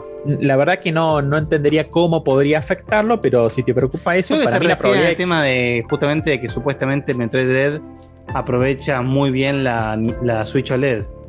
Pero bueno, es una pantalla más grande y OLED. Eh, Sí, no. igual ahí Nada, también. pero qué sé yo, está escalado justamente, aparece fin. Y en, y en Sí, última instancia, para, esta, para estas cuestiones eh, secretas, digamos, esta, esta disyuntiva de los caminos que tendrían que ser easter eggs, pero que son útiles para proseguir o lo que fuera, eh, la verdad que el, el Metroid Dread le, le- le da una vuelta de tuerca. Y bueno, en realidad no lo puedo explorar en, en profundidad porque si no incurriría en el borde de los spoilers y prefiero evitarlos completamente. Así que. Para lo que me dijo. parece. Sí, Facu. Bueno, que has terminado. Eh, No, dale, dale. Gracias. Para lo que dijo Guille recién, yo últimamente estoy medio cancerigenizado con Twitter desde que abrimos de vuelta el de Checkpoint. Eh, y, nada, me cuelgo viendo cosas y demás. ¿Por Y qué? la verdad que es muy gracioso que mucha gente de estos medios que de repente te recomienda a Twitter por el, el algoritmo que están probando la Switch OLED, están jugando el Metroid Dread en la Switch OLED y ninguno está jugando casualmente en la tele, que sería lo más lógico para la gente que le gusta ese tipo de juegos a ese nivel. Y había uno que, no sé, uno, uno de los famosos, periodistas famosos que ustedes Seba, estaba jugando en un rascacielos en Nueva York, en un sillón con la Switch OLED adelante. Como si ¿Cuál- fuera lo que juega en el día a día. Dale, no, no me acuerdo. Yo sabes que no le doy mucha bola a la farándula. Pero es gracioso como, dale, hay mucho marketing detrás. Que no dudo que la Switch OLED es mejor de lo que aparecía. Yo, si me voy, me interesa Pero no comprarla solo, porque. Facu, no es solo marketing del Metroid en sí o de, No, la, o de LED, la nueva pantalla. OLED. La. Switch en sí, su marketing principal, además de ser híbrida, su marketing principal es mobile. Mobile. No van a cambiar nunca, nunca más va a cambiar Nintendo. Sí, pero me, da- me- me da gracia lo, lo descarado de él, eh, de nada, la fotito casual y nadie estaba jugando casualmente en pantalla grande cuando este juego en puntual. Sí, bueno, como la de, en la de pantalla jun- grande. la de junta, de sentarte a jugar en el banquito al lado de la puerta. Sí, el banquito más Claro, incómodo. No es una publicidad de Nintendo, es un en el pasillo, Apoyando la espalda sin sentarte. Igual, sí, El lugar más cómodo del mundo. Que la, que la consola tenga esa funcionalidad no significa que todos los juegos. Jugar el Breath of the Wild eh, portátil me parece. eh, es- Yo, yo- yo- el masoquismo. eso, yo lo, juego, lo jugué todo portátil. Por Bueno, sos que un masoquista. No. indicada. Tenés que poner una lupa Bueno, para pegó un portátil. El único juego Pe- del me que jugué un tiro no- en las pelotas, boludo. No, no, es muy lindo jugar portátil. Yo creo que no Pero te juego. Hoy foto- no te juego un buscaminas portátil. Hay juegos que se prestan. Por ahí, so- el Breath of the Wild lo que me pasa es que hay mucha atención al detalle chiquito. Que en portátil o te lo perdés o tenés que tener una vista de una persona muy joven como vos. Entonces, a mí, para mí, rosa lo, lo, lo no disfrutable jugarlo portátil ese. O, No, no, no, o para Mario mí- Kart para mí, portátil, re va. para mí llevarlo a no disfrutable me parece un extremo muy grande. Sí me parece un desperdicio que no juegues un porcentaje importante de, de- de cualquier título en una tele un rato. O sea, lo que estoy diciendo es, da- da- dale, dale un rato y probalo. Después si te gusta más portátil, yo, pero qué sé yo. Ima- Imagínate la tele que tenés, Diego. Por ahí tenés una tele de 32 pulgadas o 40 pulgadas vieja que se ve medio como el orto, preferís jugarlo en portátil, qué sé yo. Sí, O sí, sea, y aparte eh, hay, te digo, hay juegos pero- que se prestan más, hay juegos hasta que se disfrutan quizás más portátil, jugarlo en la cama un Y ratito. claro, Sí, Exactamente. totalmente. Un Stardew Valley portátil, Tal ¿sabes cómo cual. va? Como Yo lo juego más- ese lo juego más portátil que en Claro. tele. Yo también. Claro. por A mí me, me pasa algo que me estoy dando cuenta ahora con, con el home office, que de repente valoro mucho jugar en otro lugar del que juego siempre. Entró Marco Bardier Sí, a sí, decirle, ya lo- cualquiera te presto, Primero, te presto com- mi primero comprátela, y- primero comprátela, no panqueques y después charlamos. Dale, Pacu. No, eso, que, que me di cuenta que valoro mucho jugar en otro lugar del que juego siempre. Entonces, si de repente juego la Switch portátil en el sillón, en vez de en la, en la misma silla que hoy estoy trabajando y estoy jugando en la Play, la verdad que lo- me, es un beneficio. Es un beneficio totalmente personal y fuera de otros criterios. Pero Claro, pero dijiste, la la, dijiste casualidad la que Play, vos- dijiste la Play como para en- en- englobar la Play y la Xbox también. Dije Claro. para los dos, pero siempre pienso en lo que voy a jugar ahora y ahora voy a jugar al Kimetsu que lo tengo en la Play. Ojo que no, Eh. es, es una conducta adquirida. Empecé a hablar mucho de la Play y la Xbox según que vaya a jugar. En el trabajo hago lo mismo, y en el trabajo tenía que decir siempre la Xbox. Y digo lo que voy a jugar. Por las dudas. Eh, rarísimo todo lo que va a pasar, pero está una linda conversación entre ustedes. Bueno, justo Eh, Metroid Dread pero- es, un, es un juego que se presta tanto a disfrutarlo doqueado como portátil. La verdad que de las dos maneras la van a, la van a pasar bomba. ¿Qué puntaje le da Beto? Y mira, un- es un cómodo 9 tranquilamente. ¿eh? Un cómodo 9 tranquilamente. ¿Por qué no Y- 10? No, ya te digo, por estas cuestiones que son quizás más a título personal de- del conocedor, digamos, Porque de la se saga, termina. En claro, primero que en un momento se termina.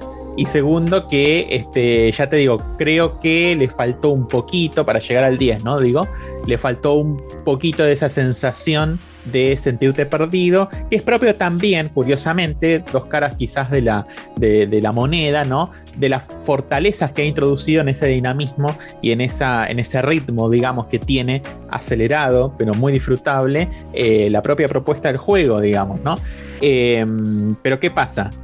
Esta, esta intuición, digamos, que eh, provoca en el jugador de saber por dónde ir, digamos, este, aunque no te marca con tanta claridad como en el Fusion, los objetivos y demás, este, le quita o le resta un poco esa sensación de perderse y demás, que es propio, a ver, es propio del tránsito quizás modernizador de la saga e introducir, bueno, estos checkpoints en momentos claves o esta cuestión de que eh, podés grabar tanto en las salas de save, bueno, pero también cuando llegas a un momento clave de historia y también cuando este, eh, entras a la sala de mapa y demás, ¿no?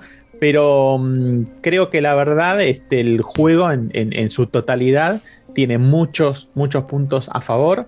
eh, y lo que podría decirse que las debilidades que se le pueden encontrar no son debilidades, sino que son como fortalezas menos notorias, digamos, Y, ¿no? y otra pregunta que no, no es para mí porque yo ya decidí. producto del tiempo también. Yo ya decidí hacer el camino al Metroid, a pesar de que la semana pasada dije que no lo iba a hacer. Para que Sí, quede y estoy contento de hacerlo. eso, sí, sí, sí. Y voy a tener ahí el, el, No, el bueno, Dread sí. sin tocarlo hasta no terminar eh, el Bien, Fusion. Diego, bien. Bien, Diego. Eh, bien. Creo que un poco lo puedo hacer porque, como es una saga que nunca jugué antes, no estoy tan caliente como ustedes. Claro. Y Claro, puedo sí, vivirlo sí, distinto. No es que jugué el 1, 2, el 3, me falta el 4 y ahí estaría más caliente, aunque sería un usuario fácil. Pero bueno, para gente que está en la misma situación que yo y, y no sabe qué hacer. Yo, definitivamente. Eh, no, vos ya hiciste, estás jugando todos los otros tres. Bueno, Sí, no, pero en pasó lo, lo mismo Ah, no, a no, por eso, digo, el que, digo el, que no, el que no jugó nada y no sabe si hacerlo. Eh, obviamente la respuesta es obvia de que sí, vas a disfrutar más si lo juegas de todo o no, pero ¿qué tan necesario es o qué tan simplemente son guiños o lo que sea es jugar al Dread sin haber jugado los otros? Sí, ponele que te, te escuchas un informe de Guillo, te ves un video en YouTube o lees algo, pero ¿cuánto que- recomendás o no jugar todos los anteriores hoy? Y la verdad que por lo menos los esenciales de lo que es la, vamos a decir, la saga Metroid propiamente dicha, es decir, la relación de Samus Aran con los, con, Samus Aran con los Metroid, me parece que está bueno jugarla porque creo que se disfruta más este cierre a esa, a esa saga. Ahora, suponete que no querés jugar todos los anteriores, bueno, mínimo tenés que verte el informe de Guille para por lo menos en- situar el contexto y cebarte un poco de lo que, de lo, del contexto en- del, del juego que vas a jugar en Metroid Dread, ¿no? Ahora, si vos me hablas puramente de la jugabilidad y demás, en realidad es un juego autocontenido, no tenés por qué haber jugado todo el resto de la saga, y siendo justamente que es el más moderno dentro de los juegos 2D de Metroid, y siendo que tiene estas modernizaciones en donde el juego te da la información suficiente para que puedas afrontar sin problemas los desafíos que te arroja, la verdad es que lo puedes jugar directamente, lo vas a disfrutar. Yo creo que lo vas a disfrutar al máximo si venís, digamos, con un bagaje anterior de la Claro, saga. de hablar. Eh, No, bueno, y, los Prime, ¿qué, justamente- tan, ¿qué tan in- innecesarios son los Prime para esto? Lo que pasa es que los Prime tienen como un carril propio. Para mí son maravillosos los Prime. Me encanta la trilogía de Metroid Prime. Espero el 4 con, con muchísimas ansias porque me parece No, eso sin duda, pero digo, vamos podés- a seguir esperando. Puedes agarrar Yo los Prime después de yo jugar yo- todo esto. Yo, yo soy feliz. Yo soy feliz por el solo hecho de que todavía tengo dos Prime más para jugar. ¿Qué, No, qué- totalmente. ¿Qué pasa si vos agarras Pero- el Prime después del Dread? Ponele.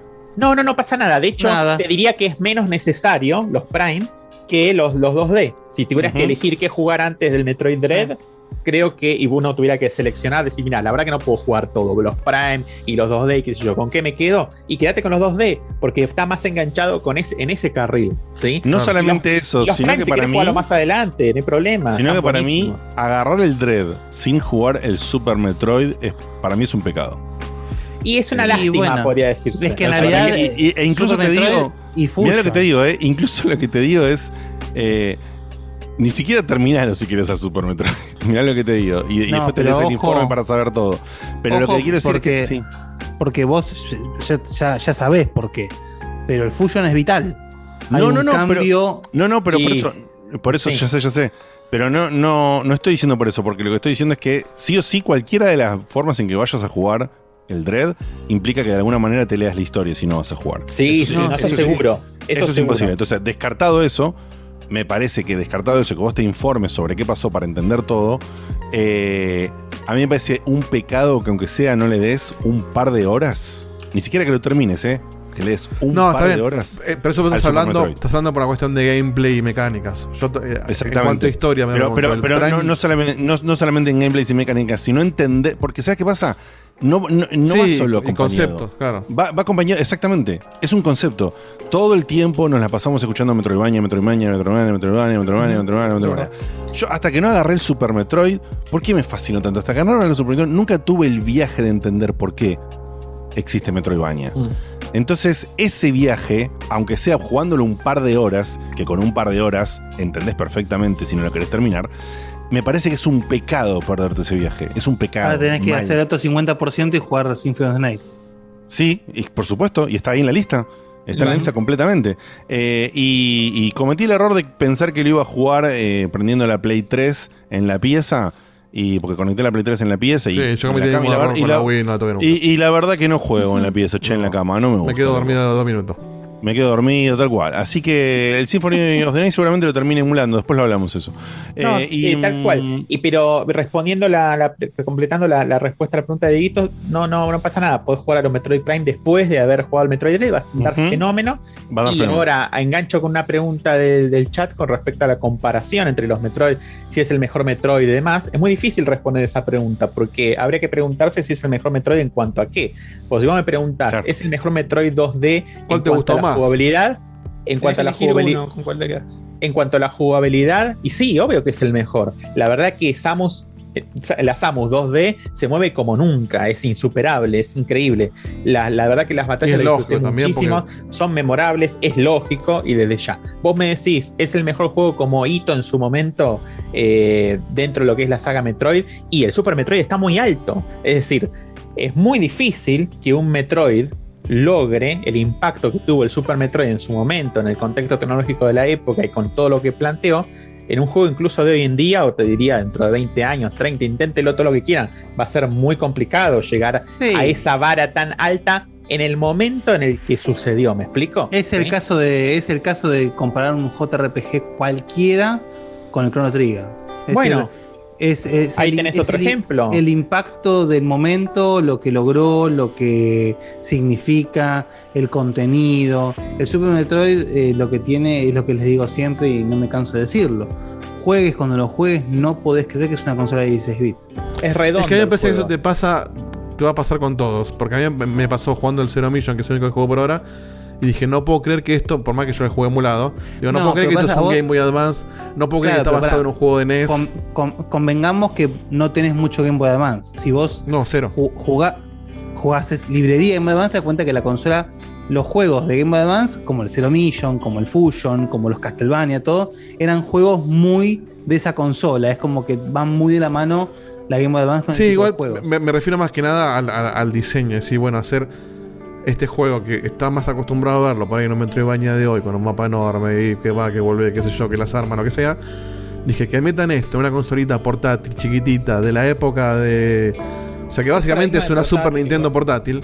Digo, eso me parece as- asombroso y sobre todo, es decir, este, porque bueno, el, el Fusion es el Fusion, ya lo voy a ver, pero está basado en un juego de, de NES, Sí, que obviamente es distinto, pero el diseño de los, de los mapas debería ser más o menos el mismo, eh, la longitud, lo que sea, o sea, en ese sentido me parece que todos los que, cuando vos lo analizás caso por caso, en su contexto histórico, todos te van a parecer increíbles.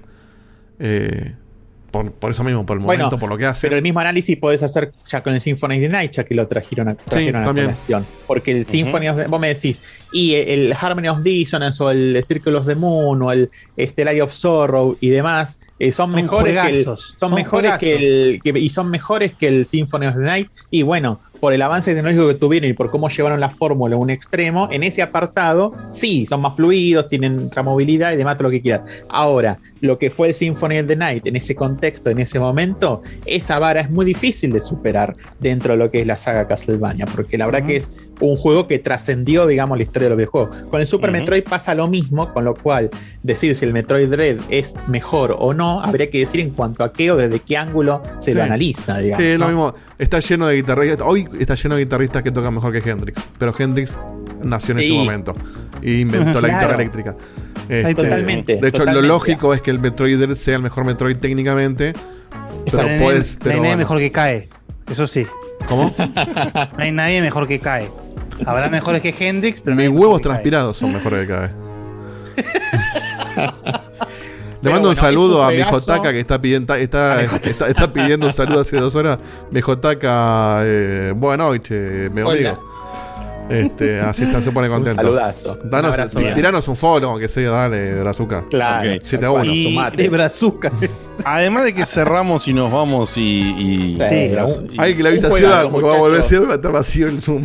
Uy, sí, hagamos eso, por favor. Eh, además de que nos vamos, todo la pasamos bien. Beto te encantó, le pusiste un 9 un, por una cosita, otra vez un 10 y qué sé yo. Lo último que preguntaba a la gente que, que se, de- se, de- se desvirtuó un cachito sobre cuál elegir es, eh, pero para mí es muy pronto para hacerte esa pregunta, es cuál era tu favorito. Y me parece Bueno, que eh, para, mi para mí tiene que, favorito- pasar un, tiene que pasar un tiempito para que este te decante del todo también. Sí, Sí, total- bueno, pero es muy difícil no decir Super Totalmente. Metroid. Totalmente, pero mi favorito hoy en día, vos me preguntas hoy, para mí es el Super Metroid, sin duda alguna. Ahora, la verdad que este juego, ya te digo, la pasé bomba, estoy ahí nomás ya de, de conseguir el 100% de los ítems, en una sesión más lo hago. Este, y, y la verdad que lo disfruté un montón. Eh, tiene algunas, algunas cuestiones que le dan rejugabilidad, así que disfrútenlo. Está, la verdad que está muy, muy bueno. Eh, y si sos fanático de la saga Metroid, ni lo dudes, ¿sí? Es decir, tenés que entrar sin dudas. Perdón, pero pregunto porque no, no estoy al tanto, pero por un mensaje de Santi, ¿cuál es la polémica de Kotaku y los 60 dólares? ¿Qué es lo que dijeron? Oh, no. No, Kotaku, no, bueno, la hacemos corta porque nos tenemos que ya, ya es muy tarde. Pero Ya Kotaku sacó un artículo. Un artículo, sí. No, no, 60 dólares, eh, 60 No, de la-. Eh, que dice que Kotaku sacó un artículo diciendo que ya hoy en día el Metroid de Dread es perfectamente emulable a 60 Emulable. Sí, sí. Y, y bueno, eso. nada. Una polémica de Kotaku como un medio oficial. No, te, voy a, la- te la voy a dar la, polémica es se- que- te voy a- Cualquiera. te voy a dar la, con- la, la contrapolémica. Ah, me esa noticia, esa no- primero me chupo. Esa noticia es una Sí. falacia, chicos. Esa No, pero más noticia la- la- es una la polémica es que- falacia. Pero aparte, ¿cuál es la, es novedad también? Y bueno, y, Pero pará, chicos, chicos, es como que saca un artículo diciendo, sí, ahora acaba de una ganzúa que podés robar los autos Sí, tranquilos. sí. Y sí, güey, está bien. Sí, está bien. Buenísimo. Pe- No, Sí. no Pero deja la- de estar mal, no no, es sé. Eh, ahora, si vos lo querés hacer, bueno, está bien, buenísimo, qué sé yo. Entiendo que la polémica, más allá del, de si es un delito o no, va por la mano de, che, bueno, sí, o el, el Metroid el juego de 60 dólares, lo puedes emular mejor en PC que en la consola. Y bueno, sí, está bien, ya sabemos es que la cosa. Switch... eh, también podés ir y robarte bueno. uno de GameStop y no vas a pagar nada. Sí, pero yo te digo la no noticia. Hay una mentira amarillista con la emulación en PC de la Switch que es un verso categórico. Y ya lo expliqué anteriormente. Todos los pelotudos dicen eso. Y vos después ves videos que dicen, eh, coso con los mods y la puta que lo parió y se ve en 4K la concha del pato, super texturas mega la poronga de tu abuela. Y después resulta que no corre así, boludo. ¿Entendés? Que los videos están en una máquina imposible que tienen cuatro personas en el mundo o que tienen eh, todas descargadas un- unas cosas de texturas que tengan que ser un quilombo mundial para conseguirlas y ponerlas, porque si el juego las tiene que ir cargando. Es para un entusiasta de la emulación. O aunque tiene- sea fácil, tiene ¿eh? No tiene nada que tiene ver. rale- ralentizaciones, eh, ¿entendés? Y entonces, dejemos, dejemos, eh, yo les digo, no se crean la mentira de que en PC la última consola es perfectamente emulable y que, todos los juegos, miente. y que todos los juegos corren como una delicia. Porque este pelotudo de Kotaku no verificó una verga, ¿entendés? ¿Tenés miedo, Kotaku? Y te- y Pero incluso, aseguro, aunque fuera real, te aseguro. me parece que Kotaku se está transformando ya en, en el, en Sí, el programa de Anabel Ascar. O sea, está, está viendo a ver cómo Kotaku. generar ¿Ustedes, movida. ustedes leyeron la, Y, leyeron la nota? Y Sí, te, voy a hacer, te voy a hacer una prueba. Hace- específicamente los, sí. los emuladores que usaron las versiones. Sí, Hay uno sí, que sí. dice Es que. como un que abogado ve- no les dijo, se ve "Che, un poquito no". peor, pero instalando la última versión. se- A mí me parecería, a mí me parecería que a Kotaku no le llegó el Metroid Dread para review. eh. Exactamente. Sí, Claro, sí, sí. también, sí. Y, y te, y te voy a decir otra. eh, Eso tampoco. Probé, probé todo tipo de variantes, leí todo tipo de informes, me instalé todo tipo de cosas para, para, con- para probar el, el Breath of the Wild antes de que ustedes me lo regalen para jugarlo en PC y nunca lo jugaba porque no se podía emular perfecto. Y esto, en todos lados hay videos. Leí, vi videos que te dicen paso a paso qué tilde tenés que poner en qué parte del emulador para que te corra la mejor manera según el procesador que tenés, según la memoria que tenés, todo lo que dice ahí. Y después navegando, navegando, digo, pero ¿por qué no me corre perfecto? Tiene, tiene un stutter, ¿viste? Eh, esas mierdas, qué sé yo. Y ahí navegando casi en la Deep Web te dicen, ah, no, no, lo que pasa es que para que no te haga el starter, eh, en realidad es porque los shaders Vertex, la concha de tu padre, tenés que bajarte un pack que lo bajás de un lugar retumba de Megablow que ya no anda, y eso en realidad no lo podés bajar, entonces los emuladores no vienen con eso, y así todo esto no te garantiza que en el 100% del juego van a estar precargados esos problemas donde se producen esas ralentizaciones. Entonces, chupame un huevo. Sí, es, es un debate más largo, pero acá me parece que se mezcla Y cuestiones de técnicas Las- con las- amarillismo las periodístico. conso- las consolas perfectamente emuladas son de un tipo de generación hacia atrás. Porque se logró perfeccionar la emulación. Que igual podés tener algún problema, pero sí están emuladas de una manera súper zarpada. Hoy en día, una PSP, una DS, una Nintendo Wii, una Nintendo Wii U, según el juego. ¿Sí? No mintamos, no mintamos, porque yo probé un montón de cosas, probé todos los emuladores de Switch y andan como el reverendo orto. Y tenés apenas un par de juegos, y cuando sale un juego, sale un nuevo video que dice, ahora sí anda 100% bien. Ah, entonces antes no andaba 100% bien. ¿Qué andaba antes? Anda a Bueno, pasó, pasó en su momento con la Drinkas también. En su momento Pero váyanse a lavar el culo, boludo. Es, es un verso bueno. categórico. Categórico. Así que no le den Pero que pelotas la a Dreamcast tenía emuladores durante su vida, antes de que se de que se muera, de que la den por muerta directamente. No, pero Sí. igual apenas murió, O ya estaban y andaban sí, como el orto. Y, o sea. y además lo que dice. eh, y aparte que además estaba el famoso Blim, emulador de, de Play 1 en Dreamcast, que funciona como el culo también. Entonces, bueno, nada. Pero bueno. Es, un- es cualquiera. Es cualquiera. Bueno, eh. Con eso ya no vamos, ya está. Marquito dice, Diegote, no vas a poder justificar comprar dos Switch. Yo no compré dos Switch, chicos. Yo me compré uno y Juana se compró otra. Son dos cosas distintas. Anoten Eh, el debate no. para cuando no tengamos pues, material. Tenemos un debate de emuladores versus No, nos vemos la semana que viene. Fue increíble. Nos pasamos al recarajo. Nos disparamos a polémicas que no tenían nada que ver. Casi Hablamos de ¿eh? cosas. Hablamos de cosas que no eran las que estaban programadas. Y esto, en, básicamente, es la esencia de Checkpoint. Y por eso tratamos de ser 5 y no 6. Porque si somos 6, pasa esto. Igual se va a Eh, hacer fuera, que- estuvo fuera de la mitad del programa. ¿eh? No importa. Y antes tuvo Beto No, un rato la que no habló. Y es lo mismo. che. es lo mismo. No pasa nada. Eh, nos vemos la semana que viene. Los queremos. Cutuli viene con todo. La semana que viene va a traer un par de, de cosillas que tenían preparadas para hoy. Sí. Se las pateamos. Vuelve Uh, lo interpeló, Eh, lo interpeló públicamente. Yo digo lo que él Lo dijo. comprometió. eh. Digo lo que él dijo. Tengo dos cosas para traer, pero no sé todavía cuál voy a llevar. Ahí está. mirá Además de las la cosas que Voy a robar dos programas distintos. tráeme un mini update del Abandon. Eh, bien. Extraño un poco de la novela llevada por vos. No, eh, yo te digo lo que pasó con el Abandon eh, tuvo tanta repercusión negativa Tanta como no- diría Facu, decidieron- backslash. Backslash. decidieron no joder más. Lo corrieron de la el- escena, ahora está el vice. de Claro. Hasta no tener el anuncio en serio. Claro. Eh, Se avivó el gerente de Sony y dijo: Basta, chico, basta. Alguien dijo basta, chicos. Hasta, hasta acá. Basta, chicos, basta, les digo de este programa. Nos vemos la semana que viene, los queremos, ya sabes que hay streams y por ahí nos prendemos a otro stream de Back for Blood. Sumate a divertirte con nosotros y con todos los que hace Facu siempre. Prestar atención, acompañalo. Gracias, Ale, por acompañarlo a Facu y que no se sienta solo jugando eh, Metroid. Y eh, también a todos los que lo acompañan siempre a Facu en todos los streams que hace y no lo dejan solo y permiten que él, por ejemplo, eh, conozca cosas y aprenda cosas sobre la Tierra, los puntos cardinales y demás en juegos, porque si no, hace los puzzles Y el nacimiento para de nuestro Señor Jesús. Eh, así, y el nacimiento del Señor Jesús y la Navidad. Bueno, vemos la semana que viene. Un beso. Adiós. Chau, chau.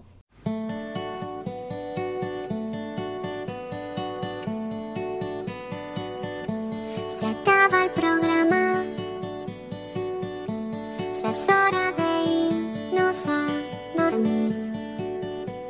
Mañana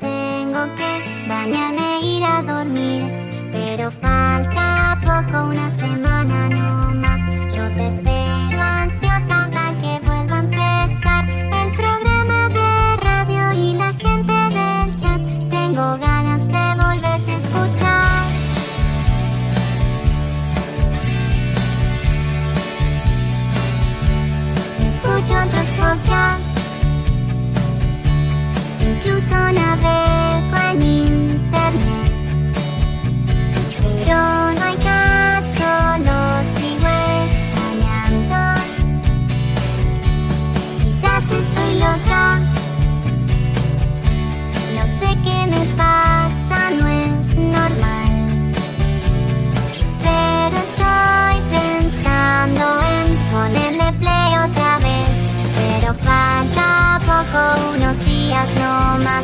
No me aburro nunca, aunque vuelva a escuchar a Diego te hablando cuatro horas de skate. Yo te banco y te vuelvo a escuchar. Desde la página vuelvo a escuchar. En mi teléfono es vuelvo a escuchar. Le pongo play otra vez a escuchar. Otra vez a escuchar.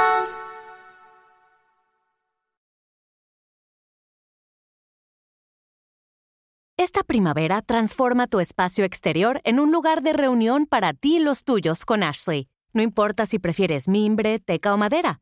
Tenemos muebles en el look que quieres, así como luces en cadena, hieleras y otros accesorios para ponerle estilo a tus fiestas. Y dales un toque acogedor con una nueva hoguera. Visita ashley.com o tu tienda local. Conoce nuestros accesibles precios y recibe el apoyo de nuestros expertos. Compra y ahorra, solo en Ashley.